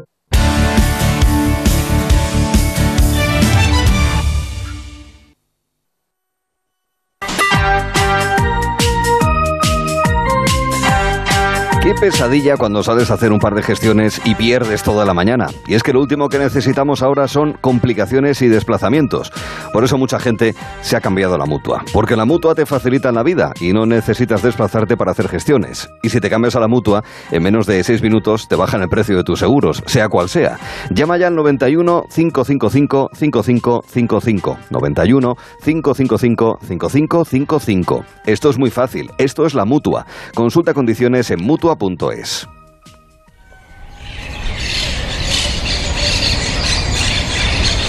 Les propongo un plan de tarde. Sigamos este sonido de pájaros y, como si de una puerta se tratara, abrir un camino y llegar hasta una casa. Una casa de varias plantas en Fuente Vaqueros, en la provincia de Granada. En una tarde como esta, de finales de agosto, cuando el sol empieza a bajar, seguro que encontraríamos a unos niños jugando en el jardín de atrás y posiblemente a la sombra de una higuera con unos frutos en su justo punto, unas sillas para sentarnos y también una mesa, una mesa donde servirnos agua fresca con hierbabuena. Y en este lugar tan conocido podríamos conversar con ella y escuchar algo de poesía como esta. Verde que te quiero verde, verde viento, verde ramas, el barco sobre la mar y el caballo en la montaña. Con la sombra en la cintura ella sueña en su baranda, verde carne, pelo verde, con ojos de fría plata. Verde que te quiero ver, bajo la luna gitana las cosas la están mirando y ella no puede mirarlas. Verde que te quiero verde, Grandes estrellas de escarcha vienen con el pez de sombra que abre el camino del alba. La higuera frota su vientre con la lija de sus ramas y el monte gato garduño eriza sus pitas agrias. Pero ¿quién vendrá? ¿Y por dónde? ¿Por dónde vendrá? Pues por este camino que nos trae a nuestra sección en escena. ¿Y quién vendrá? Ella, la inigualable. Nuria Esper. Buenas tardes, Nuria. Buenas tardes. Hola, Nuria. Hola, buenas tardes. Encantado de que esté con nosotros esta tarde, que sí, Cristina. Encantadísima. es un y yo de hablar con vosotros. Es un placer recibirte en esta casa nuestra, en este patio. Para ti un patio de butacas, que también es tu casa, donde mm, a partir de mañana 26 te vamos a poder ver en los veranos de la villa sí, con el poemario Romancero Gitano, una propuesta escénica a partir del texto de Federico García Lorca y dirigida por Luis Pascual. Una propuesta, Nuria, que tenemos entendido que inicialmente iba a ser de 20 minutos con motivo de un premio especial. Sí, pero sí. que se alargó a una hora. ¿Cómo surgió sí. y cómo fue todo esto, Nuria? Pues mandó Federico, quiero decirte. Estábamos buscando, Luis me estaba ayudando a buscar para ir a recoger este premio Europa unos poemas adecuados así para las traducciones y tal.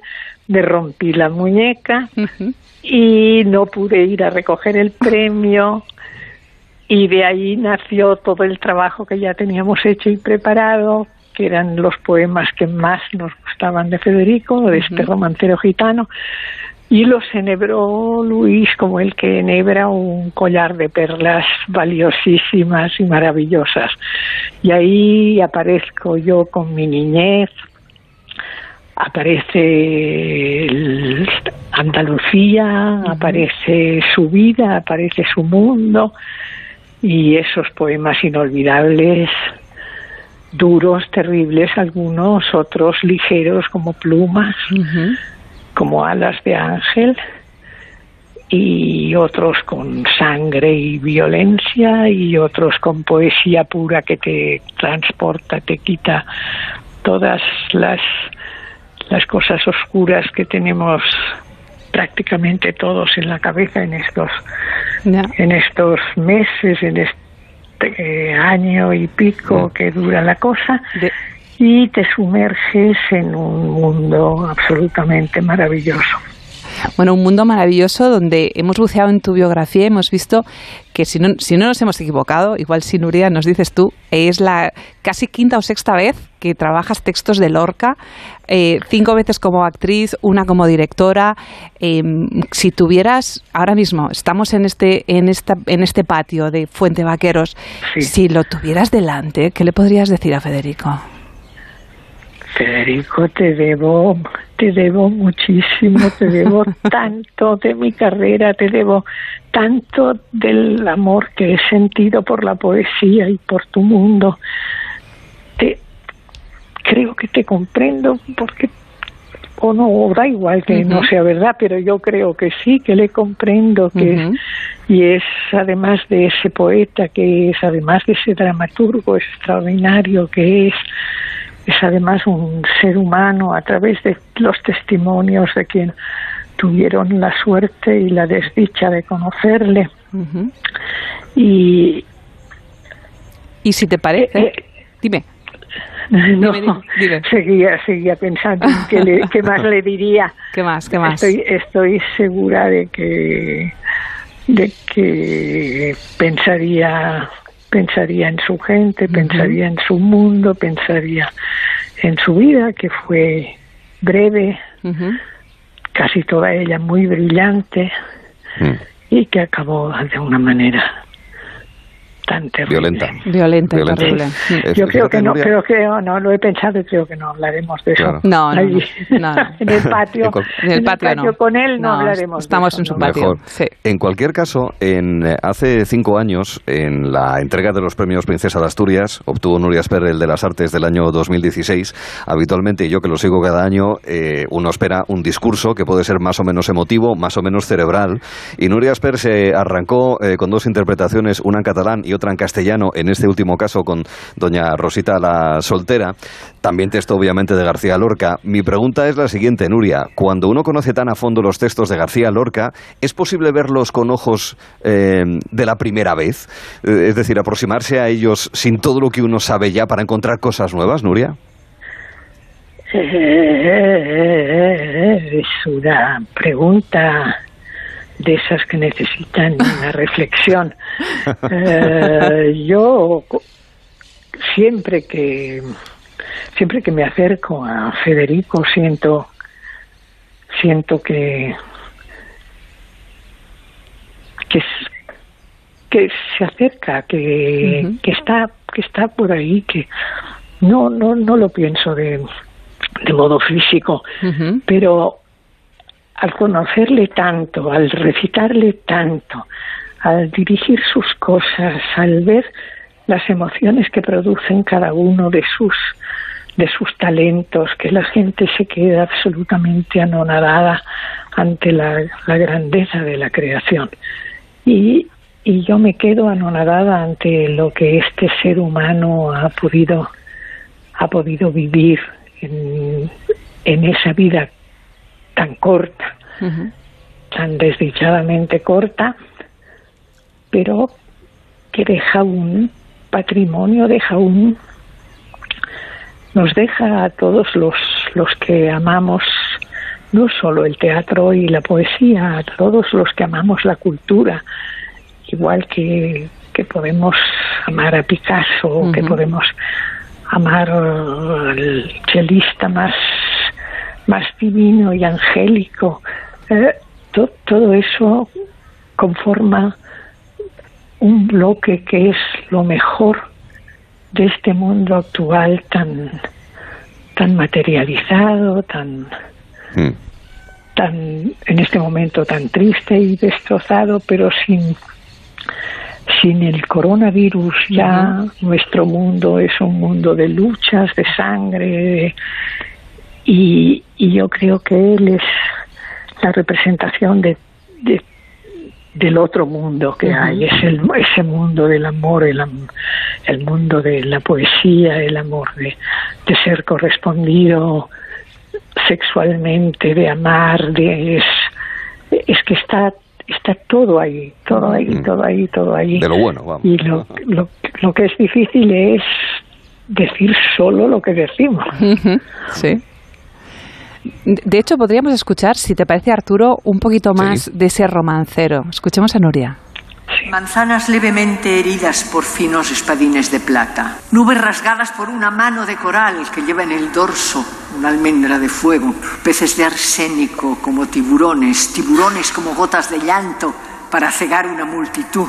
Rosas que hieren y agujas instaladas en los caños de la sangre. Es un fragmento de Grito hacia Roma. Nuria, con lo que te, te lo conoces de bien, porque veo que es que mm, te lo conoces muy bien, ¿tienes algún fragmento favorito de este espectáculo? Eh, los, los cambios ¿Sí? son mi favorito. Ajá. que después de hablar de los personajes femeninos que Lorca escribió, que son naturalmente Mariana Pineda. Rosita, las mujeres de bodas de sangre, la madre de bodas de sangre, eh, todo ese mundo extraordinario, de pronto eso que tiene al público sin respirar y aguantando así la, emoción, de pronto irrumpen los arcángeles y, y es como, como si mi alma se, se abriera también, se relajara, porque exige, exige, yo creo, en, al menos en este, en este espectáculo, en, en este espectáculo, en Romacero exige, exige una entrega energética enorme, ¿no? Cuando acaban las mujeres de hablar de su soledad, yo estoy destrozada, ¿no? O sea, es compartir sentimientos, compartir verdades, compartir... Y entonces entran los arcángeles que expresan las tres grandes Andalucías y, y le puedo ver, como dicen sus biógrafos,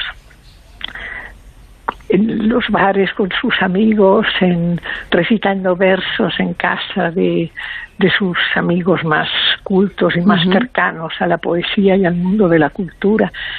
Y está recitando, cuentan hasta las cinco de la mañana, eh, lleno de felicidad de compartir eso que había salido de sus manos y de su corazón y que todavía disfrutamos y, nos damos cuenta de que viene de ahí. Todo lo que viene de él viene de ahí. Son, son, emociones. El alma. Sí, sí. Emociones intensas emociones intensas y además, es decir, lo, que tiene que suponer además de, intensidad para la intérprete, en este caso para Nuria Asper, darle fuerza y emoción a todos esos sentimientos en apenas un tiempo relativamente breve, porque quien más, quien menos ha podido vivir momentos de, máximo dolor, de sufrimiento, pero también de alegría, de celos, de envidias, de todos los sentimientos del ser humano. Lo que pasa es que en este caso hay que hacerlo en una hora, más o menos. Sí, en una hora y como él es interminable, como él es como una fuente que emana agua sin parar, pues los cambios esos están dentro del espectáculo, se salta de un mundo a otro. y eso es lo que a mí me parece que es un desafío para el trabajo que yo hago. Y, y creo que es un bien para el público que le ayuda a, a recorrer ese camino ese camino que, que, le hará que cuando salga de ahí entienda mejor a Lorca si ya lo conoce o no pueda evitar el comprarse sus libros y desgraciadamente no ha tenido acceso. Exactamente. Una última cuestión que tengo, mirando no solamente los desafíos de Nuria Sper en el romancero gitano, esos cambios, sino los desafíos de los que quieren ser intérpretes. Usted ha dicho, Nuria, que con 13 años el teatro le eligió a usted, no al revés en muchas ocasiones esa vocación la pueden sentir adolescentes en eh, esa misma edad, en esos 13, 14, 15, 16 años. Eh, ¿Dónde ve usted, em, tiene, tiene miedo dado que los chavales ahora, la gente más joven, tiene tantísimas cosas en las que pasar el rato, entretenerse, hay tal avalancha de formas de conocimiento, de información, etcétera, que, que las vocaciones teatrales puedan sufrir en los próximos años, Nuria, o al contrario, piensa que eh, desde que lo inventaron los griegos esto perdura?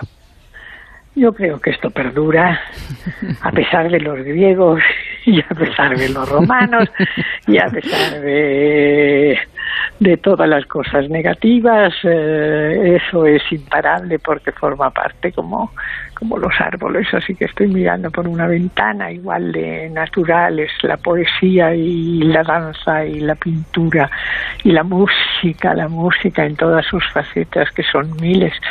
La música y Federico es ahí el el dueño y señor. y, y, nosotros, sus fieles servidores, vamos a, una vez más, mañana y pasado y el otro. Sí, sí. Utilizar Jueves, viernes y sábado. Utilizar nuestro corazón y nuestra energía para tratar de no desmerecer. Seguro que no. Seguro que no, Nuria, para nada. Segurísimo que no. El eh, jueves, viernes y sábado, veranos de la Villa, en un instituto de secundaria, en San Isidro, en el centro de Madrid, y además nos parece muy interesante el lugar mm. en el que vamos a poder escuchar y ver este romancero gitano con eh, la dirección de Luis Pascual y con el protagonismo de Nuria Sper, que ha estado con nosotros en escena. Doña Nuria, como siempre es un placer escucharle. Un beso muy fuerte y cuídese. por llamar. Un abrazo fuerte. Un abrazo. Hasta mañana. Adiós. Hasta mañana. Gracias. Y hasta la próxima. Sensaciones intensas, ¿verdad, Cristina? Mucho. La verdad es que hablar con Nuria es un placer. Ella es una dama del teatro, eh, es uno de los iconos que tenemos to- todas los que nos hemos subido a las tablas alguna vez y hablar con ella de verdad que ha sido un lujo que te agradezco muchísimo, pero muchísimo, Arturo. Placer. Eh, yo, yo- yo creo que la audiencia es eh, la que también está encantada de poder Sí. escuchar a, a Nuria Esper más allá de sus actuaciones en el teatro. Cristina, mañana volveremos a hablar. Un beso. Un besazo enorme. Hasta mañana. Y un saludo a la previsión del tiempo en las playas.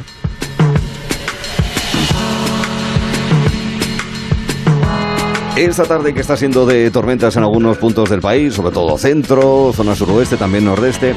Eh, sin embargo, mañana va a dar eh, paso a, después de la tempestad, la calma. Sí, porque por lo que me comenta que nuestro especialista Pedro Rivero, que es el que se lo mira de arriba abajo, gracias a la información de la EMET, al menos en las playas el tiempo va a ser muy bonancible, muy benigno, o sea, muy bueno, para decirlo así. ¿Qué tal, Pedro? Muy buenas. Hola Arturo, pues sí, efectivamente, mañana yo creo que desde que empecé a hacer el repaso este de las playas, yo creo que es el día que menos nubes me he encontrado en el repaso. O, sea que bueno, buenas noticias. Sí, sí hay nube. Hombre, sí, porque hoy que nos dé sol, por Dios. que nos sí, sol. nos hace falta. Eso siempre es importante en todos los puntos del país, empezando por Galicia. En Pontevedra, la playa de Mourisca, sol y nubes todo el día, 21 de máxima y a 18 el agua. En Asturias. La playa de Rodiles, despejado todo el día, 24 de máxima y a 17 el agua del Cantábrico. Costa Cántabra. Santander, el Sardinero, despejado todo el día, 24 de máxima y a 22 el agua. Litoral Vasco. Playa de Deva, sol todo el día, 25 de máxima y a 23 y queremos darnos un bañito. Cataluña. Playa de San Paul, despejado todo el día, 29 de máxima y a 25 el agua. En la Comunidad Valenciana. Nos vamos hasta el Campello, la playa de Carrer La Mar, despejado todo el día, 29 de máxima y a 27 el agua. Litoral Murciano. En Águilas, Las Delicias, sol todo el día, 26 de máxima y a 27 el agua.